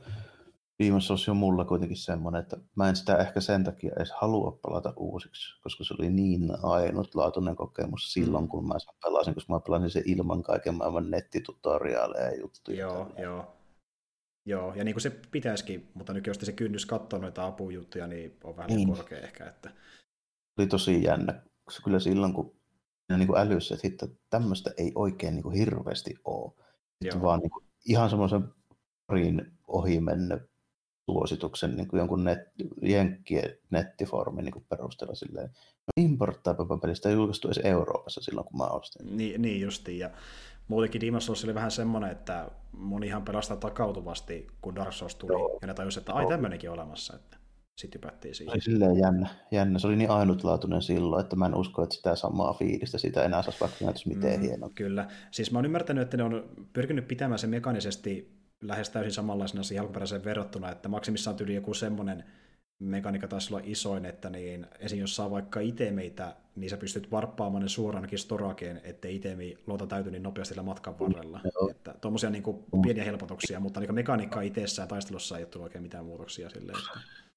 No se, siihen on mun mielestä tullut Demon's Souls 1, tai Demon's Souls Dark Souls 1, 2, 3, ne tuntuu aika samoilta. Dark Souls 2 vähän semmoisia pikkueroja, niin kuin on tullut puhetta justiinsa, mm. mutta tota, niin kuin ei niissä niin iso ero, että mä voisin sanoa niistä, että joo, tämä on nyt on täysin eri tuntunut. Niin, niin. Siis äh, ehkä Dark Souls 3 vasta tuli niin se Dark Souls-tasolla niin isoin muutosmekaniikka, koska se oli vähän nopeatempoisempi ja siinä se pois ei ollut ehkä niin isossa osassa. Niin. Joo, aavistuksen joo, mutta edelleenkin siinä on ne samat peruselementit, että semmoiset vähän tietyllä lailla kankeet animaatiot, mihin sun pitää sitoutua, kun sä mm. nyt hyökkäät. Ja sitten niin kilpiäijä toimii tälleen, rolliäijä toimii tälleen. Niin, just Ihan niin, näin. Jep. Isompana on ehkä se, että kun ei pois täydessä tapissa, niin ei voi apuseista armoria kilpipuilia, mikä yleinen Dark Souls 1, että kun sä imet kaiken iskun hievahtamattakaan, niin ei haittaa, no. vaikka sä lyö, lyöt takaisin vaan ja voitat sillä. Että... Mutta silleen joo, että ei siinä niinku suuria eroja oikeasti ole. Sille, että niin, mm, se on ihan... Bloodborneissa ja Sekirossa on kyllä oikeasti iso erot. Joo, niin on, ihan... joo ja Seki, Sekirohan justiin meni ihan eri suuntaan sinne gameplayssä. Että... Joo. Täytyisi kyllä vaan katsoa, että milloin sitä... No jännä juttu, kun tiedän kyllä, että kyllä niin skillsit riittää sille, että mä pääsen sen läpi. Mä nyt on pelannut aika paljon silleen semi-vaikeita toimintapelejä ja pelaan niin vieläkin, että ei se ole niin siitä kiinni. Mm. Mutta se on siitä kiinni enemmän, että haluanko mä sitoutua niin kuin treenaamaan muskia sit sillä tasolla, että mä sit niin kuin, kun mä tiedän, että siinä menee kymmeniä tunteja, niin kun mä totun siihen ja niin mm. sitten sit, kun se rupeaa niin kuin toimii, että kyse on vain ihan siitä, että jaksanko mä hakata päätä sen Jaksanko vaivautua, niin, niin, kyllä. Ja sen näkee, kun testaa, että mitä se tuntuu, että jos se pelimekaniikka on tarpeeksi hauska, niin sitä ei jaksaa katsoa päätä seinään, mutta jos se on vähän semmoista nihkeitä, niin ei sitä jaksaisi yrittääkään sitten, että kun tietää, että se on jossain vaiheessa hauskaa, mutta jos se vaatii parhaimmillaan tunteja, niin ei sitä ole ehkä niin hauskaa kuitenkaan. Että...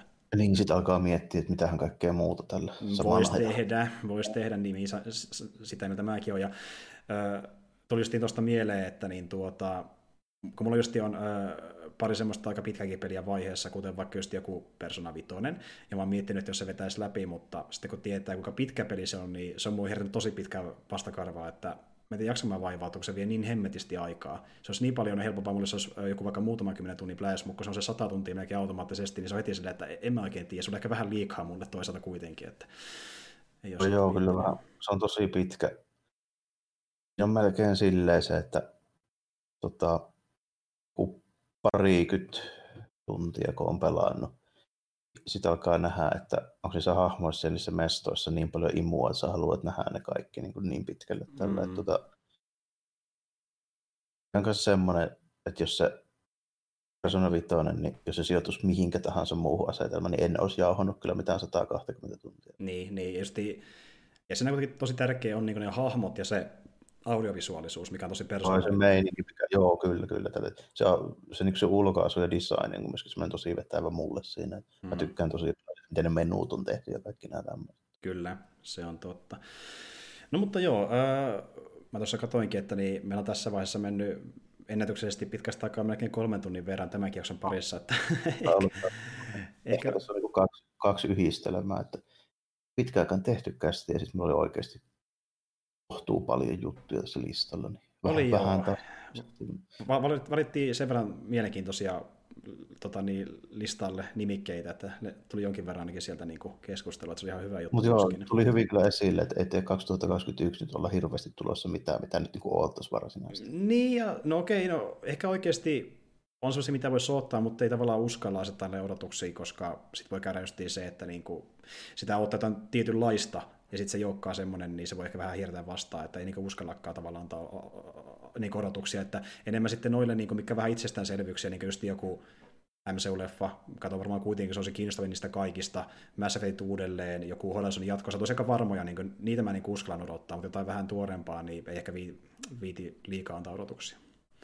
Se taitaa alkaa muuten ensi viikon perjantaina se WandaVision, eikö näin? Joo, se alkaa, ja olikohan Suomessakin peräti silleen, että kaksi sekajaksoa tulee heti kättely, jos ei muu sitten viikon välein. Niin kuin ollut vakioinut Disney Plusassa, ja sitten pitäisi vielä... Niin. Just se totesi, että on niin vähän mitään sarjoja, mitä katson tällä hetkellä oikeasti, niin tajanpa ruveta katsoa sitä nyt sitten aina taas perjantaisin. No joo, vähän itsekin mietin samaa, että ehkä se voisi olla se, ja sitten mä en ole vielä katsonut sitä Mandalorianin tota, niin, niin, Disney Gallery spesiaali, mikä tehtiin kakkoskaudesta, pitäisi katsoa Joo. jossain vaiheessa myöskin, että et, tuota, nehän eka teki... Se on nopeampi katsoa kuin se eka, kun siinä ei ole niin kahdeksan jaksoa. Niin Justiin näin, sitten... että kun ne teki viimeisen kahdeksan jaksoa, nyt on ne tunnin spesiaali ainoastaan, kun ei tarvitse sitä tekniikkaa selittää enää niin paljon uudestaan, niin se on vähän lyhyempi joo. setti sinänsä. Kyllä. Mutta joo. vastaava, mikä vaan heittää tähän vielä ihan loppuun nopeana suosituksena, niin samoja Disney Plus-juttuja, niin toi, tota, sarjispuolella Marvelin kuin Six One Six, niin se eka jakso. Joo. Tosi hyvä. Se, niin joo, se, käsit... joo. se käsittelee tota, sitä 70-luvun Japanin Spider-Man-sarjaa. Joo, se, kun mä näin trailerin tästä ja näin, se on ensimmäinen jakso, niin mä ajattelin heti, että tuo nyt vähintään täytyy nähdä, jos ei muuta. No, se on oikeasti tosi hyvä veto se menee samalle tasolle kuin parhaat tuosta toistet meidän, siis vähän samaa meininkiä. Okei, no se on sitten aika hyvä niin kuin verrokki ainakin, oh. mutta tuota, joo, pitää katsoa ihmeessä ja että mitä sitten siellä on luvassa. No, tästä taas näkee tämän, että kyllä sitä Disney Plusaa tulee sitä käyttää kuudesta toiseen, kun sillä nyt tulee tämä Marvel ja Star Wars ainakin sen verran, että tekee vielä katsoa niitä vähintään. No, että... Mutta joo, siinäpä varmaan, siinäpä varmaan joo, että ei tässä oikein muuta nyt osaa sanoa ensi vuodeksi. Niin, näillä mennään ja sitten jos jotain kiinnostavaa, niin palataan niihin sitten omissa jaksoissaan. Mutta tuota, näillä mennään ja tuota, palataan ensi kerralla ehkä äh, kuulumisten tai jonkun muun jakson merkeissä, pitää vielä vähän katsoa sitä, mutta viikon päästä tuttuun tyyliin ainakin näillä näkymin, niin kuin yleensäkin viime vuonna. Ja tota, tota, meillä on aika paljon ainakin teemoja luvassa ja sitten vähän kaikkia muuta siinä sivussa katsoa, niin mitä tekee missä järjestyksessä, mutta tavaraa on luvassa näkin vuonna aika paljon kaikenlaista. Tota, niin, niin, näillä mennään. Ei muuta kuin kiitos, jos kuuntelet tänne asti tämän massiivisen jakson ja oikein hyvää uutta vuotta 2021 kaikille kuuntelijoille ja moikka kaikille ensi kertaan. Oh, kiitoksia ja moro moro.